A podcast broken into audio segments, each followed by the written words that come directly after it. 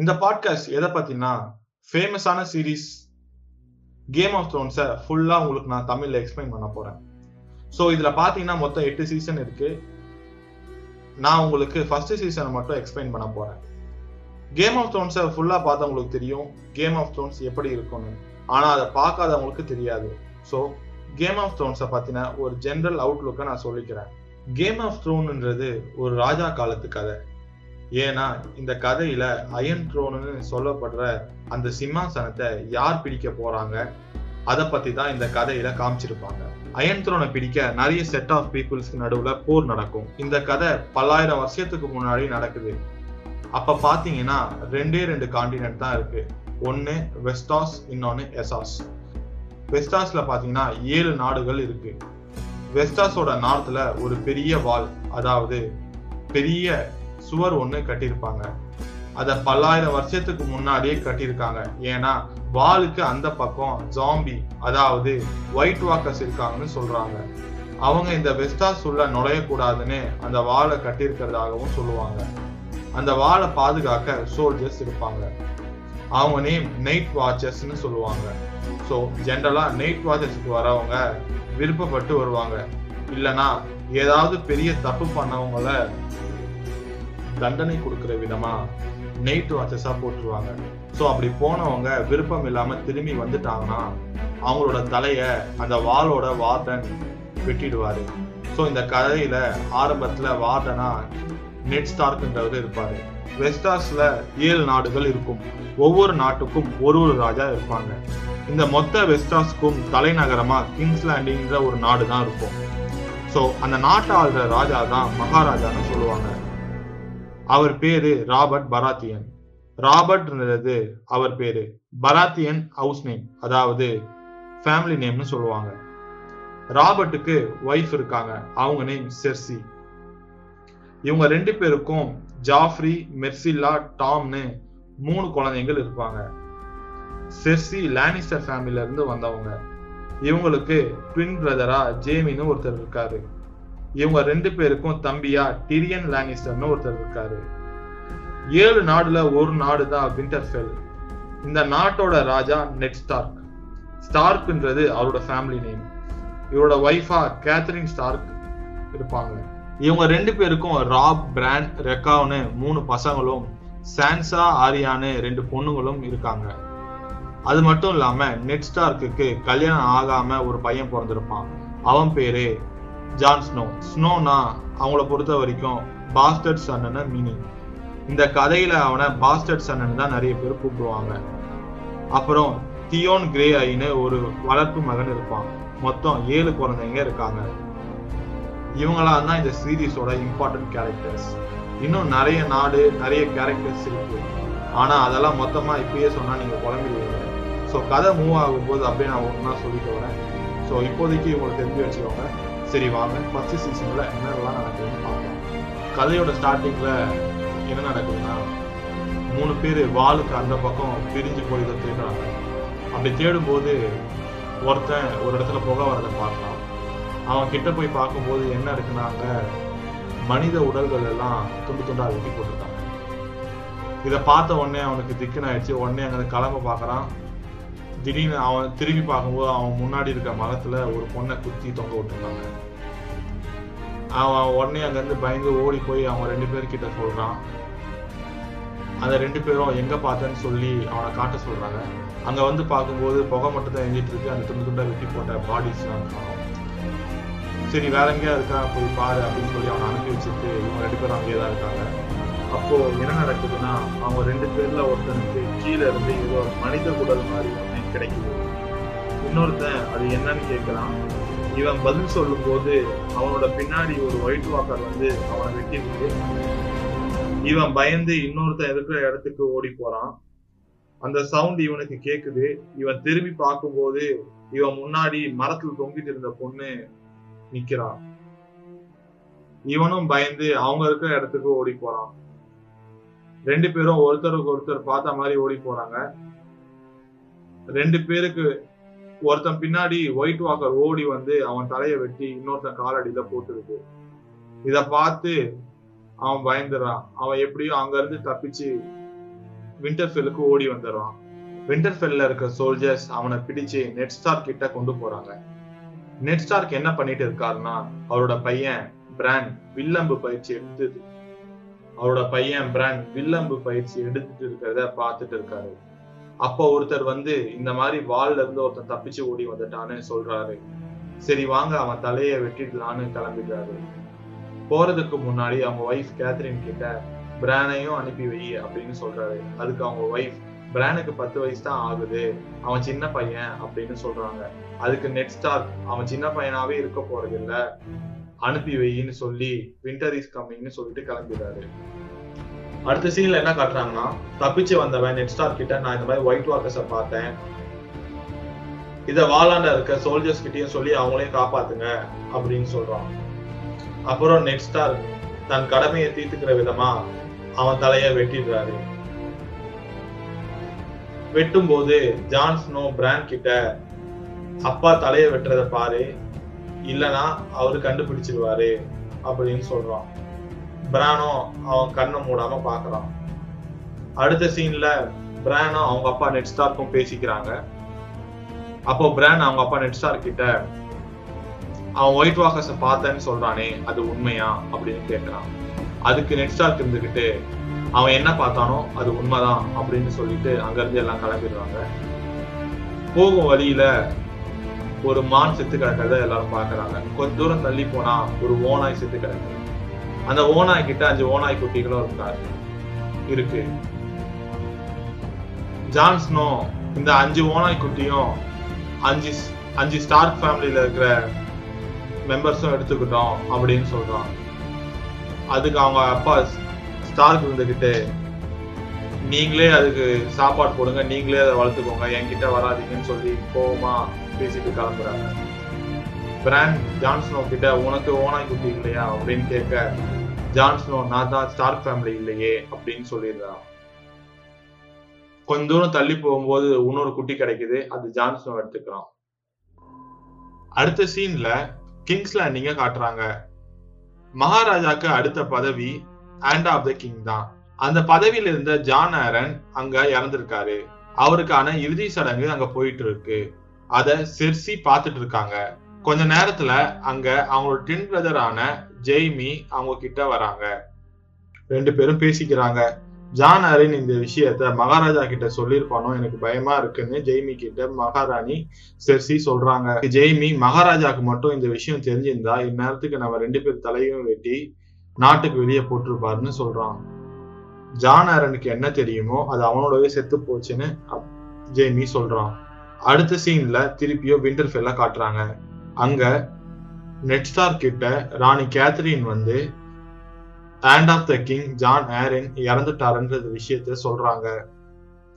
அதுக்கு நெட்ஸ்டார் அப்போ உன்னோட சிஸ்டர்ஸ் அவங்க குழந்தைங்களாம் பத்திரமா இருக்காங்களான்னு கேக்குறாங்க. ஏன் இந்த இந்த இடத்துல அப்படி கேக்குறாருன்னா hand of the king Jon ஆரனோட wife தான் கேத்ரினோட சிஸ்டர் ஸோ அவங்க பத்திரமா இருக்காங்களான்னு கேக்குறாரு. அதுக்கப்புறம் மகாராஜா ராபர்ட் விண்டர்ஃபெல்லுக்கு வர்றதா சொல்றாங்க அப்படின்னு கேத்தரின் நெட்ஸ்டார் கிட்ட சொல்றாங்க. அவரு எதுக்கு வராருன்னு எனக்கு தெரியும்னு சோகத்தோட நெட்ஸ்டார் சொல்றாரு. அதுக்கு ராணி கேத்தரின் அப்போ முடியாதுன்னு சொல்லிடுங்கன்னு சொல்றாங்க. அதுக்கப்புறம் என்ன நடக்குதுன்னா விண்டர்ஃபெல்ல மகாராஜா ராபர்ட் வர்றதுக்கான ஆயத்த வேலைகள் நடந்துட்டு இருக்கு அதுக்கப்புறம் என்ன காட்டுறாங்கன்னா பிராண்ட் கோட்டை சுவர் மேல ஏறி மகாராஜா வராதான்றத பார்த்துட்டு இருக்கான். அவங்க வர்றதை பார்த்த உடனே பிராண்ட் வேக வேகமாக கீழே இறங்குறான். அவன் கீழே இறங்கி வர்றத அவங்க அம்மா கேத்தரின் பார்த்துடுறாங்க. இனிமேல் இந்த மாதிரி சுவர் மேல ஏறக்கூடாதுன்னு அவங்க கிட்ட ப்ராமிஸ் வாங்கிக்கிறாங்க. அடுத்த சீன்ல மகாராஜா வந்தவொடனே அவருக்கு எல்லாரும் மரியாதை செலுத்துறாங்க. அதுக்கப்புறம் மகாராஜா நெட்ஸ்டார் கட்டி பிடிச்சி உன்னை பார்த்து ஒன்பது வருஷம் ஆகுதுன்னு சொல்றாரு. ராணி கேத்ரினோட பொண்ணு சான்சா மகாராணி செர்சியோட பையன் ஜாஃப்ரியை பார்த்துட்டு இருக்காங்க. சான்சாவோட தங்கச்சி ஆரியா இம்பு எங்கன்னு கேட்குறா இது மகாராணியோட காதில் விழுந்துருக்கு மகாராணியோட தம்பி பேர் தான் இம்ப் அதாவது டிரியன் லானிஸ்டர் தான் இம்புன்றது உடனே அவங்க டென் பிரதரான ஜெய்மியை அழைச்சி நீ போய் பிரியன் எங்க இருந்தாலும் கூட்டிட்டு வா அப்படின்னு சொல்லி அனுப்புறாங்க. ஜெய்மி விபச்சாரி பெண்கள் இருக்கிற வீட்டு பக்கம் போறான். அங்க டிரியன் இருக்கிறத பாக்குறான் அவங்க கிட்ட நைட் பார்ட்டிக்கு வந்துரு அப்படின்னு சொல்லிட்டு போயிடுவான். அடுத்த சீன்ல அடுத்த சீன்ல மகாராஜா ராபர்ட்டும் நெட் ஸ்டார்க்கும் பேசிக்கிட்டே போயிட்டு இருக்காங்க. அப்போ மகாராஜா ராபர்ட் நெட் ஸ்டார் கிட்ட உன்னதான் அடுத்த ஹேண்ட் ஆஃப் த கிங் அறிவிக்கலாம் இருக்கேன்னு சொல்றாங்க. அதுக்கு நெட் ஸ்டார்க் நான் அதுக்கு தகுதி இல்லாதவன் சொல்றாரு. அதுக்கு மகாராஜா ராபர்ட் உன் தங்கச்சி நேரத்துக்கு உயிரோட இருந்தா நாம ரெண்டு பேரும் சொந்தக்காரனால இருந்திருப்போம். நான் உன்கிட்ட உரிமையோட கேட்டிருப்பேன்னு சொல்றாரு. இப்பயும் ஒண்ணும் கெட்டு போல. என் பையன் ஜாஃப்ரிக்கு உன் பொண்ணு சான்ஸாவை கட்டி கொடு. நம்ம ரெண்டு பேரும் சொந்தக்காரன் ஆயிடலாம் அதுக்கப்புறம் மகாராஜா நெட்ஸ்டார்க்கோட தங்கச்சி சிலையை பார்த்து ஃபீல் பண்ணிட்டு இருக்காரு. நான் ஒவ்வொரு நைட்டும் அவங்கள கொன்னுட்டு இருக்கேன்னு சொல்லிட்டு இருக்காரு. டர்கேரியன்ஸ் எல்லாம் செத்துட்டாங்கன்னு நெட்ஸ்டார்க் சொல்றாரு. அதுக்கு மகாராஜா ராபர்ட் எல்லாரும் இல்லைன்னு பதில் சொல்றாரு. இவர் இப்படி சொல்றதுக்கு ஒரு காரணம் இருக்கு. ஏன்னா நெஸ்டார்க்கோட தங்கச்சி சாகுறதுக்கு டர்கேரியன் மக்கள் தான் காரணமா இருப்பாங்க. சோ அதனால டார்கேரியன் மொத்தத்தையும் அழிச்சிருப்பாரு. இது வரைக்கும் நடந்தது எல்லாமே வெஸ்டோஸ்ல நடந்திருக்கு. இப்போ கதை ஈசோஸ்க்கு போகுது. அங்க பென்டோஸ் என்ற நகரத்துல ஒரு பெண்ணை காட்டுறாங்க. அவ பேரு டனேரியஸ் டனேரியஸ் வெளியே பார்த்துட்டு இருக்கா. அப்பா அவங்க அண்ணன் அங்க வரான். இலிரியோ இத உனக்கு கொடுத்தாருன்னு ஒரு ட்ரெஸ்ஸை கொடுக்குறான். இலிரியோன்ற நபர் தான் கடந்த ஒரு வருஷமா இவங்க ரெண்டு பேரையும் பாத்துக்கிறாரு அதுக்கப்புறம் டெனேரியஸ் ரெடியாக சொல்லிட்டு இவன் அங்க இருந்து கிளம்பிடுறான். டனேரியஸ் ஏதோ ஒரு யோசனையில கொதிக்கிற தண்ணியில இறங்கிடுறாங்க ஆனா அவங்க ஃபேஸ்ல எந்த ஒரு ரியாக்ஷனுமே இல்லை. எல்லாருமே ரெடி ஆகிட்டு வெயிட் பண்ணிட்டு இருக்காங்க. எதுக்காகனா டனேரியஸ பொண்ணு பார்க்க வராங்க. டாத்ரோக்கின்னு ஒரு இனம் இருக்கு. அந்த இனத்தோட தலைவன் கால் டிராகோ தான் டனேரியஸ பொண்ணு பார்க்க வரான். கால் டிராகோ அந்த இடத்துக்கு வரான். டனேரியஸோட அண்ணன் டனேரியஸ் கிட்ட அவன் முடி எவ்வளோ நீளமா இருக்கு பாரு அப்படின்னு சொல்றான். தத்ராக்கி இனத்துல தோத்துட்டா முடியே வெட்டிடுவாங்க. அவன் இது வரைக்கும் யார்கிட்டயும் தோத்ததில்லைன்னு சொல்றான். கால் ரகம் அங்க இருந்து கிளம்பி போறான். பிடிச்சிருக்கா பிடிக்கலையான்னு சொல்லாமலே போறாங்கன்னு டனேரியஸோட அண்ணன் கேட்க அதுக்கு இலிரியோ இருந்துகிட்டு பிடிக்கலன்னா என்னால நம்மளுக்கு தெரிஞ்சிருக்கும்னு இலிரியோ சொல்றாரு. அதுக்கப்புறம் டனேரியஸ் எனக்கு இந்த கல்யாணத்துல விருப்பம் இல்லைன்னு சொல்றாங்க. நீ அவனை கல்யாணம் பண்ணிக்கிட்டா அவனோட படைகள் நம்மளுக்கு கிடைக்கும். இப்போ சீன் திரும்ப விண்டர்ஃபெல்லுக்கு போகுது. சான்சாவை ராணி கேத்ரின் பார்ட்டிக்கு ரெடி பண்ணிட்டு இருக்காங்க. ஜாஃப்ரிக்கு என்ன பிடிக்குமான்னு சான்சா கேட்க அவனை மாதிரி ஒரு அவனை மாதிரி ஒரு ஸ்டூபிட் பிரின்ஸை நான் பார்த்ததே இல்லைன்னு கேத்ரின் சொல்றாங்க. அப்பாவை மேரேஜுக்கு ஒத்துக்க சொல்லுங்கம்மான்னு சான்சா அவங்க கிட்ட கெஞ்சிக்கிட்டு இருக்காங்க. பார்ட்டி ஸ்டார்ட் ஆகுது. ஆனா அங்க ஜான்ஸ்னோ மட்டும் போகாம வால் பேச்சு பண்ணிட்டு இருக்கான். அப்ப அந்த இடத்துக்கு அங்கிள் பெஞ்சின்னு வராரு. அவர் நைட் வாட்சஸ்ல வேலை பார்க்குற ஒருத்தர். நீ பார்ட்டிக்கு போலையான்னு கேட்கும்போது பாஸ்டர்ஸ் அண்ட் பார்ட்டிக்கு போய் ஸ்டார் ஃபேமிலி அசிங்கப்படுத்துறதுன்னு சொல்றான். அடுத்த தடவை நீங்க வாளுக்கு போகும்போது என்னையும் சேர்த்து கூட்டிட்டு போங்கன்னு ஜான்சனும் சொல்றான். நல்லா யோசிச்சுக்கோ உனக்கு இன்னும் வயசு இருக்கு அப்படின்னு சொல்லிட்டு அங்கிள் பெஞ்சின் பார்ட்டிக்கு போயிட்டாரு. அப்ப அந்த இடத்துக்கு மகாராணி செர்சியோட தம்பி பிரியன் வரான். உன்னை எது காயப்படுத்துதோ அதே உன் க கவசமாயிட்டோன்னு சொல்றான். என்ன மாதிரி பாஸ்டடா இருக்கிறதோட வழியெல்லாம் உனக்கு எங்க தெரிய போகுதுன்னு டிரியன் கிட்ட சொல்ல டிரியன் அதுக்கு என்ன மாதிரி குள்ளமா இருக்கவங்க அவங்க அப்பாவோட கண்ணுக்கு பாஸ்டடா தான் தெரியுவாங்கன்னு சொல்லிட்டு அங்க வந்து கிளம்பிடுறான். அடுத்தது பாப்பி நடக்கிற இடத்த காட்டுறாங்க. அங்க அங்கிள் பெஞ்சே நெட் ஸ்டார்க்க சந்திக்கிறாரு. உன்னை பார்த்தா பொறியில மாட்டின கரடி மாதிரி இருக்கேன்னு சொல்றாரு. நெட் ஸ்டார் தான் தண்டனை கொடுத்த வீரனை பத்தி பெஞ்சின் கிட்ட கேட்கும்போது அவன் ரொம்ப உண்மையான வீரன் அப்படின்னு சொல்றாரு. இன்னொரு பக்கம் மகாராணி செர்சியும் சான்சாவும் பேசிக்கிறாங்க. உனக்கு எத்தனை வயசு ஆகுது ஏஜ் அட்டன் பண்ணிட்டியான்லாம் கேட்குறாங்க சான்சா எல்லாத்துக்கும் பதில் சொல்றா. உன்னோட ட்ரெஸ் நல்லா இருக்கு. இதே மாதிரி எனக்கு ஒன்று செஞ்சு கொடுன்னு மகாராணி கேட்க சான்சா ஓகேன்னு சொல்றா. இன்னொரு பக்கம் நெட்ஸ்டாருக்கும் மகாராணியோட ட்வின் பிரதர் ஜேமியும் பேசிக்கிறாங்க. டோர்னமெண்ட் வச்சுக்கலாமான்னு கேட்கும்போது நெட்ஸ்டார் அதுக்கு நான் டோர்னமெண்ட்லாம் சண்டை போறது இல்லைன்னு சொல்றாரு. ஏன்? வயசாயிடுச்சான்னு கேட்டா ரியல் வார்ல நான் எப்படி சண்டை போடுவேன்னு எதிரிக்கு தெரியக்கூடாதுல்ல அப்படின்னு நெட்ஸ்டார் சொல்றாரு. அடுத்த சீன்ல நெட்ஸ்டாருக்கும் கேத்தரினும் ரூம்ல இருக்காங்க. அப்ப அந்த இடத்துக்கு மாஸ்டர் லீவின் வந்து ஒரு செய்தியை கொடுக்குறாரு. அந்த செய்தியை படிச்சுட்டு அந்த பேப்பரை நெருப்புல போட்டு அடிச்சிடுறாங்க ராணி கேத்தரின் என்னன்னு கேட்டா கேத்தரினோட சிஸ்டர் தான் அந்த லெட்டரை எழுதியிருக்காங்க. அதுல என்ன போட்டிருந்ததுன்னா ஹேண்ட் ஆஃப் த கிங் காய்ச்சலால சாகல அவரை லானிஸ்டர் ஃபேமிலி தான் கொண்டிருக்காங்கன்னு போட்டிருக்காங்க. அப்படின்னு அவங்க சிஸ்டர் எழுதியிருக்கிறதா சொன்னாங்க. அதுக்கப்புறம் மகாராஜா ராபர்ட்டோட உயிருக்கும் ஆபத்து இருக்குன்னு எழுதியிருந்ததுன்னு சொல்றாங்க. அதுக்கப்புறம் அவங்க சிஸ்டர் கிங்ஸ் லேண்டிங்ல தப்பிச்சிட்டேன்னு எழுதியிருக்காங்க. அதுக்கப்புறம் மூணு பேரும் குழப்பத்தோட பேசிக்கிறாங்க. அங்க போனா நெக்ஸ்டார் உயிருக்கும் ஆபத்து வந்துடும் அப்போ அந்த செய்தியை கொண்டு வந்த மாஸ்டர் லீவி பேசுறாரு மகாராஜாக்கு நெட்ஸ்டார்க் மேல பெரிய நம்பிக்கை இருக்குங்க இதை கேட்ட நெட்ஸ்டார்க் என்ன பண்ணன்னு தெரியாம யோசிச்சுட்டு இருக்காரு. அடுத்த சீனு ஈசோஸ்ல இருக்கிற பென்டோஸ்க்கு போகுது அங்க கால் ரேகாக்கும் டெனேரியஸ்க்கும் கல்யாணம் நடக்குது. டெனேரியஸோட நாட்டை சேர்ந்த ஒருத்தர் அங்க வராரு. ஏழு நாடுகளோட ஹிஸ்டரி புக்கையும் பரிசா கொடுக்குறாரு. அவர் பேரு சர்ஜோரா டனேரியஸோட அப்பா கிட்ட தான் அவர் வேலை பார்த்துருக்காரு இனிமேல் டனேரியஸோட பாதுகாவலரா இவர் தான் இருப்பாரு. அடுத்தது இடேரியோ வந்து டிராகன் முட்டைகளை பரிசா கொடுக்குறாரு. அப்புறம் நம்ம கால் டிரைவர் குதிரையை பரிசா கொடுக்குறாரு. அதுக்கப்புறம் கால் ரேகாவும் டனேரிஸும் குதிரையில பயணம் பண்ணி கடற்கரைக்கு போறாங்க. அங்க ரெண்டு பேருக்கும் அங்க ரெண்டு பேரும் பிசிக்கல் ரிலேஷன்ஷிப்ல இருக்க ஸ்டார்ட் பண்றாங்க. ஆனா டெனேரியஸ்க்கு இது விருப்பமே இல்லை. அடுத்த சீன் திரும்பவும் விண்டர்ஃபெல்க்கு வருது. அங்க மகாராஜா ராபர்ட்டும் நெக்ஸ்டார்க்கும் வேட்டைக்கு கிளம்புறாங்க. இதை பார்க்க பிராண்ட் கோட்டை செவர் மேல ஏறலாம் அப்போ ஏதோ சத்தம் கேட்டு சைட்ல போய் பார்க்குறான். அங்க மகாராணி சேர்சியும் அவங்க திரும்ப ஜெயினியும் பிசிக்கல் ரிலேஷன்ஷிப்ல இருக்காங்க. மகாராணி பிராண்ட் பாக்குறத பாத்துடுறாங்க ஜேமி உடனே போய் பிராண்டை பிடிக்கிறான். உனக்கு எத்தனை வயசு ஆகுதுன்னு கேட்கிறான். அதுக்கு பிராண்ட் எனக்கு பத்து வயசு ஆகுதுன்னு சொல்றான்.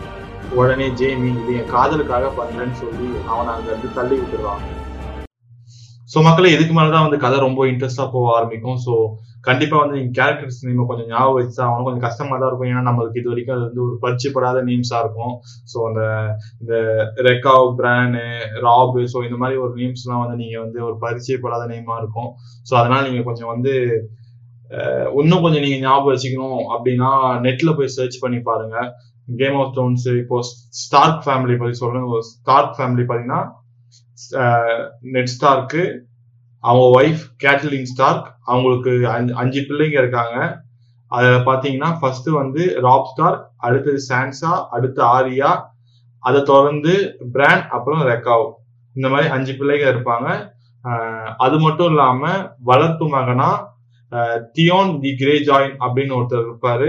அது மட்டும் இல்லாம பாஸ்டர்சன் அதாவது வந்து நெட்ஸ்டார் கூட கீப்புக்கு பிறந்த பையன் சொல்லிட்டு ஜான் ஸ்னோ பேர்லயே தெரியும். ஸ்னோனா வந்து அவங்க ஊர்ல வந்து பஸ்டர்சன் சொல்லுவாங்க.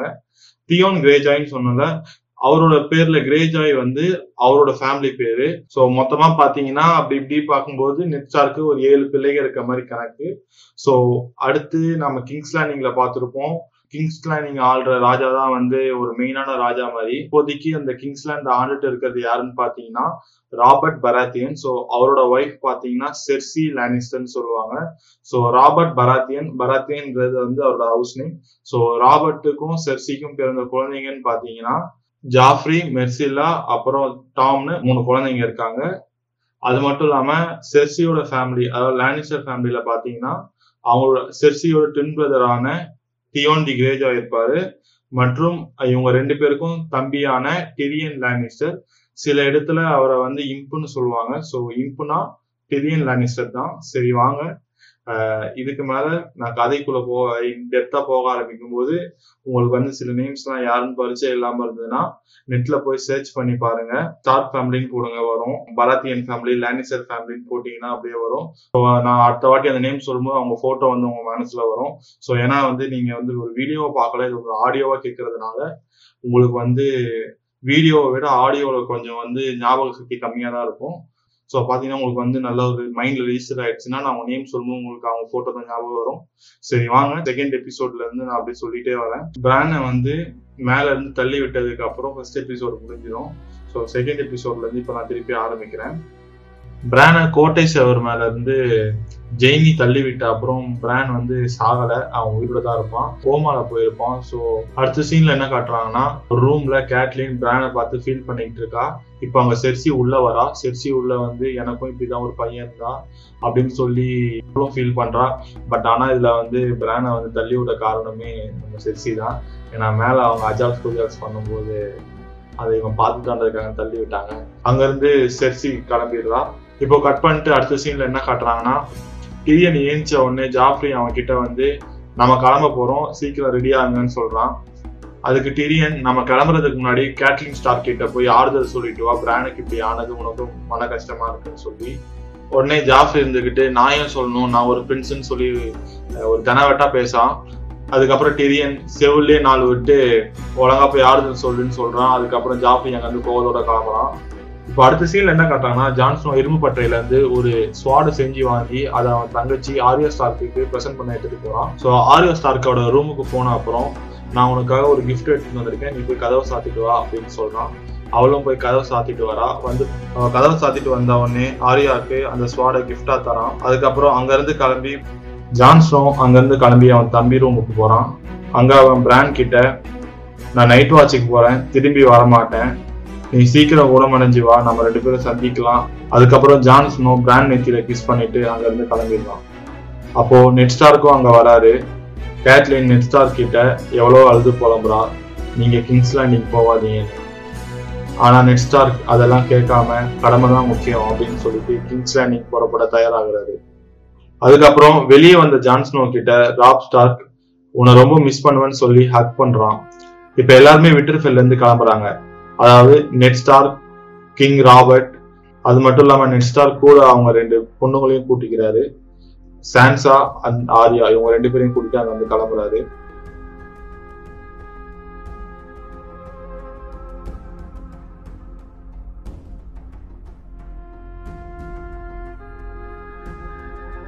அதுக்கப்புறம் ஜான்ஸ்னோ அவன் அங்கிள் பெஞ்சின் கூட நைட் வாட்சுக்கு கிளம்புறான். கூடவே டிரியனும் நைட் வாட்ச் எப்படி இருக்குன்னு சொல்லி பார்க்கறதுக்கு அவன் கூட போறான். இப்போ நெக்ஸ்ட் ஜான்ஸ்னோ கிட்ட நைட்ஸ் வாட்சுக்கு போறது ஒரு பெருமையான விஷயம். காலங்காலமா காலங்காலமா நம்ம ஸ்டார்க் இன்னும் தான் பாதுகாத்துட்டு வரோம்னு சொல்றாரு. அது மட்டும் இல்லாம உன் நேமுக்கு பின்னாடி ஸ்டார்க் இல்லாம இருக்கலாம் ஆனா உன் உடம்புல ஓடுறது ஏறதுன்னு தான் சொல்றாரு. இதை கேட்டு ஜான்ஸ்னோ எங்க அம்மாவை பத்தி சொல்லுங்க அப்படின்னு கேக்குறான். அதுக்கு Ned Stark next time meet பண்றப்போ கண்டிப்பா அதை பத்தி பேசலாம்னு சொல்லிட்டு அவர் கிளம்பிடுறாரு. ஜான்ஸ்னோவும் அங்க இருந்து நைட் வாட்சிக்கு கிளம்பிடுறான் அதுக்கப்புறம் போற வழியில சாப்பிடறதுக்காக ஒரு இடத்துல நிறுத்துறாங்க. அப்போ ராபர்ட்டும் நெட் ஸ்டார்க்கும் பேசிக்கிறாங்க. ராபர்ட் நெட் ஸ்டார் கிட்ட நீ ஏன் ஜான்ஸ்னோவை கொல்லாம விட்டுட்ட? அவன் பிறந்த உடனே கொண்டு இருக்கணும்ல அவன் அம்மா யாரு? அவனை கொல்லாம விட்டது உனக்கு ஒரு அசிங்கம் இல்லையா? அப்படின்னு ராபர்ட் நெட் ஸ்டார் கிட்ட கேக்குறாரு. அதுக்கு நெட் ஸ்டார் இதை பத்தி இப்ப பேச வேணாம்னு சொல்லிடுறாரு. அதுக்கப்புறம் எனக்கு தூது வந்துச்சுன்னு சொல்லி ஒரு லெட்டரை ராபர்ட் நிக்ஸ்டார் கிட்ட கொடுக்குறாரு. அதுல கால்ட்ரேகாவுக்கும் தனேரிஸ்க்கும் கல்யாணம் ஆயிடுச்சுன்னு போட்டிருக்கு. இத படிச்சுட்டு நெட்ஸ்டார்க் ராபர்ட் கிட்ட இதனால இப்ப என்ன அப்படின்னு கேக்குறாரு. அதுக்கு ராபர்ட் டர்காரியன் இனமே அழியணும் அப்படின்னு சொல்றாரு. உனக்கு ஞாபகம் இல்லையா? உன் தங்கச்சியை கொன்னது அந்த ரேகா டார்கேரியன் அப்படின்னு சொல்றாரு. அது மட்டும் இல்லாம கால்ட்ராகோ கிட்ட ஆயிரம் உதவிப்படை இருக்கு அப்படின்னு சொல்றாரு. அதுக்கு நெட் ஸ்டார்க் இருந்துக்கிட்டு அதனால இப்ப என்ன? அவங்க அந்த கடலை தாண்டி வர முடியாது. அப்படியே வந்தாலும் அவங்கள வெட்டி அந்த கடல்லே போடுவோம்னு சொல்லி நெட் ஸ்டார்க் சொல்றாரு. அதை கட் பண்ணிட்டு இந்த பக்கம் நைட்ஸ் வாட்சுக்கு போற டீம் ஒரு இடத்துல ரெஸ்ட் எடுக்கிறாங்க.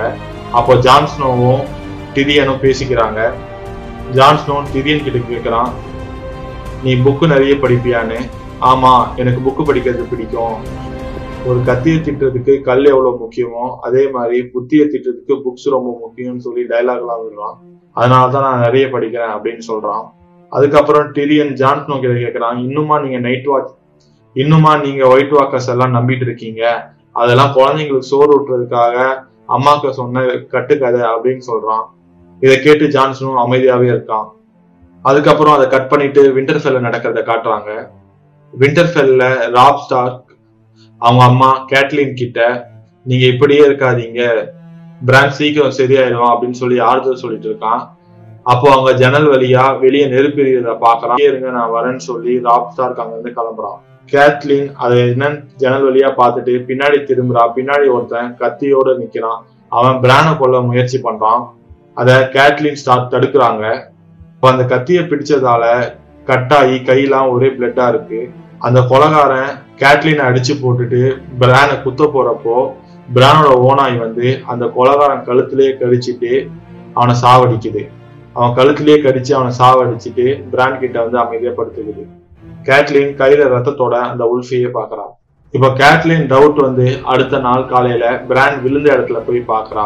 ஏதாவது கிடைக்குமான்னு. அதுக்கப்புறம் கோட்டை சுவர் மேல போய் பாக்குறா. அங்க ரெண்டு பேர் இருந்து தடம் இருக்கு.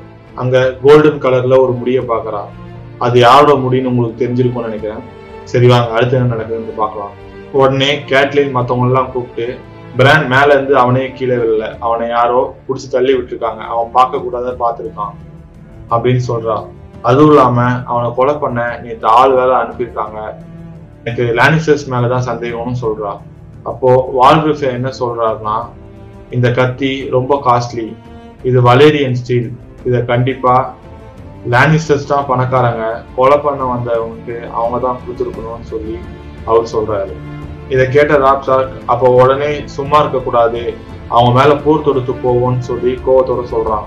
அதுக்கு மாஸ்டர் லூவின் அவர் இவங்களுக்கு எல்லாம் டீச்சர் மாதிரி. அவர் என்ன சொல்றாருன்னா அப்படிலாம் எடுத்தோம் கவுத்தோம் முடிவு பண்ண முடியாது. ஃபர்ஸ்ட் இதை நம்ம நெட்ஸ்டார் கிட்ட சொல்லணும்னு சொல்றாரு. ரேவனை நம்ப முடியாது. நானே போறேன்னு சொல்றான். ரேவன்னா ஒண்ணும் இல்லைங்க. நம்ம அந்த காலத்துல நம்ம நம்ம ஊர் ராஜாக்கள்லாம் புறாக்கள் வச்சு தூது விடுவாங்கல்ல ஸோ அந்த மாதிரி அந்த ஊர்ல வந்து காக்காக்களை வச்சு தூது விடுவாங்க ஸோ அந்த காக்காவை தான் ரேவன் சொல்றாங்க. ஸோ இவங்க வந்து அந்த ரேவன் நம்மள நானே கிளம்புறேன் அப்படின்னு சொல்லி அவங்க அங்க வந்து கிளம்பி கிங்ஸ் கிளம்புறாங்க. இதை கேட்ட ராப் ஸ்டார் இல்ல நான் போறேன் அப்படின்னு சொல்றான். அதுக்கு கேட்லின் ஸ்டார் நீங்க வந்து விண்டர்ஃபெல்ல பாத்துக்கோ நான் கிளம்புறேன் அப்படின்னு சொல்றாங்க. அதுக்கு வால்ரிஃபே நீங்க தனியா போறது நல்லா இருக்காது. நானும் உங்க கூட உங்க பாதுகாப்புக்கு வரேன்னு சொல்றான். கேட்லினும் சரி வாங்க அப்படின்னு சொல்றான். அப்புறம் ராப் பிரானை யார் பார்த்துப்பான்னு கேட்கறான் அதுக்கு கேட்லின் அது கடவுள் கையில தான் இருக்குன்னு சொல்றான். அதுக்கப்புறம் கேட்லின் பிரானை நெத்தியில கிஸ் பண்ணிட்டு கிங்ஸ் லேண்டிங் கிளம்புறாங்க. இப்போ கிங்ஸ் லேண்டிங் கிளம்புனவங்க கிங்ஸ் லேண்டிங் போ இப்போ கிங்ஸ் லேண்டிங் கிளம்புனவங்க கிங்ஸ் லேண்டிங்கை சென்று அடைய ரொம்ப நாள் ஆகுன்றதால நடுவுல ஒரு ஊர்ல டென்ட் அடிச்சிருக்காங்க. அவங்க அங்க கொஞ்ச நாள் ரெஸ்ட் எடுத்துட்டு அதுக்கப்புறம் திருப்பி அவங்க கிங்ஸ் லேண்டிங் கிளம்புவாங்க. இதுக்கிடையில ஜாஃப்ரியும் சான்சாவும் பேசிக்கிறாங்க. அவங்களுக்குள்ள ஒரு அஃபெக்ஷன் வருது. இந்த கதையில ஒரு ஞாபகம் வச்சுக்கோங்க. ஜாஃப்ரி வந்து எப்பவுமே அவன் ஒரு ராஜ வம்சத்தை சார்ந்தவன்றதுனால அவனுக்கு ஒரு திமிர் இருக்கு. ஜாஃப்ரியும் சான்சாவும் பேசிட்டு போயிட்டு இருக்கும்போது அங்க ஒரு இடத்துல ஆரியாவும் அவனோட ஃப்ரெண்டும் கத்தி சண்டை பிராக்டிஸ் பண்ணிட்டு இருக்காங்க. ஆரியாவோட ஃப்ரெண்டு ஒரு கீழ் ஜாதி பையன். அவங்க அப்பா கறி வெட்டுறவரு. ஒரு கீழ் ஜாதி பையன் சரிக்கு சமமா ராஜ வம்சத்து கூட விளையாடக்கூடாதுன்னு சொல்லி ஜாஃப்ரி அவனோட கத்தியை எடுத்து அந்த பையனோட கன்னத்துல கிழிச்சிடுறான் இதை பார்த்த கோவம் அடைஞ்ச ஆரியா என் ஃப்ரெண்டை எப்படி அடிப்பேன்னு சொல்லி ஜாஃப்ரியை அடிக்கிறான். உடனே டென்ஷன் ஆன ஜாஃப்ரி ஆரியாவை வெட்ட போறான். இதை பார்த்த ஆரியாவோட உல்ஃப் ஜாஃப்ரியோட கையை கடிச்சிருது இதுக்கு நடுவுல ஆரியா வளர்க்குற ஓனாய் அது பேரு நைமீடியா அது என்ன பண்ணிடுதுன்னா ஜாஃப்ரி ஆரியாவை வடிக்கிறத பார்த்துட்டு ஜாஃப்ரியோட கையை வந்து கடிக்குது. அதுக்கப்புறம் ஆரியா ஜாஃப்ரியோட கத்தியவே எடுத்து ஜாஃப்ரிய மிரட்டுறா ஜாஃப்ரி பயந்துறான். அதுக்கப்புறம் ஜாஃப்ரியோட கத்தியை எடுத்து ஆத்துல போட்டுட்டு ஆரியா அவளோட ஓனாயை கூட்டிட்டு அங்க இருந்து கிளம்பிடுறான். இது இந்த விஷயம் தெரிஞ்சா நைமீரியாவை கொன்னுடுவாங்கன்னு சொல்லிட்டு ஒரு கல்லை தூக்கி வீசிட்டு அதை விரட்டுறா. ஆரியா பயந்து போய் ஒரு காட்டுக்குள்ளேயே ஒளிஞ்சுக்கிறா ஆரியா தொலைஞ்சு போனதை நெட்ஸ்டார்க்கும் அவனோட ஆளுங்களும் தேட ஆரம்பிக்கிறாங்க. இதுக்கு இடையில ஒருத்தன் வந்து ஆரியாவை கிங் கிட்ட தான் இருக்கா அப்படின்னு சொல்லி நெட்ஸ்டார்க்கு அழைச்சிட்டு போறாங்க. அங்க நிக்கிறவங்கள விளக்கிட்டு அவர் பொண்ணை பாக்குறாரு. ராபர்ட் கிட்ட ஏன் என் பொண்ணை புடிச்சு வச்சிருக்கீங்கன்னு கேக்குறாரு. அதுக்கு அவங்க ஒய்ஃப் ஜெர்சி உன் பொண்ணும் அவன் ஃப்ரெண்டும் சேர்ந்து என் பையனை அடிச்சிருக்காங்க. அது போக உன் பொண்ணு வளர்க்குற ஓனா என் பையனோட கையை கடிச்சிருக்கு அப்படின்னு சொல்றாங்க. அதெல்லாம் இல்ல. அவன் தான் முதல்ல அடிச்சான் அப்படின்னு சொல்லி ஆரியா சொல்றாங்க. ஆளாளுக்கு ஒண்ணு சொல்லிட்டு இருக்காங்கன்றதுனால சான்சாவை கூப்பிட்டு விசாரிக்கிறாங்க. ஆனா சான்சா எனக்கு எதுவும் தெரியாதுன்னு சொல்லி போய் சொல்லிடுறான். அதுக்கப்புறம் செர்சி ஆரியாவை பனிஷ் பண்ணணும்னு சொல்றா. அதுக்கு ராபர்ட் இது குழந்தைங்களுக்குள்ள சண்டை. இதுக்கெல்லாம் பனிஷ் பண்ண முடியாதுன்னு சொல்றாரு. அதுக்கப்புறம் அங்க இருந்து கிளம்புறாரு. கிளம்பும்போது அதுக்கப்புறம் செர்சி அந்த ஓனா ஆச்சு கொள்ளுங்க ஜாஃப்ரியை கடிச்சிருக்கு அப்படின்னு சொல்றா. உடனே ராபர்ட் அந்த ஓனா எங்க இருந்தாலும் தேடி கண்டுபிடிச்சி அதை கொள்ளுங்க அப்படின்னு சொல்லி ஆர்டர் பண்றான் அங்க இருந்து அவங்க அது ஓடி போயிடுச்சுன்னு சொல்றாங்க. அதுக்கு செர்சி சான்சா வளர்க்குற உல்ஃப கொள்ளுங்க அப்படின்னு சொல்லி ஆர்டர் போடுறான் உடனே ராபர்ட்டும் சரி அப்படியே பண்ணுங்க அப்படின்னு சொல்றான் உடனே நெட்ஸ்டார்க் இருந்துக்கிட்டு உல்ஃப தானே கொள்ளணும் அது நானே கொண்டுக்கிறேன் அப்படின்னு சொல்லி அங்கிருந்து கிளம்பிடு. உல்ஃப் இருக்கிற இடத்துக்கு போய் அந்த உல்ஃபை கொண்டுடுறாரு இதுக்கப்புறம் அடுத்த சீன்ல பிராண்ட் கண்ணம் முழிக்கிற மாதிரி காட்டுறாங்க. பிராண்ட் கண்ணம் முழிச்சாலும் அவனுக்கு பழசெல்லாம் ஞாபகம் இல்லை. அது மட்டும் இல்லாம அவனால நடக்க முடியல. அவன் கால் வேலை செய்யல. அவனை பாத்துக்கிற ஆயா அவனை தூங்க வைக்க அவனுக்கு ஒரு ஸ்டோரி சொல்றாங்க. ஆனா பிரானுக்கு அந்த ஸ்டோரி பிடிக்கல. எனக்கு பயப்படுற மாதிரி ஏதாவது ஸ்டோரி சொல்லுங்க அப்படின்னு சொல்லி பிரான் அந்த ஆயா கிட்ட கேட்கறான் அதுக்கு அந்த ஆயா நான் ஸ்டோரி என்ன? உண்மையா நடந்த கதையே சொல்றேன் அப்படின்னு சொல்றாங்க. முன்னொரு காலத்துல ஒரு விண்டர் வந்துச்சு. அது ஒரு தலைமுறை அளவுக்கு நீடிச்சுது. சூரியன் கூட கண்ணுக்கு தெரியாத அளவுக்கு போயிடுச்சு. எல்லா இடமும் இருட்டாதான் இருக்கும். கிங் எல்லாம் குளிர்லயே உறைஞ்சி செத்து போனாங்க. குழந்தைங்க பசியில அழுது அந்த கண்ணீர் கூட உறைஞ்சி போச்சு. அப்பதான் ஒயிட் வாக்கர்ஸ் வந்தாங்கன்னு சொல்லிட்டு இருக்காங்க. அப்போ ராப் சார் ரூம்குள்ள வரான். நீங்க போய் சாப்பிடுங்க நான் பிராண்ட் கிட்ட தனியா பேசணும்னு சொல்லி அந்த பாட்டியை அனுப்பிடுறான். அதுக்கப்புறம் ராப் பிராண்ட் கிட்ட கேக்குறான். நீ நிறைய வாட்டி கோட்டை சேவர் மேல இருக்கு ஆனா ஒரு வாட்டி கூட கீழே விழுந்தது இல்ல உன்னை யார் தள்ளி விட்டது அப்படின்னு சொல்லி ராப் கேக்குறான். அதுக்கு பிராண்ட் எனக்கு நடந்தது எதுவுமே ஞாபகம் இல்லைன்னு சொல்றான். என் கால் சரியாகுமான்னு பிராண்ட் கேக்குறான். அதுக்கு ராப் அமைதியாவே இருக்கான். அப்புறம் பிராண்ட் திரும்ப இதுக்கு நான் செத்தே போயிருக்கலாம் அப்படின்னு சொல்றான். அதை கட் பண்ணிட்டு கிங்ஸ் லேண்டிங் காட்டுறாங்க. பல மாசத்துக்கு அப்புறம் விண்டர்ஃபெல்ல இருந்து கிளம்பினவங்க எல்லாரும் கிங்ஸ் லேண்டிங் வந்து சேர்ந்துட்டாங்க. ராபர்ட் பராத்தின் அவரோட ஃபேமிலி அப்புறம் நம்ம நெட் ஸ்டார் அவரோட அவரோட ரெண்டு பொண்ணுங்க சான்சா அண்ட் ஆரியா அதுக்கப்புறம் அவங்கள பார்த்துக்க அவங்களோட டீச்சர் அதாவது சான்சாக்கு தையல் சொல்லி கொடுக்குற அந்த டீச்சரும் அவங்க கூட இருக்காங்க. அங்க வந்த உடனே அர்ஜென்ட்டா ஒரு மீட்டிங் இருக்குன்னு ஒரு காவலாளி நெட் ஸ்டார்க்க கூப்பிட்டு போறான். நெட் ஸ்டார்க்கு உடனே அவங்க பொண்ணுங்களை ரெஸ்ட் எடுக்க சொல்லிட்டு மீட்டிங் கிள மீட்டிங்க்கு கிளம்புறாரு. மீட்டிங்க்கு கிளம்புறாரு. போற வழியில ஜெய்மி லானிஸ்டரும் நெட்ஸ்டார்க்கும் பேசிக்கிறாங்க. எப்பவுமே சிங்கத்துக்கும் ஓனாய்க்கும் ஆகாதுன்னுவாங்கல்ல? அதே மாதிரி லானிஸ்டர்ஸ்க்கும் ஸ்டார்ஸ்க்கும் ஆகாது. அவங்க சிம்பிள் கூட அதுதானே. இவங்க ரெண்டு பேரும் மாத்தி மாத்தி ஒருத்தருக்கு ஒருத்தர் மெக்கல் அடிச்சுக்கிறாங்க. ஜெய்மி லானிஸ்டர் என்ன சொல்றான்னா உங்க அப்பாவையும் உங்க அண்ணனையும் அந்த ஆரிஸ் டர்காரியன் எரிச்சு கொண்டப்போ நான் இங்கதான் இருந்தேன்னு சொல்றேன் அந்த கிங் ஏரிஸ் டர்காரியன் நான் கொன்னப்போ தான் அவங்க சாவுக்கு ஜஸ்டிஸ் கிடைச்சதுன்னு ஜேமி சொல்றான். சில வருஷங்களுக்கு முன்னாடி ஏரிஸ் என அவரோட மெய்காப்பாளனை கொண்டிருப்பாங்க. அது யாருன்னு பாத்தீங்கன்னா நம்ம ஜெய்மி தான். இப்படி ஜெய்மி லானிஸ்டர் மறைமுகமா நெட்ஸ்டார்க்கை இன்சல்ட் பண்ணி அவங்களோட புகழ் அவன் பாடிக்கிறான். நெட்ஸ்டார்க்கு பழசெல்லாம் ஞாபகப்படுத்த உடனே நெட்ஸ்டார்க் லைட்டா ஃபீல் ஆயிடுறாரு அதுக்கப்புறம் நெட்ஸ்டார்க் நீ அவர் பாதுகாப்பா வேலை பார்க்கல. அவர் பாதுகாப்பா அதுக்கப்புறம் நீ வேலை பார்த்துருக்க. ரெண்டுத்துக்கும் வித்தியாசம் இருக்குன்னு நோஸ் கட் பண்ணிட்டு போயிருக்காரு. அதுக்கப்புறம் மீட்டிங் அட்டன் பண்றாரு. மீட்டிங்ல யார் யாரெல்லாம் இருக்காங்கன்னா லார்ட் வேரிஸ் அதாவது சிற்றரசன். லார்ட்னா சிற்றரசன் அர்த்தம். நம்ம நெட்ஸ்டார்க்க கூட சில இடத்துல லார்ட் ஸ்டார்க்குன்னு தான் சொல்லுவாங்க. ஏன்னா அவர் விண்டர்ஃபெல்லோட ராஜா. அதுக்கப்புறம் யார் இருக்கான்னு பாத்தீங்கன்னா ரென்லி பராஜின் இருக்காரு. அவர் யாருன்னா கிங் ராபர்ட் பராஜினோட தம்பி. அதாவது மகாராஜாவோட தம்பி. அதுக்கப்புறம் யார் இருக்காங்கன்னா பீட்டர் பெய்லிஷ் இருக்காரு. அவர் என்ன பதவியில இருக்காருன்னா மாஸ்டர் ஆஃப் காயின் அதாவது நிதி அமைச்சர்னு அர்த்தம். அதுக்கப்புறம் பைசல் இருக்காரு. அவர் கிராண்ட் மாஸ்டர்னு சொல்லுவாங்க. ஏன்னா அங்க இருக்கிற அந்த ஊருக்கு அவர் டாக்டர் மாதிரி. அவர் நெட்ஸ்டார்க்க வெல்கம் பண்ணி நெட்ஸ்டார் கிட்ட ஒரு பேட்ச் கொடுக்குறாரு. அந்த பேட்ச் தான் ஹேண்ட் ஆஃப் த கிங்கோட பேட்ச். சோ இப்பத்துல இருந்து Ned Stark hand of the king பதவிக்கு ஆளாகிறது இப்போ அங்க மீட்டிங் நடக்குது. அந்த போட் அந்த மீட்டிங்ல ஒரு போட்டி நடக்க போது அந்த போட்டிக்கான செலவுகளை பத்தி சொல்றாங்க. அது மட்டும் இல்லாம ஆல்ரெடி இருக்கிற கடனை பத்தி சொல்றாங்க. இதை கேட்டு நெட் ஸ்டார் டென்ஷன் ஆகுறாரு. இதுக்கு முன்னாடி இந்த பதவியில இருந்து ஜான் ஹாரிங் இப்ப எல்லாம் பண்ணிருக்க மாட்டாருன்னு சொல்றாரு. இப்ப ஃபைசல் ஜான் ஹாரின் எவ்வளவோ அட்வைஸ் பண்ணாரு. ஆனா நம்ம கிங் ராபர்ட் தான் கேட்கல அப்படின்னு சொல்றாரு. உடனே நெஸ்டார்க் இருந்துகிட்டு இதை பத்தி ராபர்ட் கிட்ட பேசிட்டு அதுக்கப்புறம் முடிவு இருக்கும்னு சொல்லிடுறாரு. அடுத்த சீன்ல என்ன காட்டுறாங்கன்னா செர்சி அவரோட புள்ள ஜாஃப்ரிக்கு ஓனா கிடைச்சதுனால அவ ஜாஃப்ரியோட கைக்கு மருந்து போட்டுட்டு இருக்காங்க. அப்போ ஜாஃப்ரி செர்சி கிட்ட கேக்குறான் நான் கண்டிப்பா சாம்சாவை கல்யாணம் பண்ணிக்கணுமான்னு. அதுக்கு செர்சி சொல்றாங்க உனக்கு பிடிக்கலனாலும் சும்மா ஒரு ஃபார்மலுக்கு பண்ணிக்கோ அப்படின்னு. அதுக்கு ஜாஃப்ரி ஒத்துக்கல. உடனே செர்சி என்ன சொல்றாங்கன்னா நீ தான் அடுத்த கிங் ஆக போற. ஒரு கிங் எப்பவுமே ஸ்ட்ரென்த் இன்க்ரீஸ் பண்ணிக்கணும். நீ அவளுக்கு கல்யாணம் பண்ணிக்கிட்டா நார்த்ல உள்ளவங்களோட சப்போர்ட் உனக்கு ஸ்ட்ராங் ஆகும். நம்ம சைடு ஸ்ட்ராங் பண்ண அப்புறம் தான் எனிமி அழிக்கணும்னு சொல்றான் உடனே ஸ்டார்ஸ் எல்லாரும் நம்மளோட எனிமியான்னு கேட்கறான் அதுக்கு செர்சி நம்ம வம்சத்தை தவிர மத்த எல்லாருமே நம்மளுக்கு எதிரி தான் சொல்றான். மீட்டிங் முடிஞ்ச நெட் ஸ்டார் ஆரியாவை பார்க்க வராரு. அவரு ஆர்யா கையில இருக்க கத்தியை பார்த்து இது உனக்கு யார் கொடுத்தான்னு கேக்குறாரு. அதுக்கு ஆர்யா எதுவுமே சொல்லல. உங்களுக்கு தெரியுமா யார் கொடுத்தானே நீங்க கவனிக்கலன்னா உங்களுக்கு இன்னொரு வாட்டி ரிமைண்ட் பண்றேன். அது ஜான் ஸ்னோ கொடுத்துட்டு போனது. ஆமாங்க.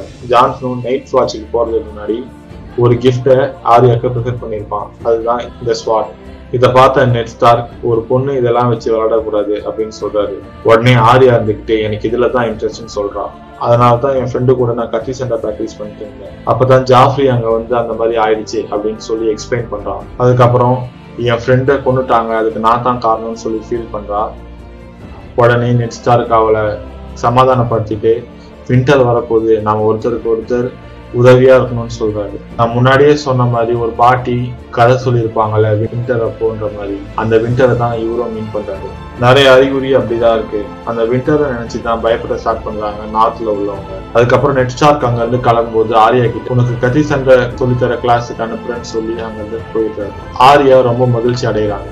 அடுத்த சீன்ல என்ன காட்டுறாங்கன்னா கேட்லினும் ரொம்ப நாள் டிராவல் பண்ணி கிங்ஸ் லேண்டிங் வந்து அடைகிறாங்க. அவங்க யாருக்கும் தெரியாம தான் வராங்க. ஆனா கிங்ஸ் லேண்டிங்ல உள்ள வீரர்கள் உங்களை பார்க்க ஆர்டர் வந்திருக்குன்னு சொல்லி அவங்கள ஒரு இடத்துக்கு கூட்டிட்டு போறாங்க. அவங்கள எங்க கூட்டிட்டு போறாங்கன்னா பீட்டர் பெய்லிஸ் கிட்ட.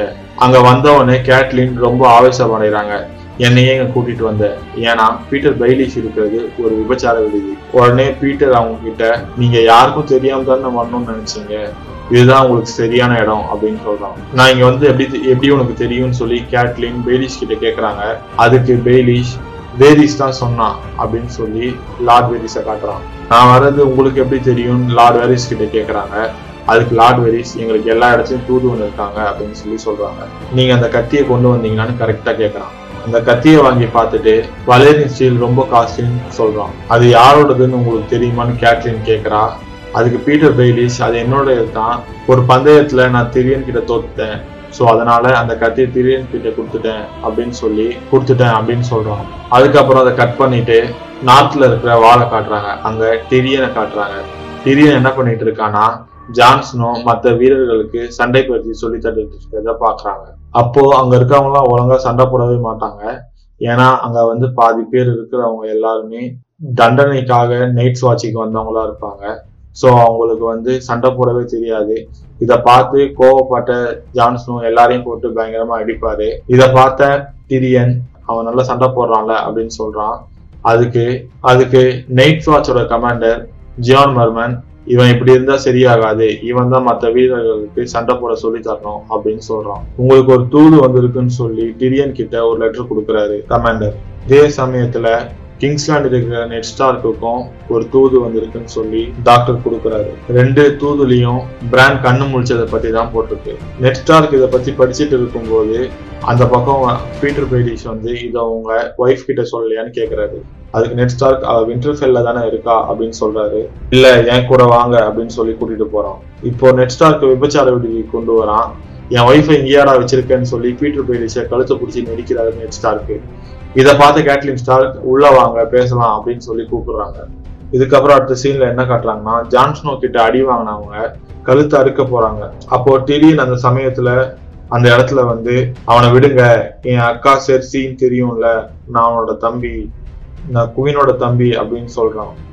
அவங்கள வச்சு உங்களை கிங் கிட்ட சொல்லி உங்களை கொன்னுடுவேன் அப்படின்னு சொல்றான். உடனே பயந்து ஜான்ஸ்னோவை விட்டுட்டு போறாங்க. அதுக்கப்புறம் டிரியன் ஜான்ஸ்னோவுக்கு நீ பண்றது தப்புன்னு சொல்லி அட்வைஸ் பண்றான். அதுக்கு ஜான்ஸ்னோ நான் உங்களோட நல்லா சண்டை போறேன்னு சொல்லி அவங்க என்ன வெறுக்கிறாங்க அப்படின்னு சொல்றான். அவங்க எல்லாம் சண்டை போடுறவங்க இல்ல. அந்த அர்க்கம்ல அவன் தன் தங்கச்சி பசிக்காக ஒரு பெட்டை திருடி மாட்டிக்கிட்டான். அவன் கையை வெட்டவா? இல்ல நைட்ஸ் வாட்சுக்கு போதியான ஆப்ஷன் கொடுத்தப்போ அவன் நைட்ஸ் வாட்சுக்கு வந்துட்டான். இதே மாதிரி ஒவ்வொருத்தருக்கும் ஒவ்வொரு ஸ்டோரி இருக்கு. அவன் எல்லாம் கத்திய கையில கூட தொட்டது இல்ல நீ பார்த்து நடந்துக்கோன்னு சொல்லிட்டு அவன் கிட்ட அவன் வந்த தூதை கொடுக்குறான். பிராண்ட் கண்ணு முடிச்சது தெரிஞ்சதும் Jaime Lannister Cersei Lannister room போறான். செர்சிக்கு ரொம்பவே பயமா இருக்கு. இவங்களோட இல்லீகல் ரிலேஷன்ஷிப் தெரிஞ்சா இவங்கள கொண்டுடுவாங்க ஜெய்மி அவங்கிட்ட அந்த பையனுக்கு பத்து வயசு தான் ஆகுது. அதுவும் இல்லாம அவனுக்கு எதுவுமே ஞாபகம் இல்லைன்னு சொல்லி செர்சியை கன்வின்ஸ் பண்றான். இப்போ நெட் ஸ்டார்க்கும் கேட்லினும் மீட் பண்ணிக்கிறாங்க. டிடியன் பண்ணதை பத்தி நெட் ஸ்டார் கிட்ட சொல்றா. அது போக பீட்டர் பெய்ரிஷ் எனக்கு ஹெல்ப் தான் பண்ணாருன்னு சொல்றான் இந்த கத்தி மட்டும் வச்சுக்கிட்டு டிடியன் தான் கொலை பண்ணான்னு சொல்ல முடியாது. அதை அவன் ஈஸியா சமாளிச்சிருவான். அது தொலைஞ்சு போச்சுன்னு. நமக்கு இன்னும் ஸ்ட்ராங்கா ப்ரூஃப் வேணும்னு சொல்றான். நெட் ஸ்டார் நமக்கு ஸ்ட்ராங்கான ப்ரூஃப் கிடைச்ச அப்புறம் நான் ராபர்ட் கிட்ட பேசுறேன்னு சொல்லி கேட்லினை திருப்பி விண்டர்ஃபெல்லுக்கே போக சொல்லி வழி அமைச்சிருக்கான் இப்போ அடுத்த சீன்ல ஆர்யா கத்தி சண்டை கட்டுக்க கிளாஸுக்கு போறாங்க.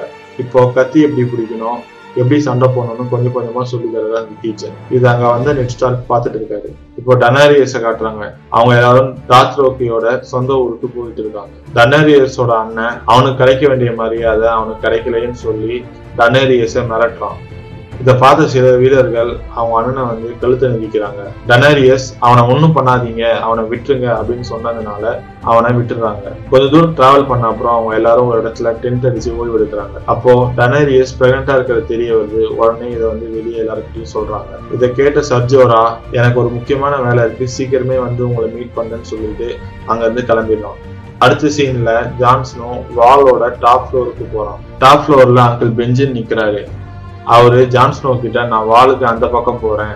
வரதுக்கு பல மாசம் ஆகும்னு சொல்றாரு. உடனே ஜான்ஸ்னோ வந்துகிட்டு நானும் வரேன் அப்படின்னு சொல்றான். அதுக்கு பெஞ்சிங் உனக்கு ட்ரைனிங் பார்த்தாது நீ இங்கேயே இருன்னு சொல்றாரு. அடுத்த நாள் ட்ரைனிங்ல ஜான்ஸ்னோ யாரையும் அடிக்காம அவங்களுக்கு எப்படி சண்டை போடணும்னு சொல்லி தரான். டிரியன் சொன்ன அறிவுரைய ஜான்ஸ்னோ கேட்டுக்கிட்டத டிரியன் கவனிக்கிறான்.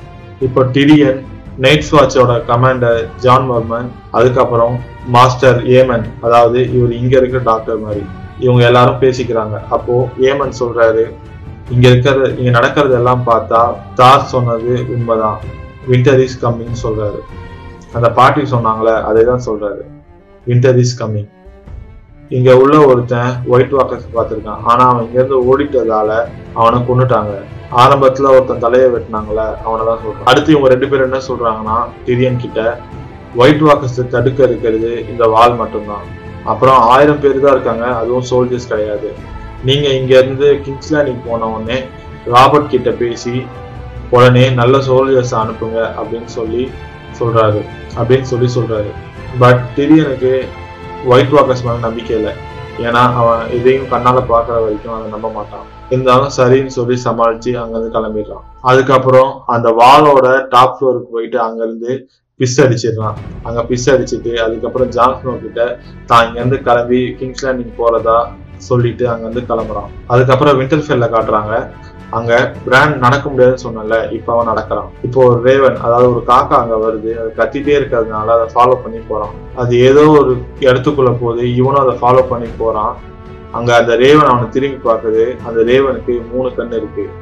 ரேவன்னா ஒண்ணும் இல்ல காக்கா. நான் ஆரம்பத்திலே சொன்ன மாதிரி காக்கா வச்சு தான் அங்க தூது விடுவாங்க பிராண்ட் கனவுல இருந்து கண்ணு முடிக்கிறான் இது வெறும் கனவு மட்டும் இல்லை மக்களே இதை வச்சு பிராண்டுக்கு பெரிய ஸ்டோரியே ஃபாலோ ஆகும். ஸோ ஸோ இந்த மூணு கண்ணு காக்கா இந்த த்ரீ ஐடு ரேவனை ஞாபகம் வச்சுக்கோங்க. இப்போ தியோன் நாங்க வந்து உன்னை பார்க்க சில பேர் வந்திருக்காங்கன்னு சொல்லி அவன் பேர் ஹோடோர். அவனால ஒரு வார்த்தை ஹோடோர் மட்டும்தான் சொல்ல முடியும். அவன் கிட்ட பிராண்டை தூக்கிட்டு வர சொல்றான்.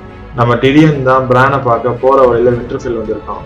ஆனால் விண்டர்ஃபெல்ல இருக்க மக்கள் டிரியன் அவங்க ரிசீவ் பண்ணல. பிகாஸ் பிரானை கொள்ள ஆள் அனுப்புனது டிரியன் தான் இவங்க நினைக்கிறாங்க. இப்போ நெட் ஸ்டார்க் அங்க இல்லாதனால ராப் ஸ்டார்க் தான் அங்கே அரசன். அவனுக்கும் டிரியனுக்கும் சின்ன ஒரு வாக்குவாதம் நடக்குது. இப்போ பிராண்ட் தூக்கிட்டு அங்கே வந்துடுவாங்க டிரியன் பிராண்ட் கிட்ட உனக்கு ஆஸ்ட்ரேட் பண்ண பிடிக்குமான்னு கேட்கறான் அதுக்கு மாஸ்டர் லூவின் மாஸ்டர் லூவின் அவன் கால் வேலை செய்யாத அவன் முடியாதுன்னு சொல்றாரு. இப்போ டிரியன் ஒரு பிளான் எடுத்து கொடுத்து இந்த மாதிரி செஞ்சா அவனால ஒன் இயர்ல ஆஸ்ட்ரேட் பண்ண முடியும் அப்படின்னு சொல்லி ஒரு ஸ்கெட்சிங்கை கொடுத்துட்டு போறான். இதுதான் நான் உனக்கு கொடுக்க கிஃப்ட்னு சொல்றான். திரியன் வந்து ரொம்பவே புத்திசாலிங்க. அது போக போக உங்களுக்கே புரியும். இவங்க ஒழுங்கா ரிசீவ் பண்ணாதனால திரியன் எனக்கு இங்க இருக்க பிடிக்கல நான் வெளியே தங்கிக்கிறேன்னு சொல்லி கோவத்தோட கிளம்பிடுறான். வெளியே வந்தவொடனே தியோன் கிட்ட கேட்லின் ஸ்டார்க் எங்கன்னு கேக்குறான்.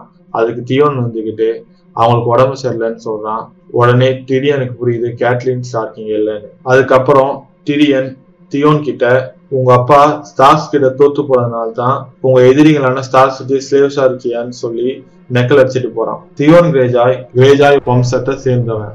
கிரேஜாய் வம்சம் கப்பல் படை வச்சிருக்கவங்க. தியோன் கிரேஜாய் அப்பா பேலான் கிரேஜாய் கிங் ராபர்ட் எடுத்து கிங்ஸ்லாண்ட் மேல போர் தொடுத்தப்போ தோத்து போனப்போ அதுல தான் ஒரு ஒப்பந்தத்துல நெட் ஸ்டார் தியோனை ஒரு ஒப்பந்தத்துல கூட தூக்கிட்டு வந்திருப்பாரு. குழப்பிக்காதீங்க. உங்களுக்கு இதுல எதுவும் புரியலன்னா விட்டுருங்க. பட் ஆனா லைட்டா அது மட்டும் ஞாபகம் வச்சுக்கோங்க. தியோன் எப்படி வந்து நெட் ஸ்டார் கிட்ட வந்தான்றது மட்டும். இப்ப நைட்ஸ் வாட்ச்ல ஒரு குண்டனை கூட்டிட்டு வராங்க. அவன் பேரு சாம்புவேல் டார்லி. அவன் ஒரு கோலை சண்டை போடவே தவிடுவான் ஆனா ஜான்சன் அவன் மேல பரிதாபப்பட்டு அவனுக்காக ட்ரைனிங்ல உள்ள மூணு பேருக்கிட்டே சண்டை போடுவான். இதை பார்த்த ஆலிசர் தோன் அவன் தான் சண்டை போட சொல்லி கொடுக்குறவன். ஜான்சன் கிட்ட நீ சண்டை போட லாய்க் நீ போய் எல்லாத்தையும் தொடச்சு அதுக்கு தான் நீ லாய்க்குன்னு சொல்லிடுறான். இப்போ அடுத்த சீன்ல என்ன காட்டுறாங்கன்னா பல மாதங்களாக டிராவல் பண்ணி கால்ட்ராகவும் அவனோட சோல்ஜர்ஸும் அவங்களோட ஹோம் லேண்டுக்கு வந்துடுறாங்க. இப்போ விசேரியஸ் டனேரியஸ் கிட்ட கால் கிங்ஸ்லேண்டின் கிங்ஸ் மேல போர் தொடுக்காம இங்க வந்துட்டான் அப்படின்னு கோவத்தோட சொல்லிட்டு முன்னாடி போறான். டனேரியஸ் செர்ஜோரா கிட்ட என்னோட பிரதர் விசேரியஸ் கிட்ட டாத்ரோக்கியோட மொத்த ஆர்மியை கொடுத்தா கிங்ஸ்லேண்டியை பிடிக்க முடியுமான்னு கேட்கறா. அதுக்கு செர்ஜோரா இல்ல டோத்ராக்கிஸ் கடல்ல கிராஸ் பண்ண மாட்டாங்க. அவங்களுக்கு இருக்கிற ஒரே பயம் கடல் மட்டும்தான் சொல்றான் இதுக்கப்புறம் கிங்ஸ் லேண்டிங் காட்டுறாங்க. கிங்ஸ் லேண்டிங்ல என்ன நடக்குதுன்னா நெட் ஸ்டார் பைசல் கிட்ட ஜான் ஆரனுக்கு என்ன ஆச்சு? ஜான் ஆரனுக்கு யாராவது விஷம் வச்சு கொன்னாங்களா அப்படின்னு கேட்கறான் அதுக்கு பைசல் இருந்துகிட்டு அப்படிலாம் ஒன்றும் இல்லைன்னு சொல்றாரு. அதுக்கப்புறம் பைசல் கிட்ட ஜானரின் ஆரின் சாவறதுக்கு முன்னாடி ஜான் உங்ககிட்ட இதை பத்தியாவது பேசினாரா? அப்படின்னு சொல்லி கேட்கும்போது பைசல் இருந்துகிட்டு என்கிட்ட அவர் ஒரு புக்கை பத்தி கேட்டாரு அப்படின்னு சொல்றான். அது என்ன புக்கு எனக்கு காட்டுங்கன்னு சொல்லி நெட்ஸ்டார் கேட்கறாரு உடனே பைசல் தன்னோட இடத்துக்கு கூட்டிட்டு போய் அந்த புக் எடுத்து நெட்ஸ்டார் கிட்ட கொடுக்குறாரு. இந்த புக்ல இது வரைக்கும் இருந்த எல்லா வம்சங்களை பத்தியும் டீட்டெயில்டா போட்டிருக்கோம். அதுக்கப்புறம் நெட்ஸ்டார்க்கு அந்த புக் எடுத்துட்டு கிளம்பிடுறாரு. நெட்ஸ்டார்க் என்ன நடந்துச்சுன்னு ஒன்னு ஒன்னு விசாரிக்க ஆரம்பித்தாரு பீட்டர் பெய்லிஸ் ஜான் கிட்ட பீட்டர் பெய்லிஸ் நெட்ஸ்டார் கிட்ட ஜானரின் வெப்பன் செய்யற ஒருத்தரை அடிக்கடி மீட் பண்ணிருக்காங்கன்னு பெய்லிஸ் நெட்ஸ்டார் கிட்ட சொல்றாரு. அதுக்கப்புறம் நெட்ஸ்டார் கிளம்பி அந்த வெப்பன் செய்யறவனை போய் பாக்குறாரு அவன் கிட்ட எதுக்காக உன்னை அடிக்கடி பார்க்க வந்தான்னு கேக்குறாரு. அதுக்கு அவன் அவர் என்ன பார்க்க வரல அந்த பையனை தான் பார்க்க வந்தான்னு சொல்லி ஒரு பையனை காட்டுறாரு. அவர் தான் ஜான் ஆர்னோட அவன் பேரு ஜென்ரி ஆல்ரெடி சொல்லியிருந்தேன் ஞாபகம் இருக்கா? பாஸ்டர்ட் சன்னா கீப்புக்கு பிறந்த பையன். அதுக்கப்புறம் வாலை காட்டுறாங்க. வால்ல ஜான்ஸ்னோ டியூட்டி பார்த்துட்டு இருக்கான். இப்போ சாமும் அங்க வரான். சாம் ஜான்ஸ்னோ கிட்ட நான் ஒரு கோழையா இருந்ததுனால எங்க அப்பா என்னை விரட்டி விட்டாருன்னு சொல்லி ஃபீல் பண்றான். ஜான்ஸ்னோ அவனுக்கு ஆறுதல் சொல்லி அவனை சிரிக்க வைக்கிறான். அடுத்த நாள் காலையில பிராக்டிஸ் நடக்குது. அதுல சாம் கிட்ட எல்லாரும் தோக்குற மாதிரி நடிக்கிறாங்க. ஜான்ஸ்னோ தான் இப்படி பண்ண சொல்லியிருப்பான். இதை புரிஞ்சுக்கிட்ட ஆலிசர் அதாவது சண்டை போட சொல்லி தரவரு ஜான்ஸ்னோவை பிடிச்சி திட்டுறாரு. இப்படிலாம் இருந்தா நீங்க வாளுக்கு அந்த பக்கம் செத்து தான் போவீங்கன்னு சொல்றாரு. அடுத்த சீன்ல என்ன காட்டுறாங்கன்னா டனேரியஸ்க்கும் அவன் அண்ணனுக்கும் சண்டை நடக்குது. டனேரியஸ் அவன் அண்ணனை அடிச்சிருக்கான் அவன் அழாத குறையா பயந்து அங்கிருந்து கிளம்பிடுவான். இதுக்கப்புறம் டனேரியஸ் செர்ஜோரா கிட்ட எங்க அண்ணன் சண்டைக்கு அவ்வளவு பயப்படுறான். அவன் உண்மையிலேயே எங்க வம்சத்தோட கடைசி டிராகனான்னு கேட்கறான் டர்காரிய வம்சப்படி டிராகன்னா அவங்க ரொம்ப வீரமா இருப்பாங்க. அவங்களுக்கு நெருப்பால எந்த ஒரு பாதிப்பும் வராது. இப்போ செர்ஜோரா என்ன சொல்றாருன்னா உங்க மூத்த அண்ணன் வேகா டார்கேரியன் தான் கடைசி டிராகனா இருக்கணும்னு சொல்றாரு. இவன் இல்ல. இவன் நிஜமாலேயே அந்த அயன் த்ரோன்ல உட்காரணும்னு நீ ஆசைப்படலையான்னு கேக்குறாரு. அதுக்கு டனேரியஸ் இல்லைன்னு சொல்லிடுறான் இதுக்கப்புறம் கிங்ஸ் லேண்டிங்ல இருந்து கிளம்புன கேட்லின் ஒரு இடத்துல சாப்பிட வந்திருக்காங்க. அப்ப அவங்க டிரியனும் வந்திருக்கான். அவன் கிங்ஸ்லேண்ட் போற வழியில சாப்பிட வந்திருக்கான். அவன் கேட்லின் அங்க இருக்கிறத கண்டுபிடிச்சிருக்கான் நான் விண்டர்ஃபெல்ல உங்களை மிஸ் பண்ணேன்னு சொல்றான். ஏற்கனவே கோபமா இருந்த கேட்லின் எழுந்திரிச்சு. நான் நெட்ஸ்டார்க்கு கல்யாணம் பண்ணியிருந்தாலும் இன்னமும் நான் கேட்லின் டேலி தான். டேலின்றது அவங்களோட வம்சம் அவ அங்க இருக்கிற வம்சத்துக்கு ஃப்ரெண்டா இருக்கவங்கள எல்லாரையும் கேதர் பண்றான் திதி எனக்கு ஏன் இவ இப்படி பண்றான்னு புரியல. எல்லாரும் ஹெல்ப் பண்ண ஒத்துக்குனதும் அவங்க என் பையன் பிரானை கொல்ல ஆள் அனுப்பிச்சது திரியன் தான் சொல்லி திரியனை அரெஸ்ட் பண்ண சொல்றாங்க. உடனே எல்லாரும் கத்தி எடுத்து திடியனை லாக் பண்ணிடுறாங்க. அத திரியன் படலன்னு நம்ம எல்லாருக்குமே தெரியும். யாரோ நடுவுல இருந்து கோத்து விட்டுட்டு இருக்காங்க. இதுக்கப்புறம் என்ன நடக்குதுன்னா அரெஸ்ட் பண்ண டிரியனை கிங்ஸ்லாண்டிங் கூட்டிட்டு போகாம கேட்லின் அவன் சொந்த நாடான டிரிக்கு கூட்டிட்டு போவாங்க. அந்த கூட்டிட்டு போற வழியில டிரியன் கேட்லின் கிட்ட நான் பிரான கொல்ல ஆள் அனுப்பல. அதுவும் இல்லாம ஜான அரினை நான் கொல்லல. என் கட்டை அவுத்து விடுங்கன்னு சொல்றான். ஈரின்றது கேட்லின் ஸ்டார் பிறந்த ஊரு. இது அந்த வெஸ்டாஸ்ல இருக்க ஏழு ராஜ்யத்துல ஒரு நாடு. ஆனா டிரியன் சொன்னது எதுவும் கேட்லின் ஒட்டுக்கல ஒரு ரெண்டு பேரும் இப்படி பேசிக்கிட்டே இருக்கும்போது இவங்களை அட்டாக் பண்ண ஒரு குரூப் ஆஃப் பீப்புள் வராங்க. அவங்க கையில கத்தியோட வராங்க. உடனே இவங்களுக்கும் அவங்களுக்கும் நடுவுல சண்டை நடக்குது. கேட்லின் கூட வந்த பிரானும் அவங்கள எதிர்த்து சண்டை போடுறாரு. இப்ப டிரியன் கேட்லின் கிட்ட என்னோட கத்தை அவுத்து விடுங்க அப்படின்னு சொல்றாரு.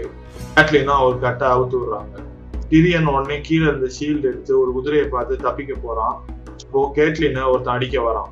டிரியன் தப்பிச்சு போகாம அவன் கையில இருக்க ஷீல்டை வச்சு அடிச்சு கேட்லினை காப்பாத்துறான். கேட்லின் கூட வந்தார்ல ரோட்ரிக் அவருக்கு அடிபட்டிருக்கு. ஒரு வழியா சண்டைக்கு வந்த எல்லாருமே அடிச்சு போட்டுறாங்க ஆனா இவங்க கூட வந்த சில பேர் வந்து சண்டையில இறந்துடுறாங்க. இப்போ கிங்ஸ் லேண்டிங்ல அந்த டோர்னமெண்ட் நடக்குது. இத கிங் ராபர்ட் கூட சேர்ந்து மத்த எல்லாருமே பாக்குறாங்க. அங்க யாருக்கும் யாருக்கும் போட்டி நடக்குதுன்னா கிரேகார் கிளெகன் கிரேகார்ன்றது இவரோட பேரு. கிளெகன்றது இவரோட வம்சத்தோட பேரு. கிளெகன் வம்சத்துக்கு சேர்ந்தவங்க இந்த ராஜ்யத்துக்கு அடிமையா வேலை செய்வாங்க. இந்த கிரேகார்ன்றவன் பார்க்க மலை மாதிரி இருக்கிறதுனால அவனை எல்லாரும் மவுண்டைன் சொல்லுவாங்க. இவனுக்கு ஒரு தம்பியும் இருக்கான். தம்பி பேரு சாண்டார் கிளகன் அவனை எல்லாரும் மவுண்டன் சொல்லுவாங்க. ஒரு ரெண்டு பேருக்கும் ஒருத்தருக்கு ஒருத்தர் ஆகாது. வேகார் கிளகனை எடுத்து போட்டி போட போறது யாருன்னா லோரஸ் டைரல் டைரல்ன்றது அவரோட வம்சத்தோட பேர் என்ன போட்டின்னு பாத்தீங்கன்னா ரெண்டு பக்கமும் ஒரு கம்பை எடுத்துக்கிட்டு குதிரையில ஒரு ஓடி வந்து ஒருத்தர் மேல சுத்தும் போது யார் கீழே விழுறாங்களோ அவங்க அந்த போட்டியில தோத்து தான் அர்த்தம். எல்லாரும் இந்த போட்டியில மவுண்டைன் தான் ஜெயிப்பான்னு நினைக்கிறாங்க. ஆனா லோரஸ் ஜெயிச்சிடலாம் தோத்து போன கோவத்துல மவுண்டைன் தன்னோட குதிரையை வெட்டிடுறான். அப்புறம் லோரஸ அடிக்க வரான். உடனே மவுண்டைனோட தம்பி சாண்டார் கீழே இறங்கி லாரஸ காப்பாத்துறான். இத பார்த்த கிங் ராபர்ட் கத்துறாரு. அதுக்கப்புறம் மவுண்டெயின் அங்க இருந்து கிளம்பிடுறான். சாண்டார் லோரஸ காப்பாத்துனதால லோரஸ் சாண்டார் கையை தூக்கி அவனை பாராட்டுறான். இத பார்த்து அங்க இருந்த மக்கள் கை தட்டி ஆரவாரம் பண்றாங்க. அதுக்கப்புறம் அடுத்த சீன்ல என்ன காட்டுறாங்கன்னா லார்ட் வேரிஸ் நெட் ஸ்டார்க்க பார்க்க வராரு. உங்ககிட்ட ஒரு ரகசியம் சொல்லணும்னு சொல்லிட்டு கதவு மூடுறாரு. கிங் ராபர்ட் உங்க ஃப்ரெண்டுன்னு எனக்கு தெரியும். ஆனா நீங்க தப்பா எடுத்துக்கூடாது. அவர் ஒரு முட்டாள். அவரை நீங்க தான் காப்பாற்றணும் அப்படின்னு சொல்றாரு. அதுக்கு நெட்ஸ்டார்க் இருந்துகிட்டு நான் ஒரு மாசத்துக்கு மேல இங்க இருக்கேன். நீ இப்ப வந்து சொல்ற நீ இப்ப சொல்ல காரணம் என்ன? அப்படின்னு கேக்குறாரு. அதுக்கு லார்ட் வேரிஸ் நான் ஃபர்ஸ்ட் உங்களை நம்பல. அதுக்கப்புறம் உங்களை க்ளோஸா வாட்ச் பண்ணேன். நீங்க இங்க இருக்கிற கிங்ஸ் லேண்டிங்ல ஒரு நம்பிக்கையான ஆளுகள்ல நீங்களும் ஒருத்தன்னு சொல்றான் ராபர்ட்டுக்கு அப்படி என்ன ஆபத்து வருதுன்னு நெட்ஸ்டார்க் லார்ட் வேரிஸ் கிட்ட கேக்குறாரு. அதுக்கு லார்ட் வேரிஸ் ஜான் ஆரனுக்கு என்ன ஆபத்து வந்ததோ அதே ஆபத்து தான் சொல்றாரு. அதுக்கு நெட் ஸ்டார்க் அவருக்கு யார் பாய்சன் கொடுத்தான்னு கேக்குறாரு. எனக்கு தெரியல அவர் க்ளோஸா உள்ள யாரோ ஒருத்தவங்க தான் அதை கொடுத்துருக்கணும் அப்படின்னு சொல்றாரு. அதுக்கப்புறம் நெட் ஸ்டார்க் என்ன சொல்றாருன்னா ஜான் ஆரின் ஒரு நல்ல மனுஷன். அவர் எந்த வம்புக்கும் போக மாட்டாரு. அவரையும் கொல்லணும் அப்படின்னு கேக்குறான். அப்படின்னு நெட் ஸ்டார்க் கேக்குறாரு. அதுக்கு லார்ட் வேரிஸ் அவர் உங்களை மாதிரியே கேள்விகளுக்கு ஆன்சர் தேடி அடைஞ்சாரு அப்படின்னு சொல்றான். அதுக்கப்புறம் அடுத்த சீன்ல என்ன காட்டுறாங்கன்னா நெட்ஸ்டார்க்கோட பொண்ணு ஆரியா ஒரு பூனையை துரத்திட்டு போறாங்க. ஆரியா ஒரு டீச்சர் தான். பூனையை சேஸ் பண்ணி அதோட டாக்டிக்ஸை கத்துக்கணும். அப்பதான் நம்ம கத்தி சண்டை போடும்போது அது யூஸ்ஃபுல்லா இருக்கும்னு சொல்றாரு. அதை கேட்ட ஆரியா பூனையோட டாக்டிக்ஸை கத்துக்க ட்ரை பண்றாங்க. அதை துரத்திட்டு போகும்போது அது ஒரு சுரங்கத்துக்குள்ள போகுது. ஆரியா அங்க போய் பாக்குறான் அங்க ஒரு டிராகனோட மண்டை ஓடு இருக்கு. அதை அப்படியே ஆச்சரியமா பாக்குறான் அப்போ யாரோ அங்க வர சவுண்ட் கேக்குது உடனே அந்த மண்டபோடு பின்னாடி போய் அங்க ரெண்டு பேரும் உள்ள வராங்க. அவங்க ரெண்டு பேரும் என்ன பேசிக்கிறாங்கன்னா அது போக அந்த புக்கையும் படிக்க ஆரம்பிச்சுட்டான். சீக்கிரமே லானிஸ்டர்ஸ்க்கும் ஸ்டாக்ஸ்க்கும் போர் நடக்க போகுதுன்னு சொல்லிட்டு இருக்காங்க அதுக்கு இன்னொருத்தர் இருந்துகிட்டு போன ஹேண்ட் ஆஃப் த கிங்கே செத்துட்டாரு. இவரும் அதே மாதிரி செத்துருவாருன்னு சொல்றான். அதுக்கு இன்னொருத்தர் இருந்துகிட்டு அதுக்கு இன்னொருத்தர் இருந்துகிட்டு இல்ல இந்த ஹேண்ட் ஆஃப் த கிங் சாவடிக்கிறது அவ்வளவு ஈஸி இல்லை அப்படின்னு சொல்றான். இப்ப அவங்க ரெண்டு பேரும் வெளிச்சத்துக்கு வரப்போ அது யாருன்னு தெரியுது. அது யாருன்னா டனேரியஸ் அண்ட் விசேரியஸோட டீச்சர் அதுக்கப்புறம் லார்ட் வேரிஸ் ஆனா ஆர்யா இருட்டுல இருந்ததுனால அவங்களோட ரெண்டு பேரோட மூஞ்சியும் ஆர்யாவால பார்க்க முடியல. இப்ப அந்த டீச்சர் என்ன சொல்றாருன்னா கால்ட்ராகோவுக்கு குழந்தை பிறக்கிற வரைக்கும் அங்க இருந்து நகர மாட்டான்னு சொல்லிட்டு போறாரு. இப்ப ஆர்யா இது எல்லாத்தையும் கேக்குறா ஆனா அவளுக்கு எதுவுமே புரியல. ஆனா அவங்க அப்பா நெட்ஸ்டாருக்கு கொண்டு ஏதோ பிரச்சனை இருக்குன்னு புரிஞ்சுக்கிறா. உடனே இது அவங்க அப்பா கிட்ட சொல்லணும்னு அங்க இருந்து கிளம்புறா. ஆனா வெளியே போறதுக்கான டோர் க்ளோஸ் ஆயிருக்கிறதுனால இன்னொரு வழியில போறா. அந்த வழி கோட்டைக்கு வெளியே கொண்டு போய் விடுது. அவ திருப்பி கோட்டைக்குள்ள வரும்போது கோட்டையின் வீரர்கள் அவளை தடுக்கிறாங்க. உள்ள போக கூடாதுன்னு சொல்றாங்க. அதுக்கு ஆர்யா எங்க அப்பா தான் ஹேண்ட் ஆஃப் த கிங் அவருக்கு தெரிஞ்சா உங்க தலையை வெட்டிட்டு வாங்கன்னு சொல்றா. உடனே ஆரியாவை கூட்டிட்டு ஹேண்ட் ஆஃப் த கிங் கிட்ட கூட்டிட்டு போறாங்க. அங்க நெட் ஸ்டார் நீ எங்க போன? உன்னை தேட ஆளுங்களை அமைச்சேன். அப்படின்னு சொல்றாரு. அதுக்கப்புறம் ஆரியா இருந்துகிட்டு உங்களை கொல்ல போறாங்கன்னு சொல்லி சுரங்கத்துல கேட்டது எல்லாத்தையும் சொல்றான். நெட்ஸ்டார்க் இருந்துகிட்டு யார் சொன்னார்னு கேக்குறாரு. அதுக்கு ஆரியா நான் இருட்டுல இருந்ததுனால அவங்க மூஞ்சி என்னால பார்க்க முடியல. ஆனா அந்த ரெண்டு பேர்ல ஒருத்தன் குண்டா இருந்தான் மட்டும் எனக்கு தெரியும் அப்படின்னு சொல்றான். அந்த நேரத்துல நைட்ஸ் வாட்ச்ல இருந்து ஒருத்தன் நெட்ஸ்டார்க்க பார்க்க ரொம்ப தூரம் டிராவல் பண்ணி வந்திருக்காரு. அவர் நெட் ஸ்டார் கிட்ட நைட்ஸ் வாட்சுக்கு ஆளுங்க வேணும் அப்படின்னு சொல்றாரு. அதுக்கு நெக்ஸ்ட் ஸ்டார் நான் ஏற்பாடு பண்றேன்னு சொல்றாரு. அது போக இன்னொரு முக்கியமான விஷயம் இருக்கு. அதை நான் தனியா தான் சொல்லுவேன்னு சொல்றாரு. அதுக்கு நெட் ஸ்டார் நெட் ஸ்டார் அவனோட பர்சனல் கார் கிட்ட அவன் பேர் ஜோரி. அவனை ஆர்யாவை கூட்டிட்டு போ சொல்லி சொல்றாரு. வெளியே போன அப்புறம் ஆர்யா அந்த பர்சனல் கார் கிட்ட எங்க அப்பாவை யாராவது கொலை பண்ண ட்ரை பண்ணா நீங்க என்ன பண்ணுவீங்கன்னு கேக்குறா. அதுக்கு அந்த பர்சனல் கார்டு என் உயிரை கொடுத்து காப்பாத்துவேன்னு சொல்றான். இவங்க வெளியே போன அப்புறம் நைட் வாட்ச்ல இருந்து வந்தவர் கதவை சாத்திட்டு நெட் கிட்ட உங்க ஒய்ஃப் கேட்லின் ஸ்டார் கிரியனை அரெஸ்ட் பண்ணிட்டாங்க அப்படின்னு சொல்றாரு. நான் கிளம்புறப்போ சில பேர் கிங்ஸ் லேண்டிங் வந்தாங்க. அவங்க இதை மத்தவங்க கிட்ட சொல்லியிருப்பாங்க சொல்றாரு. இப்போ அடுத்த சீன்ல கேட்லின் ஸ்டார்க்கை காட்டுறாங்க. அவங்க அவங்களோட நாட்டுக்கு வந்துட்டாங்க. இப்போ அவங்க அக்கா லைசா தான் அந்த நாட்டை ஆழ்ந்துட்டு இருக்காங்க. இப்போ அங்க உள்ள வீரர்கள் வந்து நீங்க எல்லாரும் வரலாம் ஆனா டிரியன் லேண்டிசர் மட்டும் வரக்கூடாதுன்னு சொல்றான் அதுக்கு கேட்லின் ஸ்டார் அவன் என்னோட கைதி அப்படின்னு சொல்றாங்க.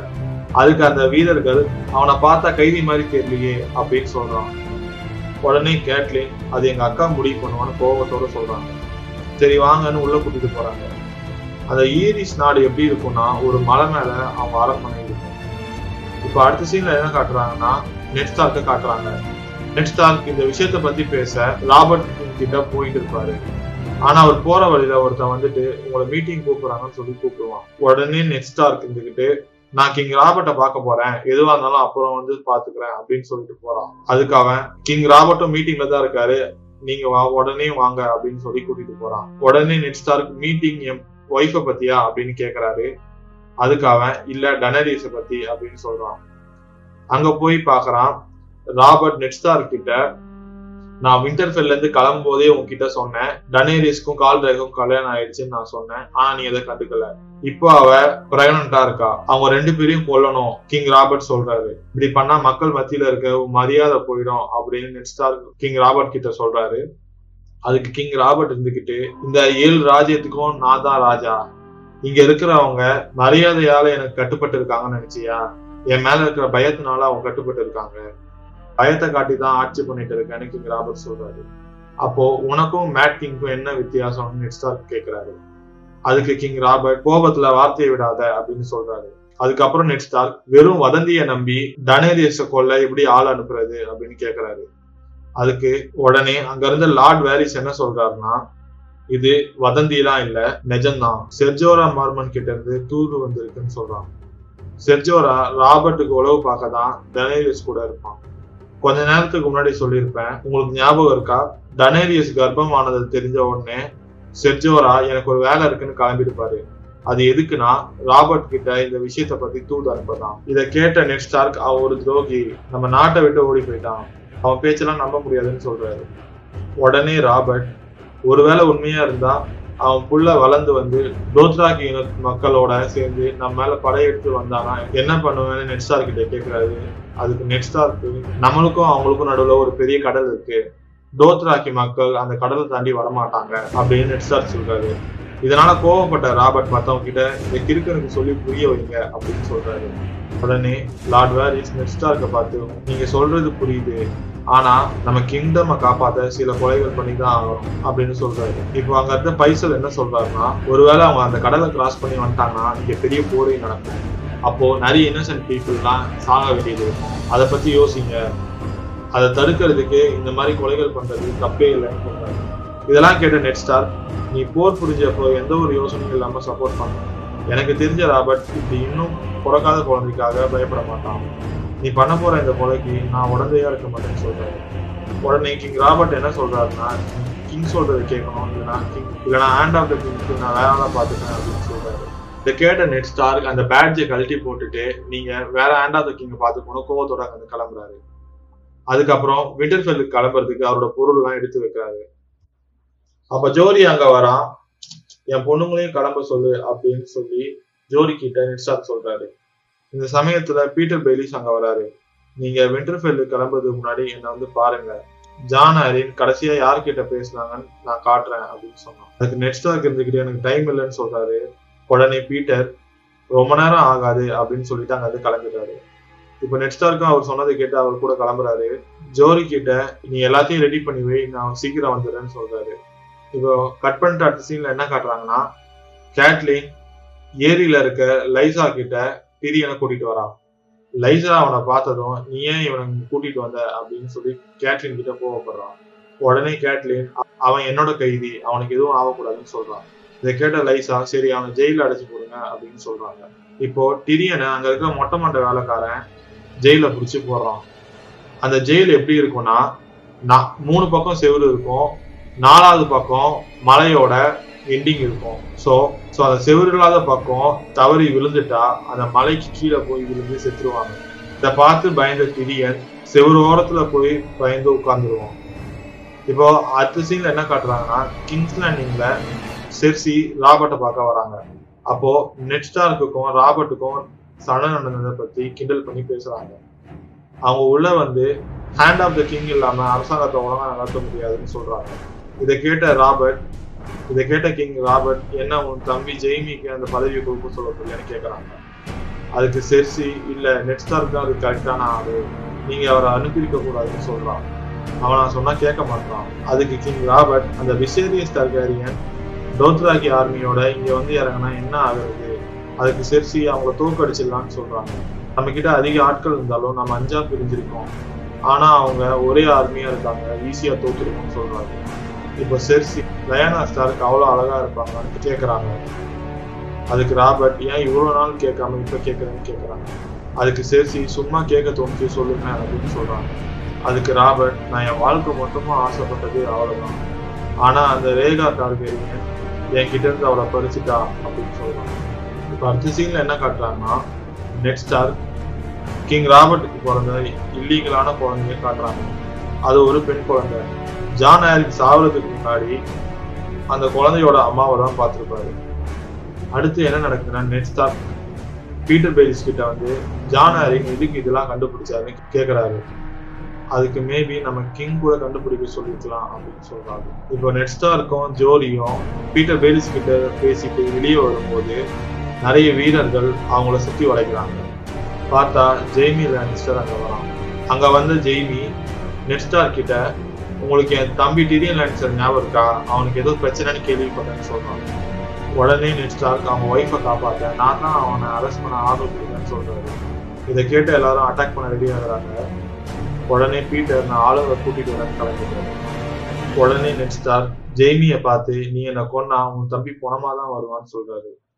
இதை கேட்ட ஜெய்மி நெட்ஸ்டார்க்கு விட்டுருங்க. அவர் கூட இருக்க ஆளுங்களை கொள்ளுங்க அப்படின்னு சொல்லி உத்தரவிடுறான் ஜெய்மியோட ஆளுங்க நெட்ஸ்டார்க் ஆளுங்களை கொள்றாங்க கோவத்துல நெட்ஸ்டார்க்கும் சண்டை போட ஆரம்பிக்கிறாரு. ஜோரியும் நெட்ஸ்டார்க்கு காப்பாற்ற சண்டை போடுறான். ஜோரி போய் ஜெய்மி அடிக்க போறான். உடனே ஜெய்மி கத்தி எடுத்து ஜோரியோட கண்ணிலேயே குத்திடுறான். இப்போ ஜெய்மியும் நெட்ஸ்டார்க்கும் சண்டை போடுறாங்க. ஒருத்தருக்கு ஒருத்தர் ஈக்குவலான பவர்ன்றதுனால சண்டை ரொம்ப நேரம் நீடிக்குது. அந்த சமயத்துல நெட்ஸ்டார்க் பின்னாடி வந்து ஜெய்மியோட ஆளு ஒருத்தன் நெட்ஸ்டார்க்கோட காலிலேயே ஈட்டியால குத்திடலாம் ஜெய்மியே இது எதிர்பார்க்கல. உடனே ஜெய்மி அந்த வீரனை அடிச்சு போட்டுடலாம் ஜெய்மி கெட்டவெல்லாம் கிடையாதுங்க. ஆனா அவங்களோட சிஸ்டர் செர்சி தான் கெட்டவங்க. போக போக அது உங்களுக்கே புரியும். ஜெய்மிக்கு எப்படினாலும் நேர்மையாக தான் சண்டை பிடிக்கும். இப்ப ஜெய்மி அவங்க ஆளுங்களை கூட்டிட்டு அங்க இருந்து கிளம்பிடலாம் காலில் குத்து வாங்கின நம்ம நெட் ஸ்டார் வாங்கி அங்கேயே விழுந்துடுறாரு. இப்போ அதுக்கு அடுத்த சீன்ல என்ன காட்டுறாங்கன்னா நெட் ஸ்டார்க் மயக்கத்துல இருக்காரு. கண்ணை முழிச்சு பாக்குறாரு. கிங் ராபர்ட்டும் செர்சியும் ஒரு முன்னாடி நிக்கிறாங்க. செர்சி நெட் ஸ்டார் கிட்ட எவ்வளவு தைரியம் இருந்தா உன் ஒய்ஃப் என் தம்பியை அரெஸ்ட் பண்ணுவான்னு கேக்குறான். இப்ப இவங்க ரெண்டு பேரும் மாத்தி மாத்தி பேசிக்கிறாங்க. உடனே ராபர்ட் ரெண்டு பேரையும் வாய மூட சொல்றாரு. அதுக்கப்புறம் நெட்ஸ்டார் கிட்ட ராபர்ட் உன் ஒய்ஃபை திடீர்னு ரிலீஸ் பண்ண சொல்லு. அதுக்கப்புறம் நீ ஜெய்மி கிட்ட சமாதானமா போ அப்படின்னு சொல்றாரு. அது இப்படி என்னோட ஆட்களை கொண்டு இருக்காங்க அப்படின்னு சொல்றாரு. அதுக்கு செர்சி உன்னோட ஆட்கள் தான் போதையில அட்டாக் பண்ண ஆரம்பிச்சாங்கன்னு போய் சொல்றான். அதுக்கப்புறம் நெட்ஸ்டார்க்கு என்ன சொல்றாருன்னா ஜெய்மி இங்க இருந்து ஓடிட்டான். எனக்கு பெர்மிஷன் கொடுங்க நான் போய் குளிச்சுட்டு வரேன்னு சொல்றாரு. இதை கேட்ட செர்சி என்னோட ஒரு பிரதரை அரெஸ்ட் பண்ணி வச்சிருக்காங்க. இன்னொரு பிரதர் மேல அபாண்டமா பழி போடுறாங்க. நீங்க என்னன்னா சும்மா இருக்கீங்க. உங்க ஆர்மரை என்கிட்ட கொடுத்துட்டு என் கவனம் வாங்கி மாட்டிக்கணும்னு ராபர்ட் கிட்ட சொல்றாங்க. இதை இதை கேட்ட கிங் ராபர்ட் கோவம் அடைஞ்சு அவங்க கண்ணத்திலேயே ஒண்ணு பழியிருந்து விடுறாங்க. அதுக்கப்புறம் செர்சி அங்க வந்து கலந்துருவாங்க அவங்க போனதுக்கு அப்புறம் நெட் ஸ்டார் கிட்ட ராபர்ட் என்ன சொல்றாருன்னா ஸ்டார்ஸும் லேனிஸ்டர்ஸும் சண்டை போட்டு இருந்தா என்னால நாட்டை ஒழுங்கா ஆள முடியாதுன்னு சொல்றாரு. அப்போ ஜெய்மியை சும்மா விட போறேன்னு நெட் ஸ்டார் கேக்குறாரு. அதுக்கு ராபர்ட் அவன் அப்பா கிட்ட நிறைய கடன் வாங்கியிருக்கேன். என்னால ஒன்றும் செய்ய முடியாதுன்னு சொல்லிடுறாரு. எனக்கு ரெண்டு பிரதர்ஸ் இருக்காங்க. ஆனா நான் உன்னதான் என்னோட பிரதர் பாக்குறேன்னு சொல்லி எனக்கு ரெண்டு பிரதர்ஸ் இருக்காங்க. ஆனா நான் உன்னதான் என் பிரதரா பாக்குறேன்னு சொல்லி ஹேண்ட் ஆஃப் த கிங் பேட்ஜை தூக்கி போட்டுட்டு ஹேண்ட் ஆஃப் த கிங் பேட்சை நெட் ஸ்டார் கிட்ட கொடுத்துட்டு நான் வேட்டைக்கு போறேன். நான் வர வரைக்கும் கிங்ஸ்ல நீங்க நீ தான் பாத்துக்கணும்னு சொல்லி அங்க இருந்து கிளம்புறாங்க. இப்ப அடுத்த சீன்ல டெனரியஸை காட்டுறாங்க. டெனரியஸ் என்ன பண்றாங்கன்னா அந்த டிராகன் முட்டையை எடுத்து தீக்கங்கல வைக்கிறாங்க. டிராகன் முட்டை அந்த ஹீட்ல புரியுமான்னு பாக்குறாங்க. கொஞ்ச நேரத்துக்கு அப்புறம் அந்த முட்டையை கையில எடுத்து பாக்குறா அப்ப அந்த அந்த பக்கம் அந்த வேலைக்காரி ராணி உங்க கை சுட்டுறோன்னு அந்த டிராகன் முட்டையை வாங்குறா. ஹீட்ல அந்த வேலைக்காரியோட கை சுட்டுருக்கு ஆனா டனேரியஸ் அதை அசால்ட்டா தான் பிடிச்சிட்டு இருந்தாங்க. டனேரியஸ் கைக்கு எதுவும் ஆகல. ஆனா அந்த வேலைக்காரியோட கை கொத்து போயிருக்கு. ஸோ இப்போ உங்களுக்கு புரிஞ்சிருக்கும்னு நினைக்கிறேன் என்ன விஷயம். புரியலன்னா வெயிட் பண்ணுங்க. நான் போக போக அதை ரிவீல் பண்ணுறேன் திருப்பியும் பிரானுக்கு த்ரீ எயிட் ரேவன் கனவுல வருது. அதை ஃபாலோ பண்ணி போறான். திடீர்னு சத்தம் கேட்டு முழிச்சு பாக்குறான் அது ஹோல்டரோட சத்தம் தான் பிரானுக்கு டிரியன் சொன்ன மாதிரி குதிரை ஓட்டுறதுக்கு சேடல் பண்ணிட்டு வந்திருக்கான். பிரான் அதை பார்த்து சந்தோஷப்படுறான். அடுத்த சீன்ல என்ன காட்டுறாங்கன்னா பிரான் அந்த சேடலை யூஸ் பண்ணி குதிரை ஓட்டிக்கிட்டு இருக்கான். அப்போ ராபோம் தியோனும் பேசிக்கிட்டு இருக்காங்க. லேனிஸ்டர்ஸ் சும்மா விடக்கூடாது. உங்க அப்பாவே குத்தி போட்டுட்டாங்கன்னு சொல்லிட்டு இருக்கான். உனக்கு என்ன அக்கறை? நீ தான் எங்க ஃபேமிலியே இல்லையே அப்படின்னு சொல்லிடுறான். இப்போ குதிரை ஓடிட்டு இருந்த பிரான் காணாம போயிடுறான். உடனே ரா வா போய் தேடலான்னு கூப்பிடுறான். அதுக்கு தீயோ நான் தான் உங்க ஃபேமிலியே இல்லையேன்னு சொல்லி கிளம்பிடுறான். இப்போ தனியா வந்த பிரானை சில திருடங்க பிடிச்சிடுறாங்க அவங்க பிராண்ட் கிட்ட எல்லாத்தையும் கழட்டி கொடுக்க சொல்றாங்க. அது மட்டும் இல்லாம நீ குதிரையில இருந்து இறங்க நான் குதிரையை எடுத்துக்கிறோம் அப்படின்னு சொல்றாங்க. அந்த சமயத்துல ராப் அங்க வந்துடுறான். இப்ப ராபுக்கும் அந்த திருடங்களுக்கும் சண்டை நடக்குது. அந்த சண்டையில ராப் அவங்கள அடிச்சு கொண்டுடுறான் இப்போ ஒருத்தன் பிரானை பிடிச்சி கத்திய வச்சு மிரட்டுறான். ஒழுங்கா கத்தியை கீழே போடு இல்லைன்னா பிரானை கொண்டுடுவேன் ராபுக்கு என்ன பண்றதுன்னு தெரியல. அவன் கத்தியை கீழே வைக்க போறான். அப்போ பின்னாடி ஒரு அம்பு வந்து அந்த திருட மேல பாயுது. பார்த்தா தியோன் தான் அம்பு விட்டு காப்பாத்திருக்கான். அதுல ஒருத்தி மட்டும் உயிரோட இருக்கா? அவளை தியோன் அம்பு விட்டு கொல்ல பாக்குறான் உடனே அவ என்னை வி- என்னை விட்டுடுங்க. நான் உங்களுக்கு காலம் பூரா வேலை செய்யறேன்னு சொல்றான். இவரோட நேமை நான் போக போக சொல்றேன். இவங்களை ஞாபகம் வச்சுக்கோங்க. பிரானோட ஸ்டோரி லைன்ல இவங்களுக்கு பெரிய இம்பார்ட்டன்ட் ரோல் இருக்கு. இப்ப அடுத்த சீன்ல என்ன காட்டுறாங்கன்னா தூக்கத்துல டிரியன் உருண்டு அந்த எட்ஜுக்கு வந்துடுறான். கண்ணு முழிச்சு பாக்குறான். பயந்து போய் ஏஞ்சி அந்த டோரை தட்டுறான். உடனே அந்த மொட்டை உள்ள வந்து வாயை முழுட்டு இருக்க மாட்டியான்னு டிரியனை அடி அடின்னு அடிக்கிறான். டிரியன் பேச பேச அவன் அடிக்கிறான். இப்ப அடுத்த சீன்ல என்ன காட்டுறாங்கன்னா டனேரிஸ காட்டுறாங்க. அவ கையில குதிரையோட ஹார்ட் வச்சிருக்கா. அதை அப்படியே பச்சையா திங்கிறான் சுத்தி எல்லாரும் ஏதோ மந்திரம் சொல்லிட்டு இருக்காங்க. கால் ராகவும் அங்க இருக்கான். அவன் அந்த குதிரையோட ஆட்டை முழுசா தின்னுட்டா அவன் வயிற்றுல வளர்றது ஆண் வாரிசுன்னு அர்த்தமா? அது இந்த தோத்ராக்கிஸோட நம்பிக்கை. ஆண் வாரிசு இல்லைன்னா கால் ராகவ வேற கல்யாணம் பண்ணிப்பான். இப்ப டனேரியஸ் ஒரு வழியா தின்னு முடிச்சிடுறான். அவளுக்கு ரொம்ப கொமட்டுது. அதனால வாந்தி எடுக்கிற மாதிரி குனிறா எல்லாரும் அமைதியாயிடுறாங்க. டனாரியஸையே பாக்குறாங்க ஆனா டனாரியஸ் வாந்தி எடுக்கல. அந்த ஹார்ட்டை முழுசா சாப்பிட்டாங்க. இப்ப டனாரியஸ் எந்திச்சு என் வயித்துல வர்றது ஆண் வாரிஸ் தான். அவன் பேரு ரேகோன்னு சொல்றான். இப்போ கால் ரேகோ அவன் கிட்ட வந்து சந்தோஷத்துல அவளை தூக்கிக்கிறான். செர்ஜோரா விசேரியஸ் கிட்ட இப்பதான் அவன் அவங்களோட குயின் ஆயிருக்கா அப்படின்னு சொல்றான். இதை கேட்ட விசேரியஸ் அவனுக்கு அங்க இருக்க பிடிக்காம அங்க இருந்து கிளம்பிடுறான். விசேரியஸ் டனேரியஸ் ரூமுக்கு வந்து அந்த மூணு டிராகன் முட்டைய திருட்டுத்தனமா எடுத்துட்டு போக ட்ரை பண்றான். அப்போ செஜோரா அங்க வந்து என்ன பண்றேன்னு கேக்குறான். அதுக்கு விசேரியஸ் இருந்துகிட்டு ரெண்டு டிராகன் முட்டையை வித்தாலே போதும் எனக்கு கப்பலும் ஆர்மியும் கிடைக்கும் நான் அதை வச்சு கிங்ஸ்லாண்ட் மேல போட்டு கொடுப்பேன் அப்படின்னு சொல்றான். அந்த முட்டை உனக்கு சொந்தமானது இல்ல டனேரியஸ் சொந்தமானது அப்படின்னு சொல்றான். நீ எடுத்துட்டு போக அதை நான் விட மாட்டேன்னு சொல்றான். விசேரியஸ்க்கு பாவம் எதுவும் வழி இல்லாம அந்த டிராகன் முட்டையை அங்கேயே போட்டு போயிடும் இப்ப அடுத்த சீன்ல டிரியனை காட்டுறாங்க. டிரியன் மறுபடியும் அந்த டோரை தட்டிக்கிட்டே இருக்கான். கோவப்பட்டு அந்த மொட்டை வந்து திருப்பி டிரியனை அடிக்கிறான். டிரியன் அவனை சமாளிச்சு உனக்கு நிறைய கோல்டு தரேன். அவங்க கிட்ட நான் தப்பா ஒத்துக்கிட்டதா சொல்லுன்னு சொல்றான். இப்ப டிரியன் அங்க கூட்டிட்டு வந்துடுறாங்க. நீ தப்பா ஒத்துக்க போறியான்னு லைசா கேக்குறாங்க. அதுக்கு டிரியன் ஆமான்னு சொல்லி சின்ன வயசுல செருப்பு வச்சு வச்சது கல்லால அடிச்சதுன்னு சொல்லி வேணும்னு நக்கல் பண்றான். இதை கேட்ட லைசா கோவப்பட்டு கத்துறான். இதை கேட்ட கேட்லின் நீ என் பையனை கொல்ல ஆள் அமைச்சிருக்க. அதுவும் இல்லாம ஜான் ஆரின கொண்டிருக்க அதுக்கு டிடிஎன் நான் பண்ணலன்னு சொல் சொல்றான். லைசா மூன் டோர் ஓபன் பண்ண சொல்றா. மூன் டோர்னா ஒண்ணும் இல்லைங்க. அந்த அரண்மனை மலை மேல தானே இருக்கு. அந்த மலை மேல இருந்து அவங்களை கீழே தள்ளுறதுக்கு அந்த மலை அந்த அரண்மனைக்குள்ளேயே ஒரு டோர் மாதிரி செஞ்சிருப்பாங்க யாராவது தப்பு பண்ணாங்கன்னா அவங்கள அந்த டோர் வழியா கீழே தள்ளி விட்டுருவாங்க. இப்ப டிரியன் எனக்கு ட்ரையல் பை காம்பட் வேணும்னு சொல்றான். அது எப்படின்னா சண்டை போட்டு ஜெயிச்சா விட்டுருவாங்க. இப்போ டிரியன் கூட சண்டை போட ஒருத்தன் வரான். உடனே டிரியன் என்னால சண்டை போட முடியாது. நான் ஒரு சாம்பியன் செலக்ட் பண்ணிக்கிறேன். இது ரூல் புக்ல இருக்குதானே அப்படின்னு சொல்றான். அதுக்கு லைசா யாரை செலக்ட் பண்ண போறேன்னு கேக்குறா. அதுக்கு என்னோட அண்ணன் ஜெய்மின்னு சொல்றான். அதுக்கு லைசா அவன் வர வர வெயிட் பண்ண முடியாது. இது இப்பவே நடக்கும்னு சொல்றான். உடனே டிரியன் அங்க இருக்கவங்கள பார்த்து எனக்காக யாராவது சண்டை போடுறீங்களான்னு கேக்குறான். அதுக்கு யாருமே வரல. எல்லாருமே சிரிக்கிறாங்க. அப்போ பிரான் நான் வரேன்னு சொல்லி முன்னாடி வரான். பிரான் யாருன்னா கேட்லின் கூட அவங்களோட பாதுகாப்புக்காக வந்தவன் தான் இப்போ இதே சமயத்துல கிங்ஸ்ல நீங்க காட்டுறாங்க. அங்க என்ன நடக்குதுன்னா நெட் ஸ்டார்க் அயன் த்ரோன்ல உட்காந்துருக்காரு அப்போ ஒருத்தன் வந்து எங்க இடத்தெல்லாம் ஒரு ஆட்கள் அடிச்சுட்டு போயிட்டாங்கன்னு சொல்லி கம்ப்ளைண்ட் பண்றான். உடனே நெட் ஸ்டார்க் ஏதாவது சிம்பிள் இல்ல பிளாக் இருந்துச்சான்னு கேக்குறாரு. அதுக்கு அவன் அப்படி எதுவும் இல்லை. ஆனா இதை மட்டும் விட்டுட்டு போயிருக்காங்கன்னு சொல்லி ஒரு மூட்டையில இருந்து மீனை கொட்டுறான். அதெல்லாம் செதஞ்சி போயிருக்கு. இதை பார்த்த பீட்டர் இது உங்க ஒய்ஃப் வம்சத்தோட சிம்பிள் தானேன்னு கேக்குறான். அதுக்கு நெட் ஸ்டார்க் இது யார் பண்ணான்னு கேட்கிறாரு அதுக்கு அவன் ஒருத்தன் ரொம்ப ஹைட்டா இருந்தான் என் குதிரையை கூட வெட்டிட்டான் ஒரே வெட்டில அப்படின்னு சொல்றாரு. உங்களுக்கு அது யாருன்னு புரிஞ்சிருக்கும். மவுண்டெயின் தான் அது. அங்க இருக்கிறவங்களுக்கும் அது மவுண்டெயின்னு புரியுது. அவன் டிரியன் ஜெய்மி செர்சி இவங்களோட அப்பா டைவினோட அடிமை. டிரியன் லானிஸ்டரை அவன் நெட்ஸ்டார்க்கோட ஒய்ஃப் கேட்ரின் அரெஸ்ட் பண்ணதுனால தான் அவன் இப்படி பண்ணியிருக்காங்க பீட்டர் பெரி சொல்றாரு. உடனே நெட்ஸ்டாருக்கு எந்திரிச்சு அந்த மவுண்டனுக்கு மரண தண்டனை கொடுக்கணும். அவனை பிடிச்சிட்டு வாங்க.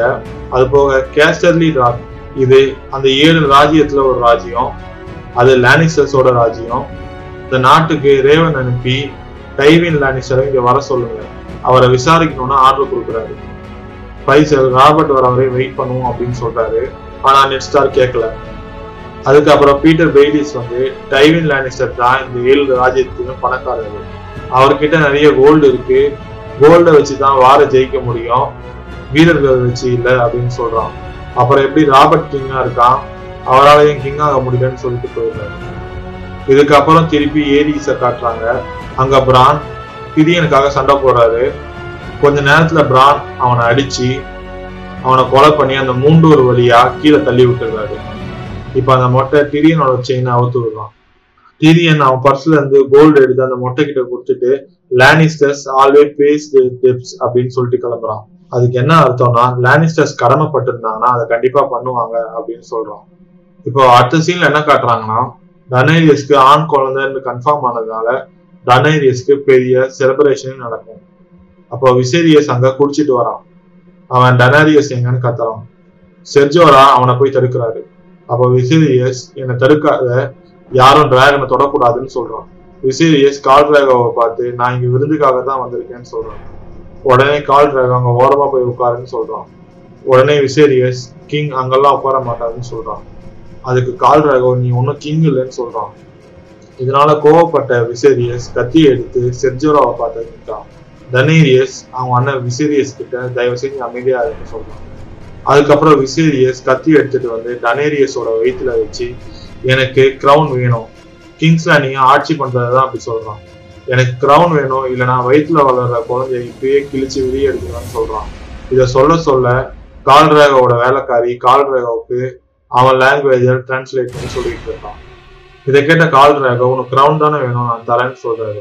இதை டனேரியஸ் அவங்க அண்ணனுக்கு டிரான்ஸ்லேட் பண்ணி சொல்றான். இதை கேட்ட விசேரியஸ் சந்தோஷப்படுறான் இப்போ சில பேர் விசேரியஸ் கையை உடச்சி அவனை பிடிக்கிறாங்க. நீங்க என்னை தொடக்கூடாது நான் ஒரு டிராகன் அப்படின்னு விசேரியஸ் கத்துறான். என்னை விடுங்க எனக்கு என்னோட க்ரௌன் வேணும்னு கத்துறான். கால்ராகோ தான் போட்டு இருக்க கோல்டு பெல்ட்டை கலட்டி சட்டியில போட்டு தீல காட்டி அதை உருக்கான் சர்ஜோரா டனேரியஸ் கிட்ட பின்னாடி திரும்பிக்கும்னு சொல்றான். ஆனா டனேரியஸ் இல்ல என்னை விடுங்க நான் பார்க்கணும் அப்படின்னு சொல்றான். இப்ப விசேரியஸ் என்னை விடுங்க அப்படின்னு கால்ரகோ கிட்ட கேட்கிறான். இப்ப கால்ரகோ அந்த கோல்டு உருகுனதும் இப்ப கால்ரகோ அந்த சட்டியை தூக்கிட்டு வந்து உனக்கு கிரவுண்ட் தானே வேணும் அப்படின்னு சொல்லி அந்த உருகுன கோல்ட அப்படியே விசீரியஸோட மண்டையில ஊத்திடலாம் விசீரியஸ் கருகி இறந்து போயிடுறான். இத பார்த்த தனேரியஸ் கொஞ்சம் கூட ஃபீல் பண்ணாம அவன் என்ன சொல்றான்னா விசீரியஸ் டிராகன் இல்லைன்னு சொல்றான் நெருப்பாலேயோ சூடாலேயோ டிராகனை கொல்ல முடியாது அப்படின்னு சொல்றான். இப்போ கிங்ஸ்டா நீங்க காட்டுறாங்க. அங்க நெட் இப்போ நெட் ஸ்டார்க் அவன் பொண்ணுங்க கிட்ட நீங்க விண்டர்ஃபெல்லுக்கு கிளம்புங்கன்னு சொல்றாரு. அதுக்கு ரெண்டு பேருமே ஒத்துக்கல.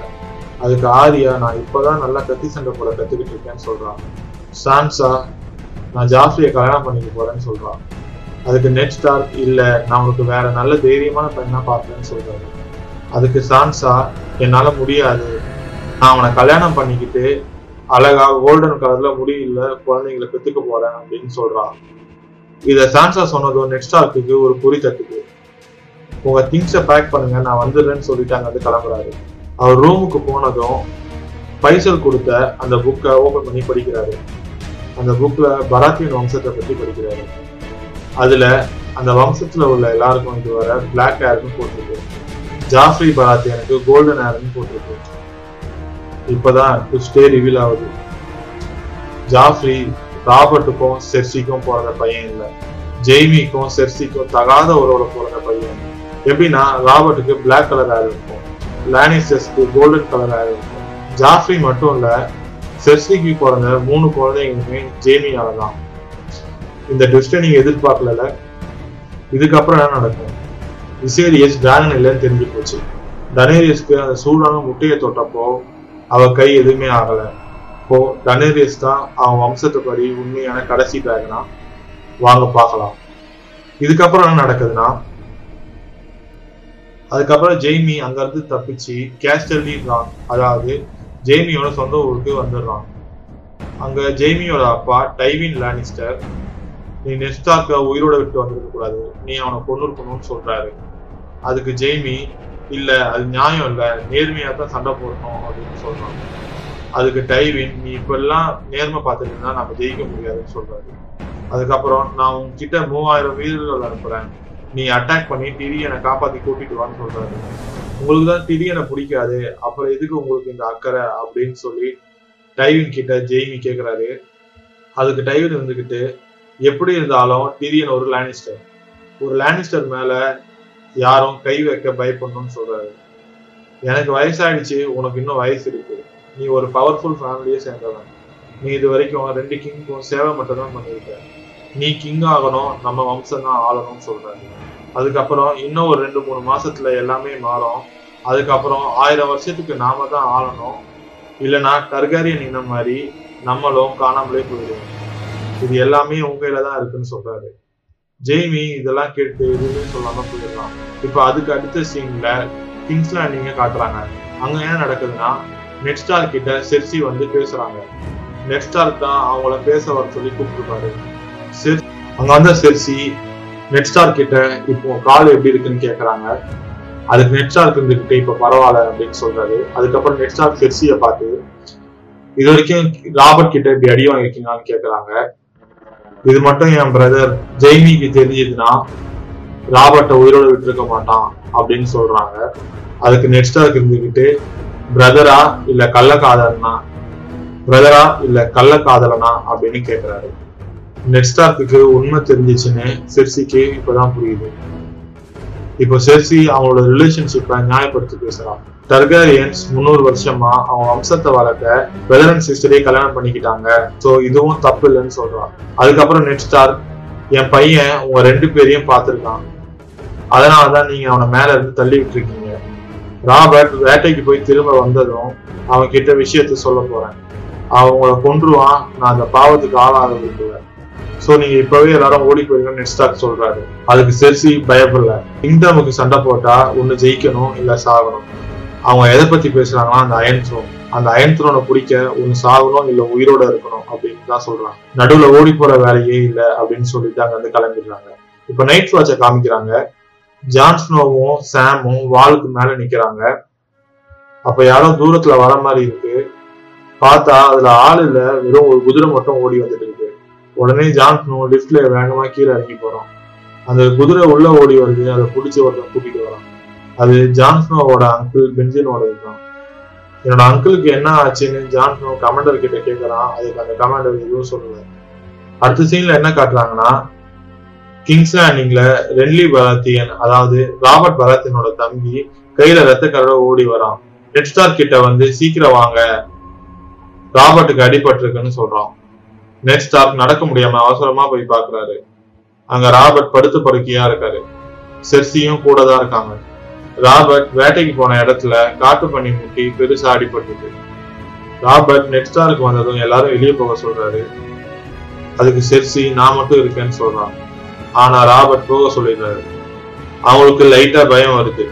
எங்க நெட் ஸ்டார்க் எல்லாத்தையும் சொல்லிட்டு வரான் அதுக்கப்புறம் ராபர்ட் நெட் ஸ்டார் கிட்ட பேப்பர் எடுத்து நான் சொல்றது எல்லாத்தையும் எழுது அப்படின்னு சொல்றாங்க. நெட் பேப்பர் எடுத்து எல்லாத்தையும் எழுத ஆரம்பிக்கிறாரு. ராபர்ட் என்ன சொல்றாருன்னா என்னோட பையன் ஜாஃப்ரி முறையான வயசுக்கு வர வரைக்கும் எல்லா அதிகாரத்தையும் நெட்ஸ்டார் தான் பாத்துக்கணும் அப்படின்னு எழுத சொல்றான். நெட் ஸ்டார் ஜாஃப்ரின்னு போடாம முறையான வாரிசுன்னு போடுறாரு. இப்ப ஏன்னு உங்களுக்கே புரிஞ்சிருக்கும். நெட்ஸ்டார்க்கு அதை எழுதி முடிச்சதும் ராபர்ட் அதை சைன் பண்ணி கொடுக்குறாரு. அது போக ராபர்ட் என்ன சொல்றாருன்னா நான் சாகுறப்ப பாவம் பண்ண விரும்பல. தனாரியஸ கொல்ல வேணாம். என் கூட இருக்கவங்க எனக்கு ஜால்ரா தான் போட்டாங்க. நீ மட்டும்தான் ஒழுங்கா இருந்த. நீ சொன்னதை நான் கேட்டுக்கணும்னு சொல்றான். இப்படி ராபர்ட் ஃபீலிங்கா பேசுறதால அவர்கிட்ட எந்த உண்மையும் சொல்லாம நெட் ஸ்டார்க் அங்கிருந்து வெளியே வந்துடுறாரு. வெளியே வந்ததும் நெட் ஸ்டார்க் வேரிஸ் கிட்ட ராபர்ட் மனசை மாத்திக்கிட்டாரு. அனேரியஸ கொல்ல அமைச்சவங்கள திருப்பி கூப்பிடுங்க அப்படின்னு சொல்றாரு. இதை கேட்டு லார்ட் வேரிஸ் அந்த ஆளு இந்நேரத்துக்கு டனேரியஸ கொண்டிருப்பான் அப்படின்னு சொல்றான். இதை கேட்டு நெட் ஸ்டார்க் எதுவுமே சொல்லாம போயிடுறாரு. இப்ப அடுத்த சீன்ல டனேரியஸ காட்டுறாங்க. அங்க டனேரியஸ் கால்ரோவ கிட்ட எவ்வளவோ கன்வின்ஸ் பண்றா கிங்ஸ்ல நீங்க போய் பிடிக்கலான்னு ஆனா கால்ரகோ டாத்ரோகிஸ் கடலை தாண்டி போய் ஆட்சி பண்ண மாட்டாங்கன்னு சொல்லி இதை பத்தி இனிமேல் பேசாதுன்னு சொல்றான். இதுக்கப்புறம் டனேரியஸ் செர்ஜோரா கிட்ட நான் எவ்வளவோ சொல்லி பார்த்துட்டேன். கால்ராகோ கேட்க மாட்டாருன்னு சொல்லிட்டு இருக்கான். இதை கேட்டு செர்ஜோரா பொறுமையா இரு காலம் வரும்னு சொல்றாரு. அது போக எனக்கு ஒரு வேலை இருக்கு. நீங்க இந்த மார்க்கெட்டை சுத்தி பாருங்க. நான் அதுக்குள்ள வந்துடுறேன்னு சொல்லிட்டு போறான். அது என்னன்னா செர்ஜோராக்கு ஒரு மெசேஜ் வந்திருக்கு. ஒரு சின்ன பையன் செர்ஜோரா கிட்ட வந்து நீங்க இது வரைக்கும் வேலை பார்த்ததெல்லாம் போதும். உடனே நீங்க கிளம்புங்கன்னு சொல்லி ஒரு ஆர்டர் பேப்பரை அவர் கிட்ட கொடுத்துட்டு போறான். இப்ப செர்ஜோராக்கு ஏதோ தப்பா நடக்க போகுதுன்னு புரியுது. அப்ப அந்த மார்க்கெட்ல ஒருத்தன் ஒயினை கூவி கூவி வித்துட்டு இருக்கான். அவன் தனேரியஸ கூப்பிட்டு அவன் புகழ்ந்து பேசிட்டு இருக்கான். செர்ஜோரா இதெல்லாம் பார்த்துட்டு இருக்காரு. அந்த ஒயின் வைக்கிறவன் டனேரியஸ்க்கு ஸ்பெஷலா ஒரு ஒயின் வச்சிருக்கேன்னு சொல்லி ஒரு சின்ன பேரல கொடுக்குறான். செர்ஜோரா அங்க வந்து எனக்கு தாகமா இருக்கு அந்த பேரல ஓபன் பண்ணுன்னு சொல்றாரு. இது ராணிக்கு மட்டும்தான் உங்களுக்குலாம் இல்லைன்னு சொல்லி சமாளிக்கிறான். நீ ஓபன் பண்ணுன்னு செர்ஜோரா சொல்றாரு. அதை அவன் ஓபன் பண்ணதும் அதை ஒரு கிளாஸ்ல புடி அப்படின்னு சொல்றாரு. அதுக்கு அவன் இதை உடனே குடிச்சா நல்லா இருக்காதுன்னு சொல்லி சமாளிக்கிறான். உடனே டனேரியஸ் சொல்றதை செய்யுன்னு சொல்றான். அவன் ஒரு கிளாஸ்ல அந்த ஒயினை குடிச்சு செர்ஜோரா கிட்ட கொடுக்குறான். செர்ஜோரா அந்த ஒயினை மூணு பாக்குறாரு நீ ஃபர்ஸ்ட் குடின்னு அந்த ஒயின் விற்கிறவங்க கிட்ட சொல்றாரு. அதுக்காக இதை குடிக்கிறதுக்கு எனக்கு தகுதி இல்லைன்னு மறுபடியும் நிறைய சமாளிக்கிறான். உடனே டனேரியஸ் நீ அதை குடிச்சே ஆகணும்னு சொல்றான். உடனே அதை அவன் வாங்கி குடிக்கிற மாதிரி போயிட்டு எல்லாரையும் தள்ளி விட்டுட்டு அங்கிருந்து அவன் கிளம்பி எஸ்கேப் ஆக பாக்குறான் டாத்ரோக்கியோட வீரர்கள் அவரை பிடிச்சிடுறாங்க என்னன்னா டனேரியஸ விஷம் வச்சு கொல்ல பார்த்திருக்காங்க. இதை புரிஞ்சுக்கிட்டு செர்ஜோரா அதை காப்பாத்திருக்கான். செர்ஜோரா ராபர்ட் கிங்காக உழவு பார்க்க தான் வந்திருக்காரு. ஆனா வந்து டனேரியஸ் கொல்ல அவருக்கு ஆசை இல்லை. இதுக்கப்புறம் டனேரியஸ அங்க இருந்து கா- அப்புறம் இதுக்கப்புறம் டனேரியஸ பத்திரமா அங்க இருந்து கூட்டிட்டு போறாங்க. இப்போ அடுத்த சீன்ல விண்டர்ஃபீல்ட காட்டுறாங்க. இப்போ விண்டர்ஃபெல்ல இருக்க எல்லாருக்கும் ட்ரைனிங் முடிஞ்சிருச்சு. இதுக்கு மேலதான் உறுதிமொழி எடுத்து நைட் வாட்ச் ஆவாங்க. உறுதிமொழி எடுக்கிறது முன்னாடி கமெண்டர் எல்லாருக்கும் சொல்றாரு. விருப்பப்பட்டவங்க இருக்கலாம். கிளம்பணும்னா இப்பயே கிளம்பிடுங்க அப்படின்னு சொல்றாரு. ஆனா உறுதிமொழி எடுத்துட்டா சாகர வரைக்கும் இங்கதான் இருக்கணும். அதுக்கப்புறம் கமாண்டர் ஜியோ பர்மன் அவங்க எல்லாருக்கும் இன்ஸ்ட்ரக்ஷன் கொடுத்துட்டு இருக்காரு. அதுக்கப்புறம் கமாண்டர் யாரெல்லாம் பழைய காட்ஸை கும்பிடுறீங்கன்னு கேக்குறாரு. அதுக்கு ஜான்சனும் எழுந்து நிக்கிறான். எதுக்கு இதை கேட்கிறாருன்னா யார் யாரு எந்தெந்த கடவுளை கும்பிடுறாங்களோ அந்தந்த கடவுளுக்கு முன்னாடிதான் உறுதிமொழி எடுக்கணும் ஜான்ஸ்னோ கும்பிடுற ஓல்டு காட் வந்து வாழ்க்கை அந்த பக்கம் ஒரு மைல் தாண்டி இருக்கு. அப்புறம் சாமும் எழுந்திரிச்சு நானும் ஜான்ஸ்னோ கூட ஓல்டு கார்டுக்கே உறுதிமொழி எடுத்துக்கணும்னு சொல்றான். அடுத்து என்ன நடக்குதுன்னா இவங்க ட்ரைனிங்கை பேஸ் பண்ணி இவங்க எல்லாரையும் மூணு கேட்டகரியா பிரிக்கிறாங்க. பில்டர்ஸ் ரேஞ்சர்ஸ் அதுக்கப்புறம் வேலைக்காரங்க பிரிக்கிறாங்க. அதுல எல்லாரோட பேரும் படிக்கிறாங்க. ஆனா அதுல ஜான்ஸ்னோவோட பேரை வேலைக்காரங்க லிஸ்ட்ல போட்டுடுறாங்க. இதை கேட்ட ஜான்ஸ்னோவுக்கும் அவன் ஃப்ரெண்ட்ஸுக்கும் ஷாக் ஆகுது. ஏன்னா நான் முன்னாடியே சொல்லியிருப்பேன் ஜான்ஸ்னோ பயங்கரமா சண்டை போட்டிருக்கோம் அது மட்டும் இல்லாம இங்க இருக்கிறதுலே பயங்கரமா சண்டை போடுறது ஜான்ஸ்னோ மட்டும்தான். இப்போ ஜா இப்போ ஜான்ஸ்னோ ஆலிசரை பாக்குறான் ஆலிசர் நெக்கலா சிரிக்கிறாரு ஏன்னா அவர் தான் இப்படி பண்ணியிருக்காரு. இப்போ எல்லாரையும் தனித்தனியா கூப்பிட்டு போறாங்க. இப்போ வேலைக்காரங்க கேட்டகரியில வந்து அவங்களுக்கு மாஸ்டர் ஏமன் இன்ஸ்ட்ரக்ஷன்ஸ் கொடுத்துட்டு இருக்காரு ஏமன் ஜான்ஸ்னோ கிட்ட உன்னை மாஸ்டர் அவரோட பர்சனல் வேலைக்காரனா சூஸ் பண்ணிருக்காங்கன்னு சொல்றாரு. இதை கேட்ட ஜான்ஸ்னோக்கு செம காண்டாகுது. நான் இங்க இருந்து கிளம்புறேன். நான் போகலாமான்னு கேக்குறான். அதுக்கு மாஸ்டர் அதுக்கு ஏமன் உன்னோட விருப்பம்னு சொல்லிட்டாரு. ஜான்ஸ்னோவும் கோவத்துல கிளம்ப போறான். சாம் அவனை வந்து கன்வின்ஸ் பண்றான். ஜான்ஸ்னோ என்ன சொல்றான்னா ஆலிசர் வேணும்னு தான் இப்படி பண்ணியிருக்காரு. நான் இங்க வீரமாக சண்டை போட வந்தேன். வேலைக்காரனாலாம் என்னால இருக்க முடியாதுன்னு சொல்றான் அதுக்கு சாம் என்ன சொல்றான்னா நம்ம கமாண்டரையும் உன்னை பர்சனலா சூஸ் பண்ணியிருக்காரு. அவர் நீ ரேஞ்சரா வரத பெருசா ஏதோ வரணும்னு யோசிச்சிருக்கலாம். அவருக்கு அடுத்து நீ தான் இந்த நைட்ஸ் வாட்சுக்கு ஹெட்டா வரணும்னு கூட யோசிச்சிருக்கலாம்னு சொல்லி கன்வின்ஸ் பண்றான். ஜான்ஸ்னோ சாம் பேசுறத கேட்டு அவன் போற முடிவை மாத்திக்கிறான். இப்ப அடுத்த சீன்ல திருப்பி கிங்ஸ்ல காட்டுறாங்க. அங்க ரென்லி பராத்தியன். இப்ப ரென்லி பராத்தியன் ஜான்ஸ்னோ கிட்ட வந்து தனியா பேசணும்னு சொல்றான். உடனே நெட் ஸ்டார்க் அவரோட காவலாளியை போக சொல்றாரு. ஆபர்ட் உங்களை தான் இன்சார்ஜா போட்டிருக்காரு. ஆனா செட்சி அதுக்கு ஒத்துக்க மாட்டான். சோ நான் உங்களுக்கு ஆயிரம் வீரர்கள் கொடுக்குறேன். இன்னைக்கே ஜாஃப்ரி அட்டாக் பண்ணி அவனை நம்ம கஸ்டடியில எடுத்துக்குவோம். நீங்க இப்படி வேஸ்ட் பண்ற ஒவ்வொரு நிமிஷமும் செர்சி ஏதாவது பிளான் பண்ணிடுவா. அப்புறம் ஜாஃப்ரிய பொம்மையா வச்சு செர்சி தான் நாட்டை ஆளுவா சோ அவனை நம்ம கஸ்டடியில எடுத்துட்டா நான் நாட்டை ஆளுறேன்னு சொல்றான். இதை கேட்ட நெட் ஸ்டார் உங்க பெரிய அண்ணன் ராபர்ட் பராத்தியனுக்கு அப்புறம் உங்க சின்ன அண்ணன் ஸ்டானிஸ் பராத்தியன் தான் அந்த நாட்டை ஆகணும்னு சொல்றாரு. அதுக்கு ரென்லி பராத்தியன் செர்சி கிட்ட இருந்து நாட்டை காப்பாத்தி ஸ்டானிஸ் கிட்ட கொடுக்கவா? அவங்க ஒரு பைத்தியக்காரன் நீங்க ரூலை பத்தி யோசிக்காதீங்க. மக்களுக்கு எது கரெக்டோ யோசிங்க.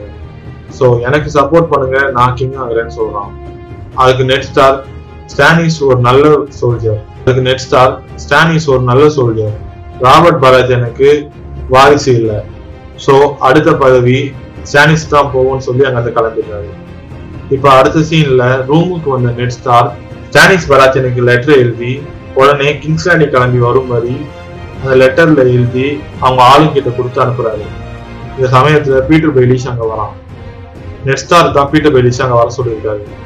நெட் ஸ்டார் பீட்டர் பெய்லிஸ் கிட்ட ராபர்ட்டுக்கு பிறந்தவங்க யாருமே அவனுக்கு பிறக்கல. எல்லாரும் ஜெய்மி லானிஸ்டருக்கு பிறந்தவங்க. சோ ரூல் படி ராபர்ட்டோட தம்பி ஸ்டானிஸ்க்கு தான் பதவி போனோன்னு நெட் ஸ்டார்க் பீட்டர் பெய்லிஸ் கிட்ட சொல்றாரு. அதுக்கு பீட்டர் இருந்துகிட்டு நீங்க அவனுக்கு சப்போர்ட் பண்ணா மட்டும் தான் அவன் கிங் ஆக முடியும். நீங்க அவனுக்கு சப்போர்ட் பண்ணாம ஜாஃப்ரி கிங் ஆக்க பாருங்கன்னு சொல்றான். அதுக்கு நெட் ஸ்டார்க் என்ன முட்டாள்தனமா பேசுறேன்னு சொல்றாரு. அதுக்கு பீட்டர் நீங்க தான் இப்ப ஹேண்ட் ஆஃப் த கிங் மொத்த பவரும் உங்ககிட்ட தான் இருக்கு. சோ நீங்க நினைச்சா இந்த மொத்த கிங்டமையும் உங்க கைக்குள்ள போட்டுக்கலாம். டிடியனை ரிலீஸ் பண்ணி லேன்சர் கூட சமாதானமா போங்க. உங்க மூத்த பொண்ணு சான்சாவை ஜாஃப்ரிக்கு கல்யாணம் பண்ணிடுவீங்க ஜாஃப்ரி பெரியவன் ஆனதும் ஏதாவது பிரச்சனை பண்ணானா இந்த சீக்ரெட் சொல்லி அவனை மிரட்டலாம்னு சொல்றான். இதை கேட்ட நெட் ஸ்டார்க் நீ சொல்றது தேச துரோகம் இதெல்லாம் நம்ம பண்ண முடியாதுன்னு சொல்றாரு. இதை கேட்ட பீட்டர் பேபிஸ் அது நம்மளுக்கு மட்டும் தானே தெரியும்னு சொல்றான். உடனே நெட் ஸ்டார்க் லானிஸ்டர்ஸ் என்னோட பையனை கொலை பண்ண ட்ரை பண்ணிருக்காங்க.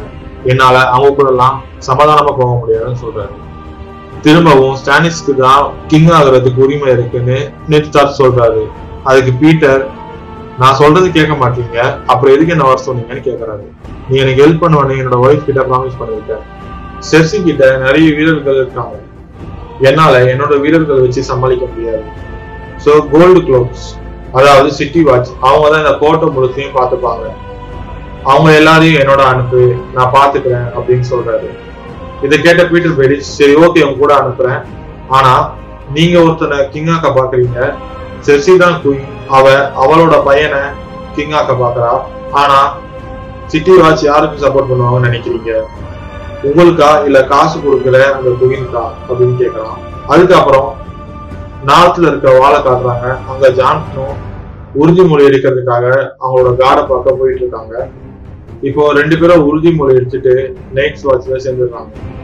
இனிமேல் இவங்க சாகுற வர நைட் வாட்ச்ல தான் இருக்கும் இப்போ ஜான்சனும் வளர்க்குற ஓனாய் அதுக்கு பேரு கோஸ்ட் அது ஒரு மனுஷனோட கையை தூக்கிட்டு வருது ஜான்சனும் அதை என்கிட்ட கொண்டு வான்னு சொல்றான். அது அவன் கிட்ட எடுத்து வந்து கீழே போட்டுருக்கு அது யாரோட கைனா அவங்க அங்கிள் பெய்லிஸோட கை. ஒருவேளை அது ஜான்சனோட அங்கிளோட கையா இருக்குமோன்னு சொல்லி ஜான்சன் யோசிக்கிறான். இப்போ அடுத்த சீன்ல என்ன காட்டுறாங்கன்னா டனேரியஸ காட்டுறாங்க. அவன் என்ன பண்ணிட்டு இருக்கான்னா டனேரியஸ கொலை பண்ண ட்ரை பண்ணவனை கட்டி போட்டு வச்சிருக்காங்க.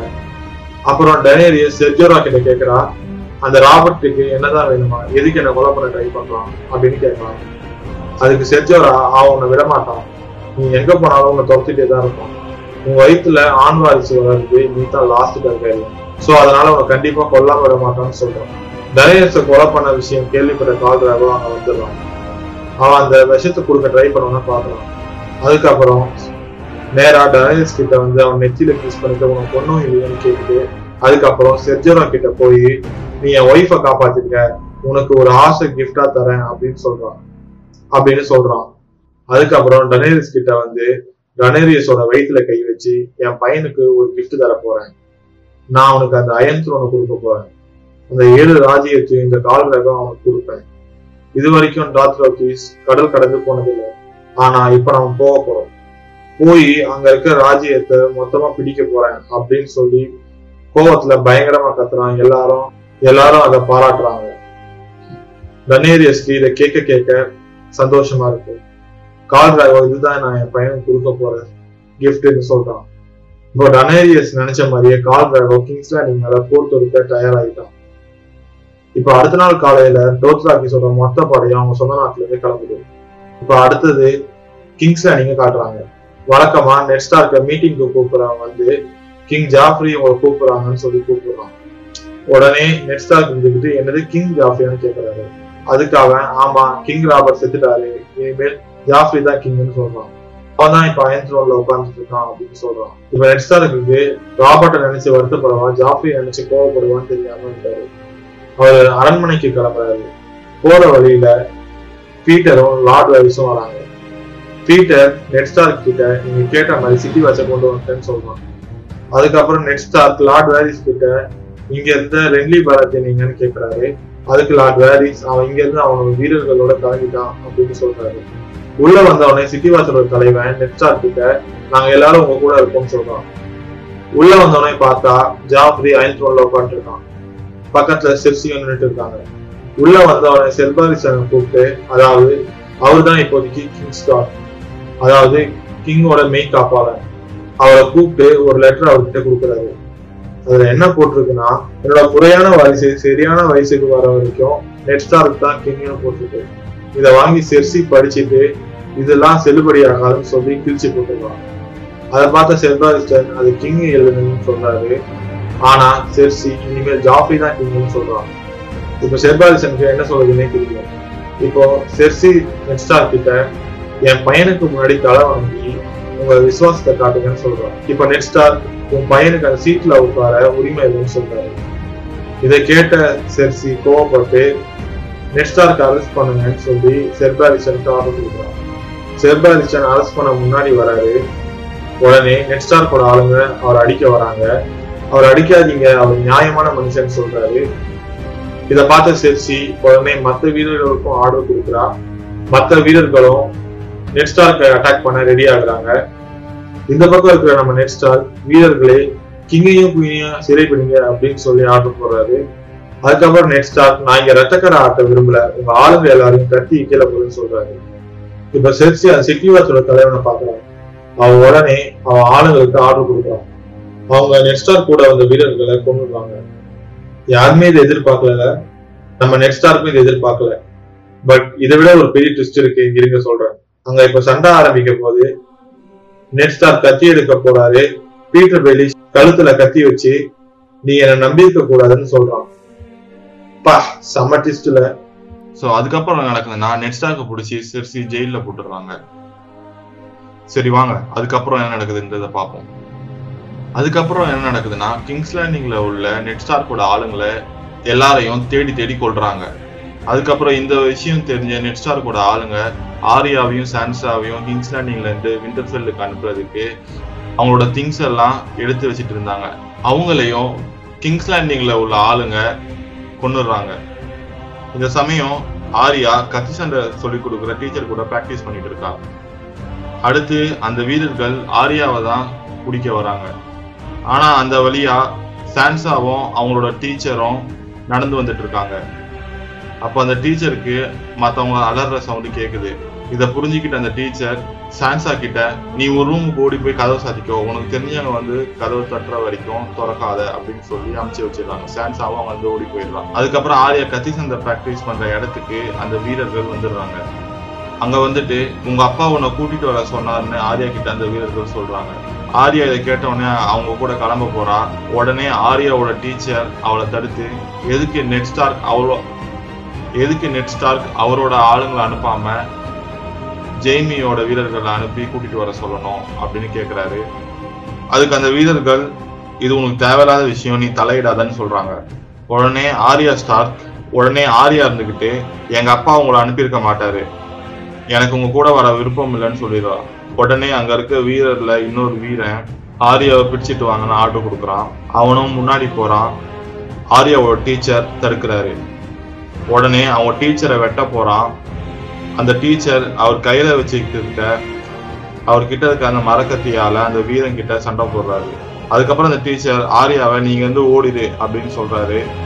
அதுக்கு ஆரியா நீங்களும் என் கூட வாங்க நான் தனியா போக முடியாது அப்படின்னு சொல்றாங்க.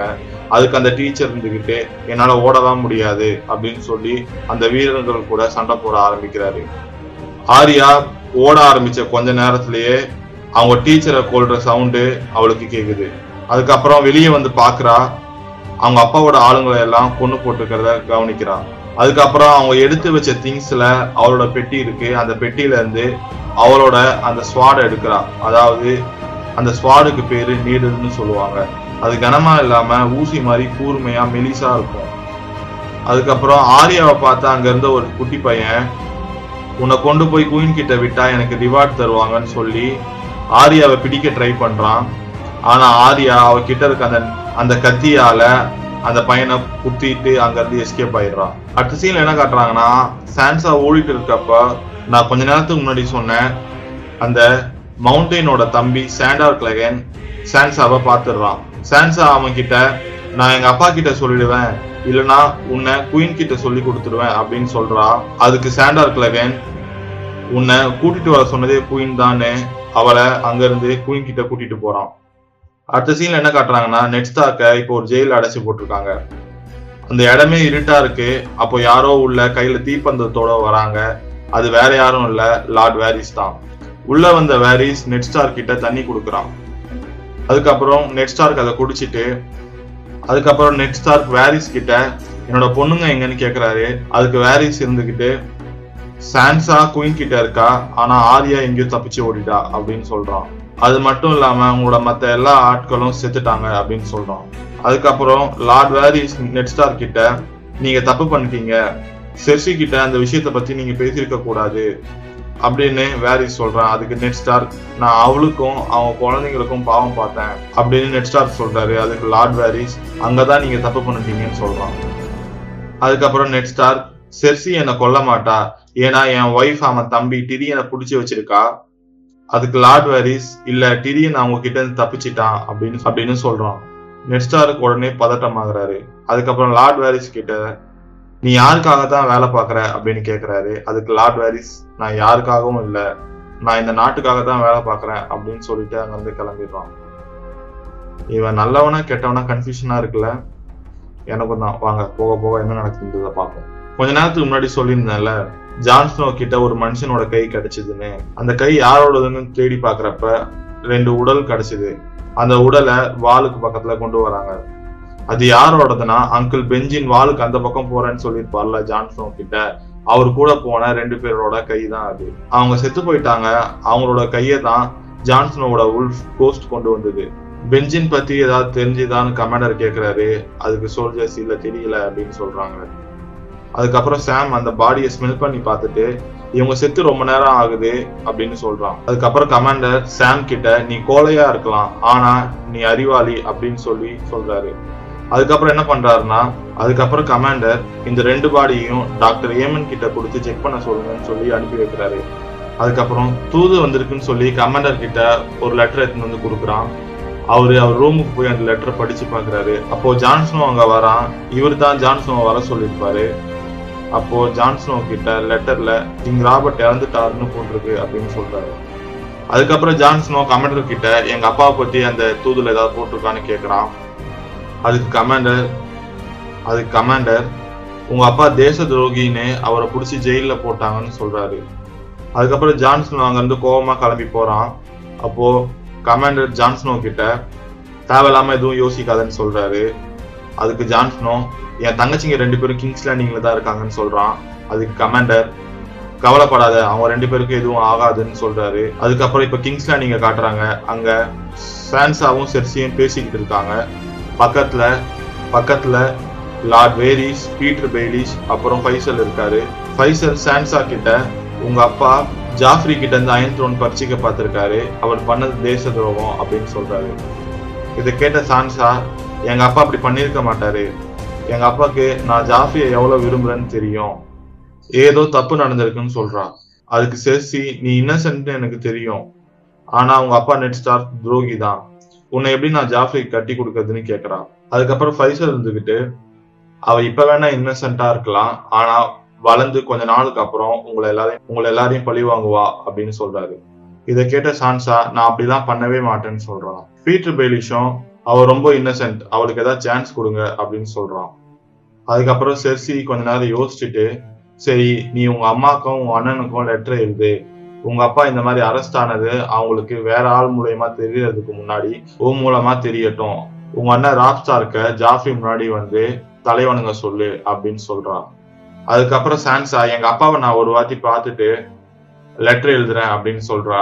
உங்க அப்பாவை என்னால காட்ட முடியாதுன்னு செர்சி சொல்றான் அதுக்கப்புறம் சான்சா எங்க அப்பாவை என்ன பண்ண போறீங்கன்னு கேக்குறா. அதுக்கு செர்சி அது நீயும் உங்க அண்ணனும் பண்றதை பொறுத்து தான் இருக்கு அப்படின்னு சொல்றா. அதுக்கப்புறம் சான்சா லெட்டர் எழுதி விண்டர்ஃபெல்லுக்கும் அவங்க அம்மாக்கும் அனுப்புறா. அதுக்கப்புறம் சான்சா எழுதுன லெட்டர் விண்டர்ஃபெல்லுக்கும் ஈதிக்கும் போகுது. அதுக்கப்புறம் அடுத்த சீன்ல என்ன காட்டுறாங்கன்னா சான்சா எழுதின லெட்டரை அவங்க அண்ணன் ராப் ஸ்டார் விண்டர்ஃபெல்ல படிச்சுட்டு இருக்கான். அந்த லெட்டரை படிச்சு பாக்குறான் அதுல நெட் ஸ்டார் துரோகம் பண்ணிருக்கிறதா போட்டிருக்கு. இத பார்த்த அவன் மாஸ்டர் லூவின் கிட்ட சான்சாவா இப்படி எழுதியிருக்கான்னு கேக்குறான் அதை பார்த்த மாஸ்டர் லூவின் இது ஹேண்ட் ரைட்டிங் சான்சாவோட தான் ஆனா வார்த்தைகள் செர்சியோடதுன்னு கரெக்டா சொல்றாரு. அதுக்கப்புறம் ராப் ஸ்டார் எங்க அப்பாவை அரெஸ்ட் பண்ணி வச்சுட்டு நான் எப்படி அங்க போய் தலை வணங்க முடியும்?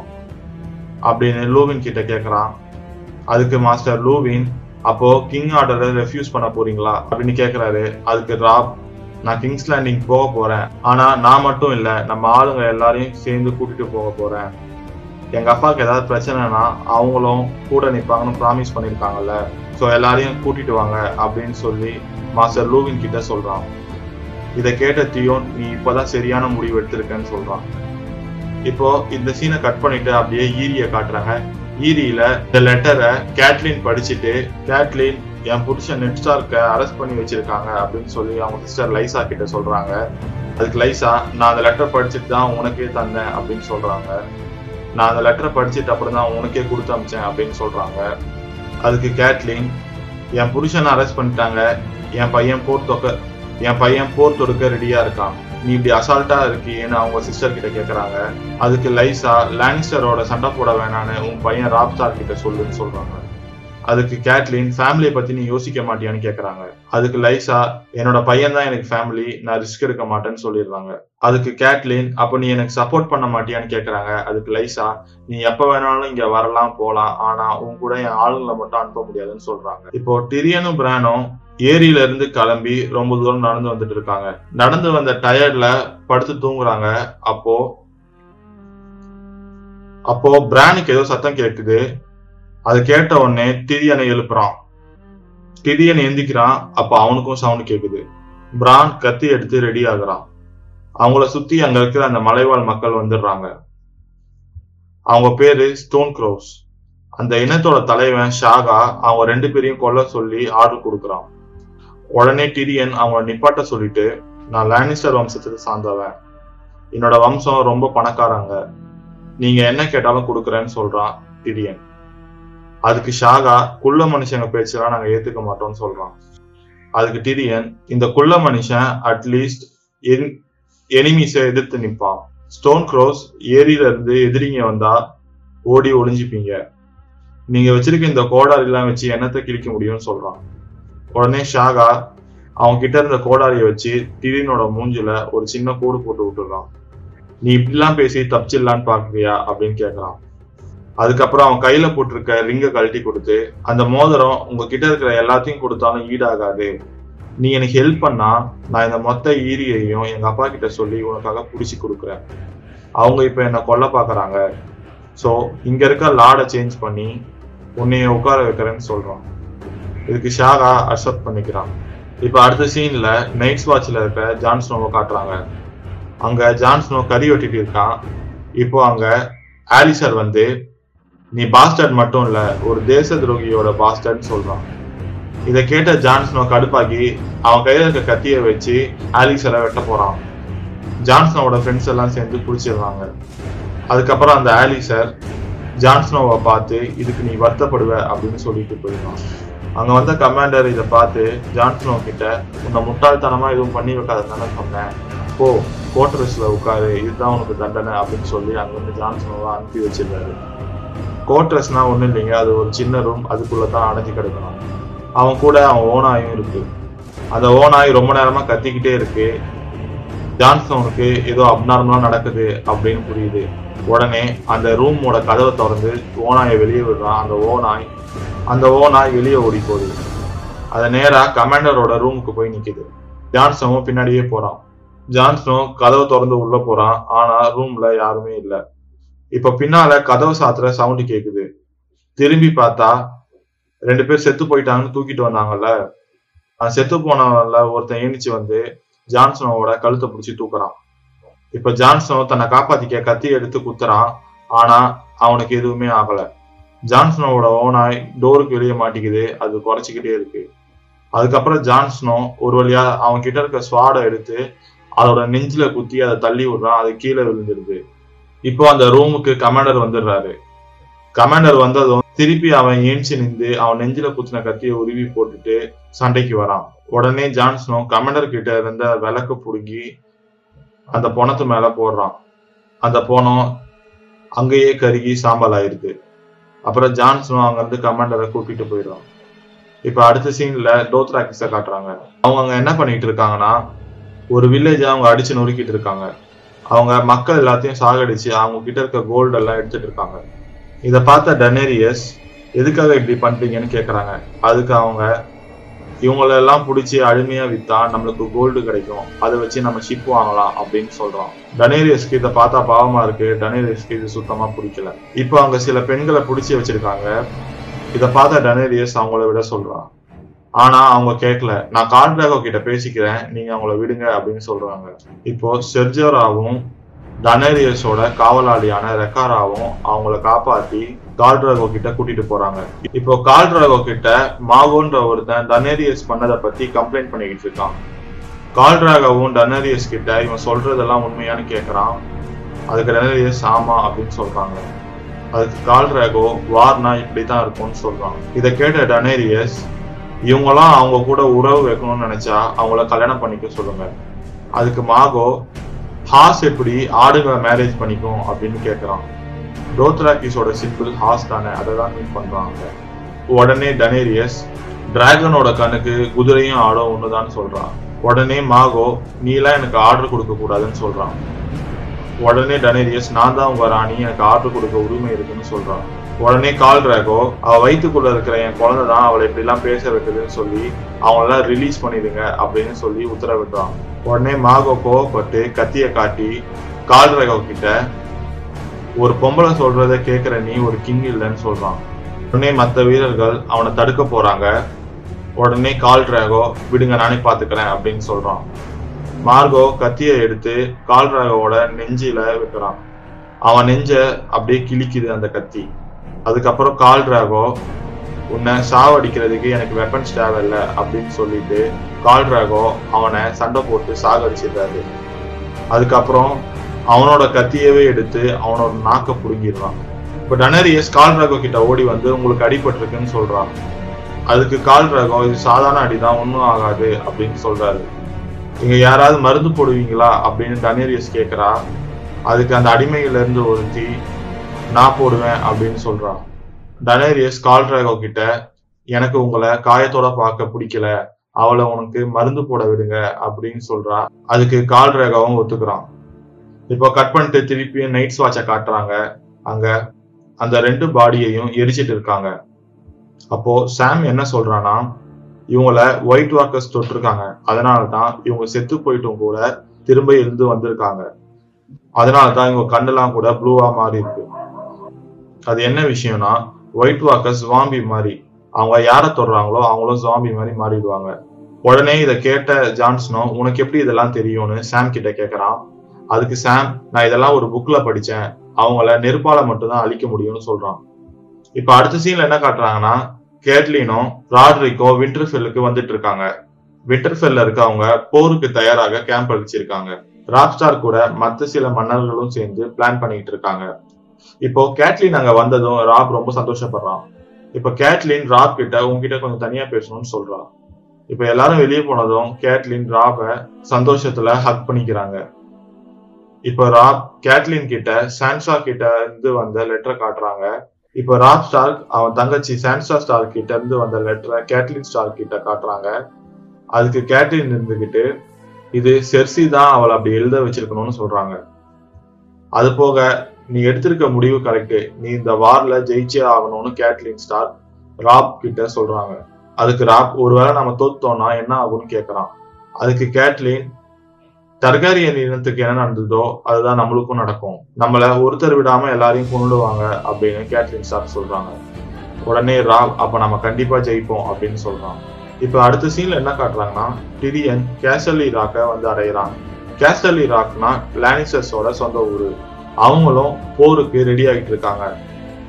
இப்போ டிரியன் கூட மலைவாழ் மக்களும் வந்திருக்காங்க. இப்ப டிரியன் அவங்க அப்பா கிட்ட வந்து நான் இவங்களுக்கு கடமைப்பட்டிருக்கேன். அவங்களுக்கு வேண்டியதை கொடுங்க அப்படின்னு சொல்றான். அதுக்கு அவங்க அப்பா டைவின் லானிஸ்டர் சரி நான் கொடுக்குறேன். இவங்கள நம்ம கூட சேர்ந்து போர் புரிய சொல்லு அப்படின்னு சொல்றான். அதுக்கு அந்த மலைவாழ் மக்களோட லீடரான சாஹா உங்க பையன் டிரியன் எங்க கூட சேர்ந்து சண்டை போட்டா நாங்களும் உங்க கூட சேர்ந்து சண்டை போடுறோம் அப்படின்னு சொல்றான். இப்போ அடுத்த சீன்ல திருப்பியும் விண்டர்ஃபெல்ல காட்டுறாங்க. அவங்க எல்லாரும் போருக்காக பிளான் பண்ணிட்டு இருக்காங்க.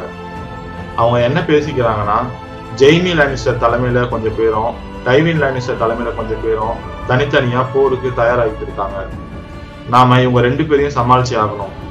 அதுக்கு ராப்ஸ்டார்க்கு என்ன சொல்றாருன்னா எப்படி இருந்தாலும் நாம அந்த பிரிட்ஜை கிராஸ் பண்ணி தான் போகணும்.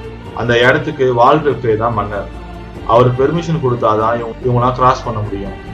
அதுக்கு கேட்லின் ஸ்டார் சரி நான் போய் பேசுறேன் அப்படின்னு சொல்றாங்க. இப்ப அடுத்து என்ன நடக்குதுன்னா விண்டர்ஃபெல்லுக்கு லேனிசரோட ஆளான ஒருத்தன் உளவு பார்க்க வந்திருக்கான். இதை கண்டுபிடிச்ச விண்டர்ஃபெல்ல இருக்க வீரர்கள் ராப் ஸ்டார் கிட்ட கொண்டு வராங்க. அவனை கொன்னுடலான்னு சொல்றாங்க. அதுக்கு ராப் ஸ்டார் இல்ல வேணாம் அவனை விட்டுருங்க அப்படின்னு சொல்றான். அதுக்கப்புறம் ராப் ஸ்டார் அந்த உளவு பார்க்கறவங்க கிட்ட ராப் இருபதாயிரம் பேர் வரும். உங்க ஆளுங்களை ரெடியா இருக்க சொல்லு அப்படின்னு சொல்லி அவனை விட்டுறான் உடனே அங்க இருக்க லார்டு மெம்பர் நீ பண்றது ரொம்ப தப்பு அப்படின்னு சொல்றாரு. இப்ப அடுத்த சீன்ல கிங்ஸ் லேண்டிங்க காட்டுறாங்க. கிங்ஸ் லேண்டிங்ல என்ன நடக்குதுன்னா எல்லாருக்கும் பதவி பிரமாணம் நடந்துட்டு இருக்கு. சாம்சா அங்க வரா. செர்சி ஷெர்பாரிஷனை கூப்பிட்டு உங்க ஹெல்மெட்டை கழட்டுங்கன்னு சொல்றாங்க. செர்சி ஷெர்பாரிஷனை பார்த்து நீங்க எங்களுக்காக இவ்வளவு நாள் வேலை செஞ்சது போதும். நீங்க இப்ப ரெஸ்ட் எடுக்கலாம் அப்படின்னு சொல்றான் அதுக்கு ஷெர்பாரிஸ்டன் நாங்க சாகுற வரைக்கும் கிங்குக்கு காவலா இருப்போம். அப்படிதான் நாங்க உறுதிமொழி எடுத்திருக்கோம் அப்படின்னு சொல்றான். இதை கேட்ட ஜாஃப்ரி உன்னால எங்க அப்பாவை காப்பாத்த முடியல. உனக்கு வயசு வேற ஆயிடுச்சு. நீ எப்படி என்ன காப்பாத்துவ? அப்படின்னு சொல்றான். அதுக்கப்புறம் இப்படி பேசுறத பார்த்து செர்பாரிஸ்டன் காண்டாயிட்டு அங்க இருந்து கிளம்பிடுறாரு. அவர் போனதுக்கு அப்புறம் சான்சா முன்னாடி வந்து நீல் டவுன் பண்ணி எங்க அப்பா பண்ணது பெரிய தப்பு தான் உங்களுக்கே தெரியும் உங்க அப்பாவும் எங்க அப்பாவும் எவ்வளவு பெஸ்ட் ஃப்ரெண்டுன்னு எங்க அப்பா ஹேண்ட் ஆஃப் த கிங் கூட ஆசைப்படல. உங்க அப்பா ராபர்ட் பராத்தியன் தான் அவரை வற்புறுத்தி ஹேண்ட் ஆஃப் த கிங்கா இருக்க சொன்னாரு. எங்க அப்பாக்கு யாரோ ஏதோ தப்பா சொல்லியிருக்காங்க. அதனாலதான் அவர் இப்படி பண்ணியிருக்காரு. உங்களுக்கு உண்மையிலேயே என் மேல அஃபெக்ஷன் இருந்தா எங்க அப்பாவை ரிலீஸ் பண்ணுங்க அப்படின்னு கேட்டுக்கிறான் உடனே ஜாஃபி நீ பேசினது என் மனசை தொட்டுடுச்சு. சரி நான் ரிலீஸ் பண்றேன். ஆனா ஒரு கண்டிஷன் உங்க அப்பா ரிலீஸ் ஆனதும் எல்லாரும் முன்னாடி நான் தான் கிங்னு ஒத்துக்கணும். இல்லனா பாவம் பார்க்க மாட்டேன்னு ஜாஃப்ரி சொல்றான் சான்சாக்கு என்ன சொல்றதுன்னு தெரியல. சரி எங்க அப்பா ஒத்துப்பாரு அப்படின்னு சொல்றான் சரி வாங்க. அப்போ என்னதான் நடக்குதுன்றத பார்ப்போம். அதுக்கப்புறம் சான்சா கெஞ்சி கேட்டதால ஜாஃப்ரி அவங்க அப்பாவை ரிலீஸ் பண்ண ஒத்துக்கிறான். இந்த விஷயத்த தெரிஞ்ச லார்ட் வேரிஸ் நெட்ஸ்டார்க்க பார்க்க ஜெயிலுக்கு போறாரு. லார்ட் வேரிஸ் நெட்ஸ்டார் கிட்ட தண்ணி கொடுத்துட்டு உங்க பொண்ணு உங்க ரிலீஸ்க்காக கிங்க கிட்ட ரொம்ப கெஞ்சி கேட்டுக்கிட்டான். இதை கேட்ட நெட்ஸ்டார் என் பொண்ணு இப்படி பண்ணதுக்கு நான் செத்துருக்கலாம். உன்னால இப்படி தப்புன்னு தெரிஞ்சோம் எல்லாத்தையும் பார்த்துட்டு இருக்க முடியுது அப்படின்னு கேக்குறாரு. அதுக்கப்புறம் நெக்ஸ்ட் ஸ்டார் லார்ட் வாரிஸ் கிட்ட உனக்கு இப்ப என்னதான் வேணும்னு கேக்குறாரு? அதுக்கு லார்ட் வாரிஸ் உங்க பையன் ராப் ஸ்டார் கிங்ஸ் லேண்டிங் மேல போர் தொடுத்து வந்துட்டு இருக்கான்னு சொல்றாரு. அதுக்கு நெட் ஸ்டார்க்கு அவன் சின்ன பையன் சொல்றாரு. அதுக்கு லார்ட் வாரிஸ் சின்ன பசங்க தான் டக்கு டக்குன்னு வளர்ந்துடுறாங்க. செர்சிக்கு அதெல்லாம் கவலை இல்லை. செர்சிக்கு பயமே ராபர்ட்டோட தம்பி ஸ்டானிஸ் பராத்தியன் தான் அப்படின்னு சொல்றான். அதுக்கு நெட் ஸ்டார் அவன் ஒரு நல்ல கமாண்டர் அவனுக்கு தான் அயன் ட்ரோன்ல உட்கார்ற ரைட்ஸ் இருக்குன்னு சொல்றாரு. இது கேட்ட லார்ட் சான்சா அவங்களுக்காக கெஞ்சி கேட்டதுல எந்த ஒரு பிரயோஜனமே இல்லைன்னு சொல்றான். அதுக்கு நெட் ஸ்டார் செர்சி என்னோட ஆளுங்க எல்லாரையும் கொண்டுட்டா அவளுக்கு போய் என்ன சேவை பண்ண சொல்றியான்னு கேக்குறாரு. அதுக்கு லார்ட் வேரிஸ் அவளுக்காக இல்ல இந்த நாட்டுக்காக பண்ணுங்கன்னு சொல்றாரு. குயின் கிட்ட உங்க தப்ப ஒத்துக்கோங்க. உங்க பையனை போர் தொடுக்க வேணாம்னு சொல்லுங்க. ஜாஃப்ரி தான் கிங்னு அக்செப்ட் பண்ணிக்கோங்க. நீங்க சொன்ன வார்த்தையை காப்பாத்துவீங்கன்னு செர்சிக்கு நல்லா தெரியும். சோ உங்களை உயிரோட நைட்ஸ் வாட்ச்ல இருக்க விடுவா. நீங்க உங்க பாஸ்டர்ட் சன்னோட இருக்கலாம்னு சொல்றான். இதை கேட்ட நெட் ஸ்டார் என் உயிருக்காக என் நேர்மையை விட்டு கொடுப்பேன் நினைச்சேன்னு சொல்றாரு. அதுக்கப்புறம் நான் சாகிறதுக்கு எப்போ தயாராயிட்டேன்னு சொல்றாரு. இப்ப அடுத்த சீன்ல என்ன காட்டுறாங்கன்னா விண்டர்ஃபெல்ல இருக்கிற ராப் ஸ்டார்க்கும் அவனோட ஆளுகளும் அந்த பிரிட்ஜுக்கு முன்னாடி வந்துட்டாங்க. அந்த ஏரியாவோட லார்ட் யாருன்னு. அந்த ஏரியாவோட லார்ட் யாருன்னா வால்டர் அவர் பர்மிஷன் கொடுத்தா மட்டும்தான் அந்த பிரிட்ஜை கிராஸ் பண்ண முடியும். அதுக்கப்புறம் ராப் என்ன சொல்றான்னா எங்க அம்மாவோட அப்பாவோட சப்போர்ட்டர் தான் இவரு. நான் போய் பேசுறேன் அவர் கண்டிப்பா ஒத்துப்பாரு அப்படின்னு சொல்றான். அதுக்கு லார்டு ஒம்பர் அவன் கண்டிப்பா அலோவ் பண்ண மாட்டான் அப்படின்னு சொல்றாரு. தியோன் இப்ப என்ன சொல்றான்னா அவங்க கிட்ட இருக்கிற ஆளுங்களை விட நம்ம கிட்ட அஞ்சு மடங்கு அதிகமா இருக்காங்க. நாம அவங்க மேல போர் தொடுத்துடலாம். அவங்கள சிறைப்பிடிச்சிட்டா அதுக்கப்புறம் அதுக்கப்புறம் அவங்க கிட்ட இருந்து நமக்கு பர்மிஷன் தேவையில்லை அப்படின்னு சொல்றான் அதுக்கு கேட்ரிங் அவங்க அந்த பிரிட்ஜை அறுநூறு வருஷமா பாதுகாத்துட்டு வராங்க. ஒரு தடவை கூட யாரும் அவங்க பர்மிஷன் இல்லாம கிராஸ் பண்ணதில்லைன்னு சொல்றான் அதுக்கு ராப் நமக்கு டைம் இல்லை நான் போய் வேணா பேசி பாக்குறேன் அப்படின்னு சொல்றான் அதுக்கு லார்டு வம்பர் அவனை புடிச்சு வச்சுட்டா அவனால ஒன்றும் பண்ண முடியாது. நீ போக வேணாம் அப்படின்னு சொல்றாரு. அதுக்கப்புறம் கேட்லின் சரி நான் போய் பேசுறேன். எனக்கு சின்ன வயசுல இருந்து அவரை தெரியும். அவர் என்ன எதுவும் பண்ண மாட்டாருன்னு சொல்லி அங்க இருந்து கிளம்பி அவரை பார்க்க போறான். அதுக்கப்புறம் கேட்லின் வால்ரிஃபை பார்க்க வராங்க. அங்க அவர்கிட்ட தனியா பேசணும்னு சொல்லி அவர் பக்கத்துல இருக்க ஆளுங்கெல்லாம் வெளியே அனுப்பிட்டு அவர்கிட்ட பர்மிஷன் கேட்காங்க ஆனா வால்ரிஃபை சில கண்டிஷன்ஸோட ஒத்துக்கிறாரு. அது என்ன கண்டிஷன் போக போக நான் சொல்றேன். அதுக்கப்புறம் திருப்பி இப்ப நைட் வாட்சை காட்டுறாங்க. அங்க கமாண்டர் ஜான்சனை வர சொல்லி அவனுக்கு ஒரு ஸ்வாடை பரிசா கொடுக்குறாரு. அந்த ஸ்வாட் பாத்தீங்கன்னா வலேரியன் ஸ்டீலால ஆனது. நான் முன்னாடியே சொல்லியிருந்தேன்ல வலேரியன் ஸ்டீல் ரொம்ப காஸ்ட்லி அதுக்கப்புறம் கமாண்டர் என்ன சொல்றாருன்னா இந்த ஸ்வாட் எங்க அப்பாவோட ஸ்வாட் இதை நாங்க அஞ்சு தலைமுறையா பாதுகாத்துட்டு வரோம். இது என்னோட பையன் செர்ஜோரா மார்மெண்ட்டுக்கு தான் சேரணும்.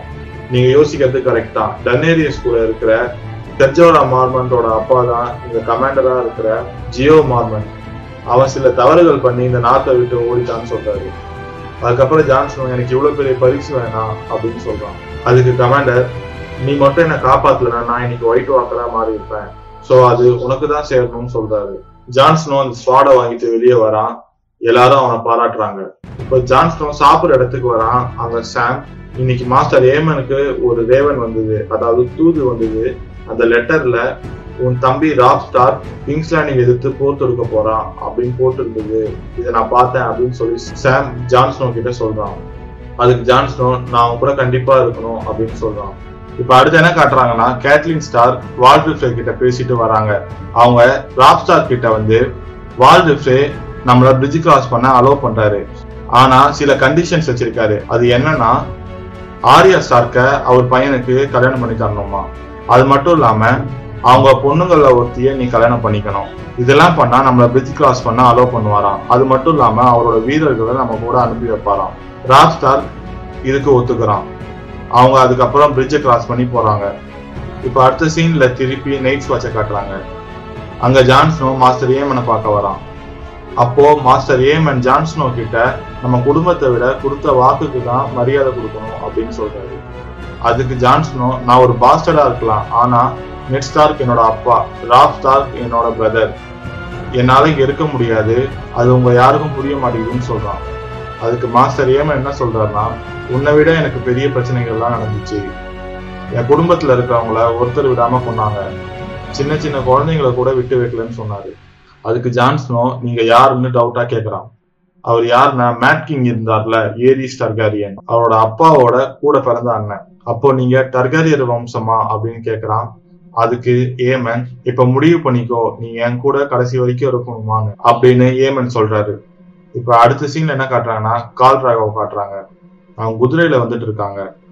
அப்போ கால் ராகவ் ஒரு மாதிரி சோர்ந்து போயிருக்காரு. இதை பார்த்து டனேரியஸ் கால் ராகவ் கூப்பிடுறாங்க. ஆனா கால் ராகவ் கிட்ட இருந்து எந்த ரெஸ்பான்ஸும் இல்லை. கொஞ்ச நேரத்துல குதிரையில இருந்து கால் ராகவ் சுருண்டு விழுந்துடுறாரு.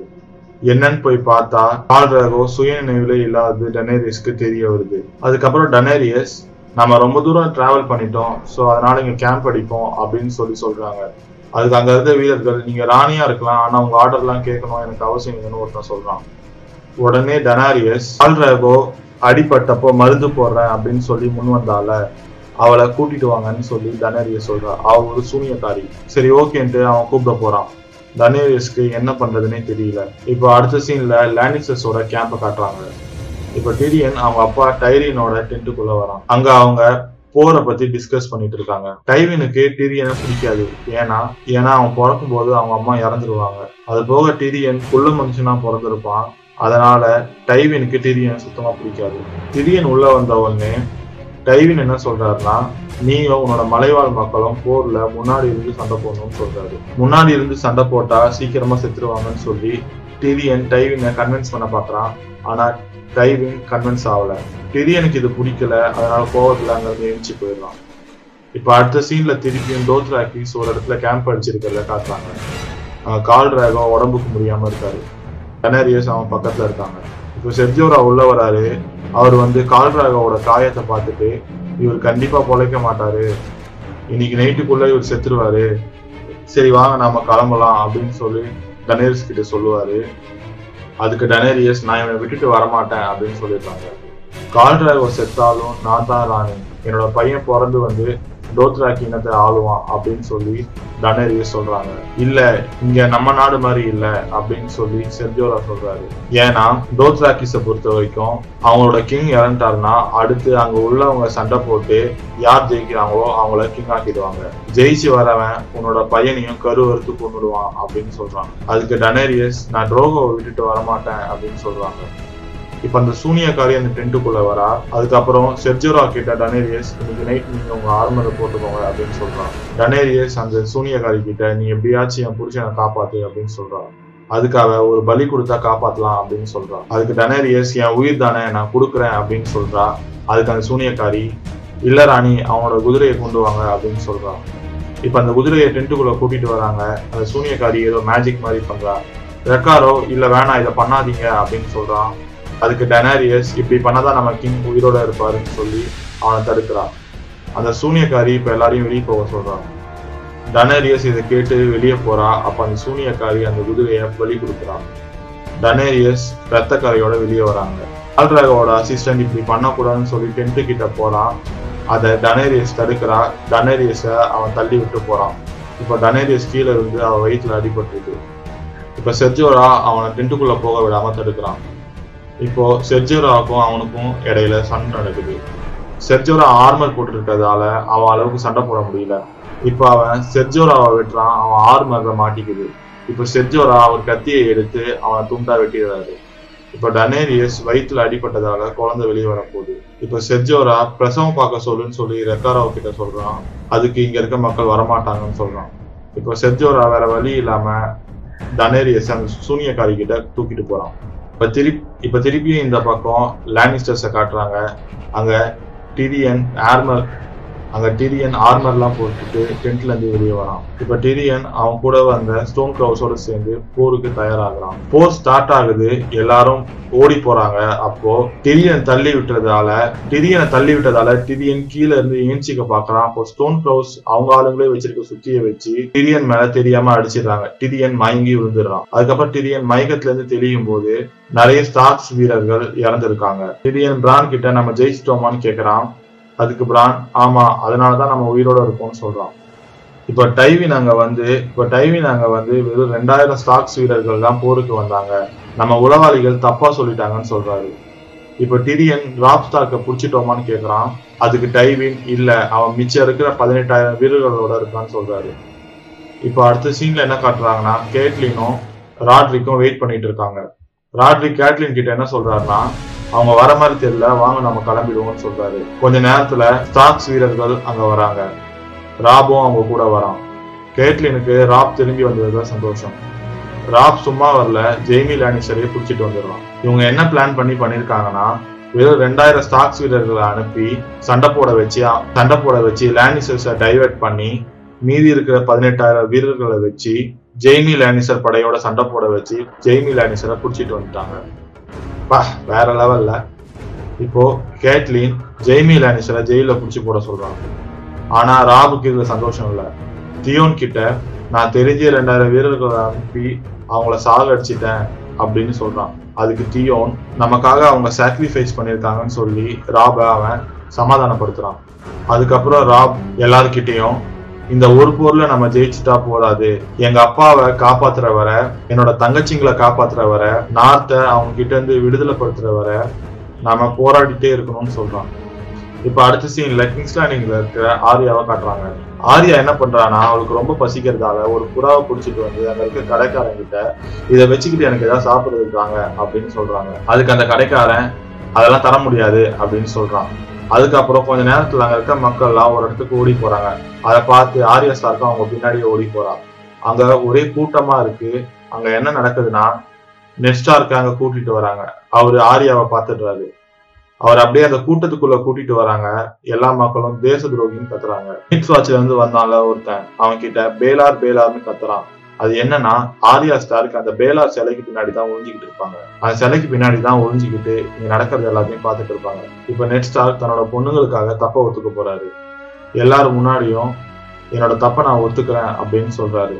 மக்கள் எல்லாரும் கல்ல தூக்கி நெட் ஸ்டார்க் மேல அடிக்கிறாங்க.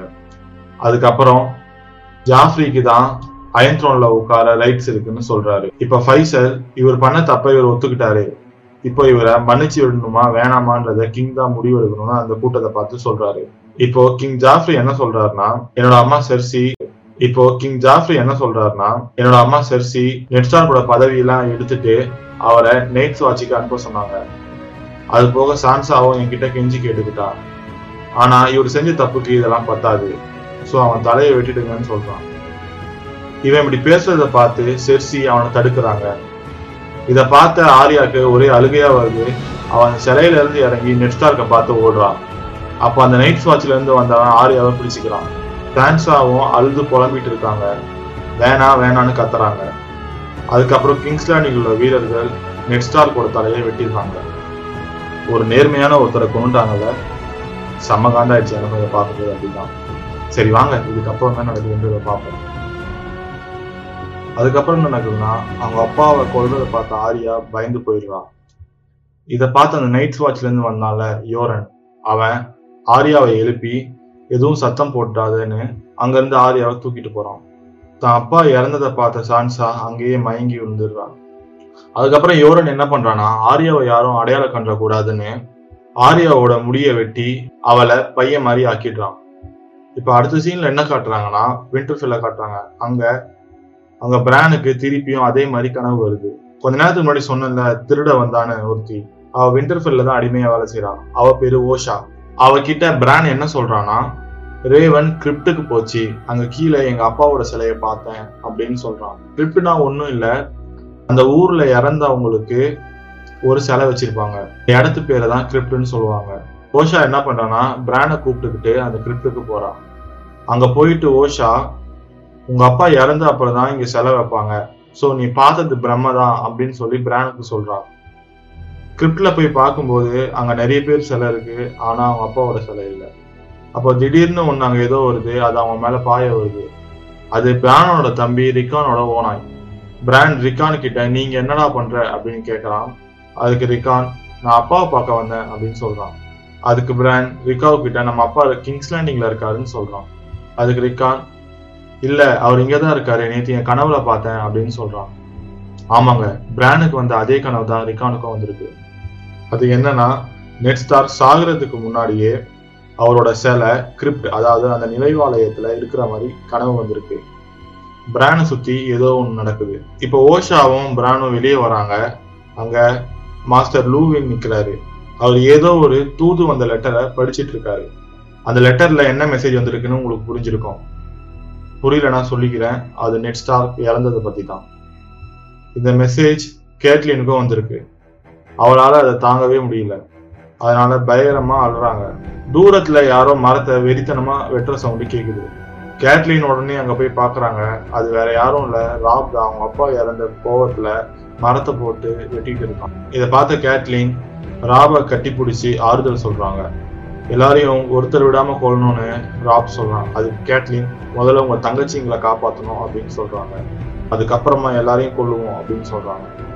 இப்ப அடுத்த சீன்ல என்ன காட்டுறாங்கன்னா கிங்ஸ் லேண்டிங்ல ஜாஃப்ரி முன்னாடி ஒருத்தனை பாட்டு பாட வச்சு கேட்டுட்டு இருக்காங்க. அவன் பாடுற பாட்டு ஜாஃப்ரிக்கு பிடிக்கல. அதனால அவன் நாக்கை வெட்டிடுங்கன்னு சொல்றான்.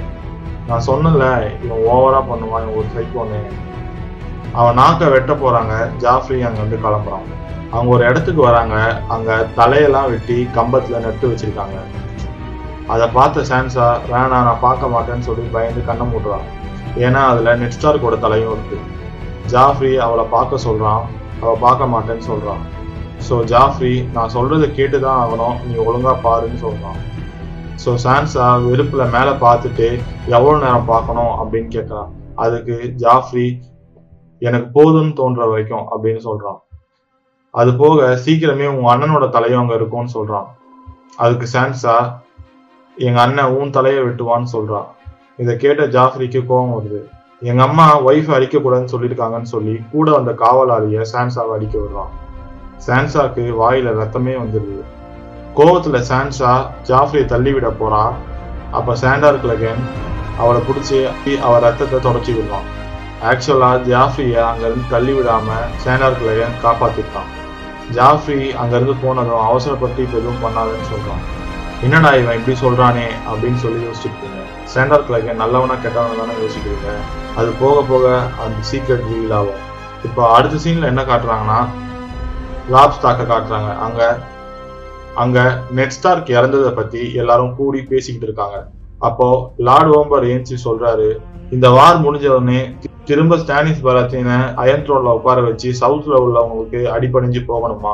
நாம டர்காரியர்களுக்கு தான் அடிப்பணியணும் அவங்களே இப்போ ஒன்றும் இல்லாமல் போயிட்டாங்க. நம்மளை பத்தி சவுத்துல உள்ளவங்க கொஞ்சம் கூட கண்டுக்கிறது இல்லை. ஸோ நம்மளை நாமளே ஏன் ஆளக்கூடாது? ஸோ நான் இப்போ நம்ம ஒரே கிங்குக்கு தலை வணங்க போறேன்னு சொல்லி ராப் முன்னாடி நீல் பண்ணி கிங் இந்த நாத்துன்னு சொல்றாரு. ராப் ஏஞ்சி நிக்கிறான். இப்போ ஒரு ஒருத்தர் ராப் முன்னாடி வந்து தலை வணங்குறாங்க. இப்போ எல்லாருமே ஒவ்வொருத்தராக அவங்க கத்தி எடுத்து கிங் இந்த நார்த்துன்னு சொல்றாங்க. கிங் இந்த நார்த்துக்கு அர்த்தம் என்னன்னா அவங்க ராப் ஸ்டார்க்க அவங்க நார்த்ல உள்ள மக்கள் எல்லாரும் கிங்கா ஏத்துக்கிட்டதா அர்த்தம். இப்போ அடுத்த சீன்ல என்ன காட்டுறாங்கன்னா லேனிஸ்டர் கேம்ப்ல ஜெய்மிய பிடிச்சிட்டு போனதை பத்தி பேசிட்டு இருக்காங்க. அப்போ அங்க இருக்கிற ஒருத்தர் என்ன பேசிட்டு இருக்காருன்னா நம்ம அமைதி பேச்சுவார்த்தைக்கு போகணும். அதுக்கு டிரியன் அதை நீங்க நெட்ஸ்டார் தலையை வெட்டுறதுக்கு முன்னாடி போயிருக்கணும். இப்ப போய் எந்த யூஸும் இல்லைன்னு சொல்றோம். ராப் ஜெயிச்சிட்டு இருக்கான் அப்படின்னு சொல்றான். இப்ப அங்க இருக்கிற இன்னொருத்தர் என்ன சொல்றாருன்னா நாம திரும்ப நம்ம இடத்துக்கு போய் நம்ம இன்னும் பெரிய படைகளை திரட்டிட்டு வருவோம் அப்படின்னு சொல்றாங்க. அதுக்கு கோவத்துல அங்க இருக்க டைவிங் என் பையனை புடிச்சிட்டு போயிட்டாங்க திரும்ப நாம நம்ம ஊருக்கு போகணுமா அப்படின்னு பேசுறாரு. அவர் கோவத்துல எல்லாரும் இங்க இருந்து வெளியே போங்க அப்படின்னு சொல்றாரு. எல்லாரும் வெளியே போறாங்க டிரியனும் கிளம்புறான். டைவிங் டிரியனை வந்து உட்கார சொல்றாரு. நீ சொன்ன மாதிரி தான் எல்லாம் நடக்குது. நெட்ஸ்டார்க் உயிரோடு உயிரோட இருந்தா எல்லாரும் ஸ்டாக்ஸோட அமைதி பேச்சுவார்த்தைக்கு போயிருக்கலாம். அதுக்கப்புறம் ராபர்ட்டோட பிரதர்ஸ் ஸ்டான்லி பென்லி இவங்க ரெண்டு பேரையும் சமாளிக்க நம்மளுக்கு டைம் கிடைச்சிருக்கோம்னு சொல்றாரு. எல்லாமே கைமீறி இப்போ போயிடுச்சு அப்படின்னு சொல்றாரு. இதை கேட்ட டிரியன் நம்ம இங்க இருக்கிற ஒவ்வொரு நிமிஷமும் நமக்கு ஆபத்து. நாம இங்க இருக்கிறப்போ நம்மளை சுத்தி மூணு படைகள் இருக்கு. அதாவது ஸ்டானிஸ் ரென்லி அதுக்கப்புறம் ராப் ஸ்டார்க்கோட படைகள். இதை தான் திடீர்னு மீன் பண்ணி சொல்றான். அதுக்கு டைவிங் நம்ம கிளம்ப தான் போறோம். நீ கிங்ஸ்ல நீ கிளம்பு. எனக்கு பதிலா கிங் ஜாஃப்ரிக்கு ஹேண்ட் ஆஃப் த கிங்கா நீ இரு. டைவின் டிரியன் கிட்ட சொல்றாரு. இப்ப திரும்பி டோத்ராக்கிஸ காட்டுறாங்க. அங்க டனேரியஸ்க்கு அடிப்பட்டதால பிரசவம் பார்த்து குழந்தைய வெளியே எடுத்துடுறாங்க. டனேரியஸ் கண்ணு முடிக்கிறா என் பையன் எங்கன்னு கேட்கறான் அதுக்கு செர்ஜோரா உன் பையன் உயிர் பிழைக்கல அப்படின்னு சொல்றான். என் பையன் எப்படி செத்தான்னு கேட்கறா. அதுக்கு அந்த சூனியக்காரி உன் பையன் மான்ஸ்டர் மாதிரி கொடூரமா இருந்தான். நான் தான் என் கையால வெளியே எடுத்தேன் உன்கிட்ட அப்பவே சொன்னேன் பலி கொடுத்தாதான் கால் டிராகவை காப்பாற்ற முடியும். சரி கால் டிராகோ எங்க என் பையன் உயிரை அவனுக்காக கொடுத்துருக்கேன். அவர் நான் பார்க்கணும் அப்படின்னு சொல்றான். டனரியஸ் வெளியே வந்து பாக்குறான் இவங்களோட ஆர்மி எதுவுமே இல்லை. கொஞ்சம் பேர் மட்டும் தான் இருக்காங்க. எல்லாரும் எங்க போயிட்டாங்கன்னு டனேரியஸ் செர்ஜோரா கிட்ட கேக்குறா. அதுக்கு செர்ஜோரா அவங்கள பொறுத்த வரைக்கும் குதிரை ஓட்ட தெரியாதவன் அவங்களுக்கு கிங்கா இருக்க முடியாதுன்னு சொல்றான். சோ அதனால எல்லாரும் அங்க இருந்து கிளம்பிட்டாங்க அப்படின்னு சொல்றான். கொஞ்சம் தூரத்துக்கு அப்புறம் கால்ரவா இருக்கிற இடத்துக்கு கூட்டிட்டு வந்துடுறாங்க. அந்த சூனியக்காரி டனேரியஸ் கிட்ட நீ கேட்ட மாதிரியே உன் புருஷன் உயிரை காப்பாத்திட்டேன். அதுக்கு டனேரியஸ் அவன் எப்போ நார்மலா எழுந்துச்சு நடப்பான்னு கேக்குறா? அதுக்கு அவன் எப்பவுமே இல்லைன்னு சொல்லிட்டு போயிடுறான் டனேரியஸ் அவகிட்ட போய் நீங்க ஏமாத்திட்ட அப்படின்னு சொல்றான். அதுக்கு அந்த சூனியக்காரி நீங்க என்னோட கோயிலை இடிச்சது தப்பு. அதான் இப்படி பண்ணேன்னு சொல்றான். அதுக்கு டனேரியஸ் உனக்காக பேசி உன்னை காப்பாத்துறேன்னு சொல்றான். அதுக்கு அந்த சூனியக்காரி நீ வர்றதுக்கு முன்னாடியே உன்னோட ஆட்கள் என்னை ரேப் பண்ணிட்டாங்க. என் கூட இருந்து என்னோட ஊர் மக்களை கொண்டுட்டாங்க அதான் நான் இப்படி பண்ணேன்னு சொல்றான். அதுக்கப்புறம் டனேரியஸ் என் பையன் என்ன தப்பு பண்ணான்னு கேட்குறான் அதுக்கு அந்த சூனியக்காரி இவன் வளர்ந்து வந்து திரும்ப அதே மாதிரி எல்லா மக்களுக்கும் பண்ணுவான் அதான் கொண்டுட்டேன் அப்படின்னு சொல்றான். டனேரிஸ் கோவம் வருது பட் அவன் எதுவும் சொல்லிக்கல. இப்போ அடுத்த சீன் என்ன காட்டுறாங்கன்னா நைட் வாட்ச்ல இருந்து ஜான்ஸ்னோ கிளம்பி ராப் சாப்பிட்டு இடத்துக்கு போகிறதுக்கு கிளம்புறான். சாம் எவ்வளோ தடுத்து பார்க்கறான் ஜான்ஸ்னோ கேட்கல ஜான்ஸ்னோ சாமை தள்ளி விட்டு அங்கேருந்து கிளம்பிட்டான். ஜான்ஸ்னோ கூட அவனோட ஓனாயும் அவன் கூட போயிருக்கு. இப்போ பின்னாடி ஏதோ துரத்திட்டு வர சவுண்ட் கேட்குது ஜான்ஸ்னோவோட ஃப்ரெண்ட்ஸ் தான் குதிரையில் ஜான்ஸ்னோவை துரத்திட்டு வரான் இப்போ ஜான்ஸ்னோ வேகமாக குதிரையை ஓடுறான் பின்னாடி துரத்திட்டு வந்த சாம் ஒரு மலைக்கரையில பட்டு கீழே விழுந்துடுறான். மனசு கேட்காத ஜான்சனோ திரும்ப போய் சாமை பார்க்கறான். சாம அவனோட ஃப்ரெண்ட்ஸ் தூக்கிட்டு இருக்காங்க. ஜான்சனோ அவங்க வந்ததும் அவனை கன்வின்ஸ் பண்றாங்க. நம்ம எல்லாரும் உறுதிமொழி எடுத்துட்டோம் ஸோ நம்ம இங்க இருந்து போகக்கூடாதுன்னு சொல்லி அவங்க கன்வின்ஸ் பண்றாங்க. ஜான்ஸ்னோ நான் போயே ஆகணும்னு சொல்றான். உடனே அங்க இருக்கிற அவனோட ஃப்ரெண்ட்ஸ் எல்லாம் அவன் உறுதிமொழி எடுக்கும்போது அவன் சொன்ன வார்த்தைகள் எல்லாம் அவங்ககிட்ட திருப்பி சொல்றாங்க. இதை கேட்ட ஜான்சனோ கொஞ்சம் கன்வின்ஸ் ஆகிறான். ஜான்சனோ திரும்ப நைட் வாட்சுக்கு போயிடுறான். இப்ப திரும்ப இப்ப அடுத்த சீன்ல என்ன காட்டுறாங்கன்னா கிங்ஸ் லேண்டிங் காட்டுறாங்க. அங்க யோரன் ஆரியா கிட்ட உன்னை நான் திரும்ப விண்டர்ஃபெல்லுக்கு கூட்டிட்டு போறேன். ஆனா அது வரைக்கும் உன்னோட பேரு ஆரி நீ பையன் மாதிரி நடந்துக்கோ அப்படின்னு சொல்றான். அப்படியே கோட்டைக்கு அப்படியே கோட்டைக்கு வெளியே கூட்டிட்டு வந்துடுறான். அப்போ கோட்டைக்கு வெளியே நீங்க வெயிட் பண்ணு நான் இப்ப வந்துடுறேன்னு சொல்லி யோரி எங்கேயோ போகிறான். அப்ப அங்க இருக்கிற பசங்க ஆரியாவை பையன் நினைச்சு தள்ளி விட்டு அவளை வம்புக்கு இழுக்கிறாங்க. அப்போ ஆரியா அவகிட்ட இருக்க ஸ்வாடை எடுத்து நான் இப்பதான் ஒரு குண்டனை கொண்டுட்டு வரேன். நீங்களும் சாகணுமான்னு கேட்குறான் இப்போ ஜென்ரி அங்கே வரான். அவன் யாருன்னு உங்களுக்கு தெரியும்.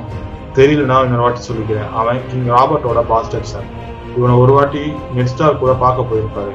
ஜென்ரி அவங்கள விலக்கி விட்டு அந்த பையனை விரட்டி விடுறான். ஜென்ரி அவங்கள விலக்கி விட்டு ஆரியாவை காப்பாத்துறான். இப்போ ஜென்ரி ஆரியா கிட்ட இருக்கிற கத்தியை பார்த்துட்டு இது எங்க இருந்து திருடின? அப்படின்னு கேக்குறான். அதுக்கு ஆரியா இது எனக்கு கிஃப்டா கொடுத்தது அப்படின்னு சொல்றான். ஆக்சுவலா இங்க என்ன நடக்குதுன்னா தப்பு பண்ணி ஜெயில இருக்கவங்கள நைட்ஸ் வாட்சி கூட்டிட்டு போறாங்க. நம்ம யோரி கூட நெட்ஸ்டார்க்க பார்க்க வந்தப்ப நைட்ஸ் வாட்சிக்கு ஆளுங்க வேணும் அப்படின்னு சொல்லி இருந்திருப்பாரு ஸோ அதுக்கு தான் இங்க ஜெயில இருக்கவங்க எல்லாம் நைட்ஸ் வாட்சிக்கு கூட்டிட்டு போறாரு. இப்போ இவங்க எல்லாரும் கிங்ஸ்லாண்டிங்ல இருந்து நைட்ஸ் வாட்சிக்கு கிளம்புறாங்க. ஆரியாவும் அவங்க கூடவே போறான் இப்ப கட் பண்ணிட்டு அடுத்த சீன்ல என்ன காட்டுறாங்கன்னா நைட்ஸ் வாட்சை காட்டுறாங்க. அங்க என்ன நடந்துட்டு இருக்குன்னா கமாண்டருக்கு ஜான்ஸ்னோ சாப்பாடு கொடுத்துட்டு இருக்கான். அப்போ கமாண்டர் நேத்து நைட்டு நீ ஓடி போனீங்க அது என்ன ஆகுதுன்னு கேக்குறாரு. ஜான்ஸ்னோ ஷாக் ஆகுறான். அது கமாண்டர் எனக்கு எல்லாம் தெரியும். அதுக்கு ஜான்ஸ்னோ எங்க அப்பாவை கொண்டுட்டாங்கன்னு சொல்றான். அதுதான் பிரச்சனையா? இதெல்லாம் ஒரு போர்னு நினைக்கிறியா? அதை விட பெரிய போர் நமக்காக வாளுக்கு அந்த பக்கம் காத்துக்கிட்டு இருக்கு. நம்ம இங்க பாதுகாக்கலன்னா அயன் த்ரோன்ல ஒயிட் வாக்கர்ஸ் தான் உட்காந்துட்டு இருப்பாங்க. ரெடியாயிரு நாளைக்கு நாம அந்த வாளுக்கு அந்த பக்கம் போக போறோம்னு சொல்றாரு. எதுக்கு நாம அப்படி போகணும் அப்படின்னு ஜான்ஸ்னோ கேக்குறான். அது கமாண்டர் நாம இங்க சும்மா உட்காந்துட்டு இருக்க கூடாது. வாளுக்கு அந்த பக்கம் என்ன நடக்குதுன்றது தெரிஞ்சுக்கணும். அடுத்த நாள் வாளுக்கு அந்த பக்கம் கிளம்புறதுக்கு எல்லாரும் ரெடி ஆகுறாங்க அப்போ கமாண்டர் ஜான்சனோ கிட்ட கேக்குறாரு. அவர் என்ன கேக்குறாருன்னா நம்ம வாளுக்கு அந்த பக்கம் போறோம். அங்க ஒயில்டிங்ஸ் ஒயிட் வாக்கர்ஸ்னு யார் வேணா இருக்கலாம். நம்ம பெஞ்சர் ஸ்டார்க்க உயிரோடவோ குணமாகவோ தேடி கண்டுபிடிக்க போறோம். நான் உங்ககிட்ட ஒரே ஒரு கேள்வி மட்டும் கேட்டுக்கிறேன். நீ இந்த நைட் வாட்ச்ல இருக்க சகோதரர்களோட ஒருத்தனா? இல்ல அந்த சப்ப வாரில் கலந்துக்கிற பாஸ்டர்ஸ் அண்ணான்னு கேட்குறாரு இது ஒரு நல்ல கேள்வியில. இப்போ ஜான்ஸ்னோக்கு எது முக்கியம்னு புரியுது? ஜான்ஸ்னோ நைட் வாட்ச்ல இருக்க முடிவு பண்றான்.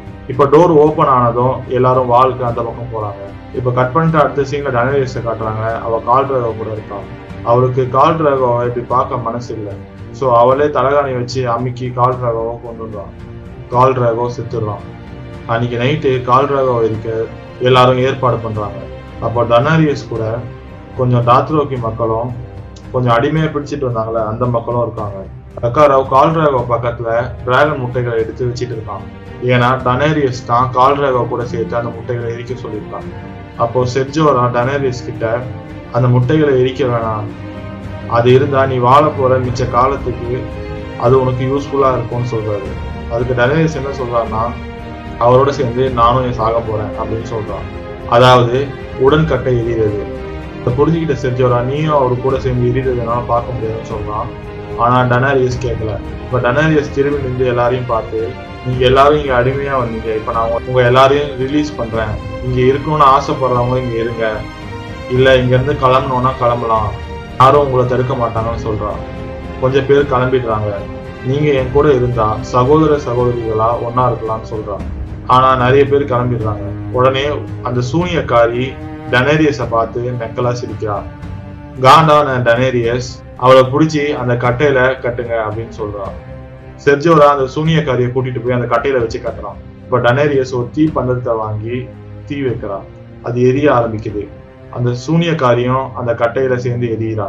இப்ப டனேரியஸ் அந்த தீக்குள்ள நடந்து போயிடுறான் சே இப்படி ஒரு முடிவு டனேரியஸ் எடுப்பாங்கன்னு நீங்க யோசிச்சு பார்க்கல இப்ப அடுத்த நாள் காலையில விடியுது. இங்கதான் ஒரு ட்விஸ்டே காத்துக்கிட்டு இருக்கு. அது என்னன்னா கொஞ்சம் மக்கள் அங்கேயே தூங்கிட்டு இருந்திருக்காங்க. செர்ஜோரா அங்க நடந்து வராரு எல்லாரும் நிக்கிறாங்க அவன் நடந்து அப்படியே அந்த எரிஞ்ச இடத்துக்கு வரான். பார்த்தா அங்க டனேரியஸ் அங்க உயிரோட தான் இருக்கான் பார்த்தா அவ ட்ரெஸ் எல்லாம் எரிஞ்சு போய் அவ உடம்புல துணியே இல்லாம இருக்கான் முதுகு பின்னாடி இருந்து ஒரு டிராகன் குட்டி விட்டி பார்க்குது. இவங்க எரிச்சப்போ அந்த ஹீட்ல இருந்து அந்த டிராகன் முட்டையெல்லாம் புரிஞ்சு அதுக்குள்ள இருந்து டிராகன் குட்டிகள் வந்துருக்கு. இதை பார்த்து செர்ஜோரா டனேரியஸ் முன்னாடி மீல் பண்றான். ஒன்னு இல்ல ரெண்டு இல்ல மொத்தம் மூணு டிராகன் குட்டிகள். டனேரியஸ் மேல நிக்குது. நெருப்புக்குள்ள போன டனேரியஸ்க்கு எதுவுமே ஆகல. ஏன்னா டர்காரிய வம்சத்தோட கடைசி டிராகன் டனேரியஸ் தான்.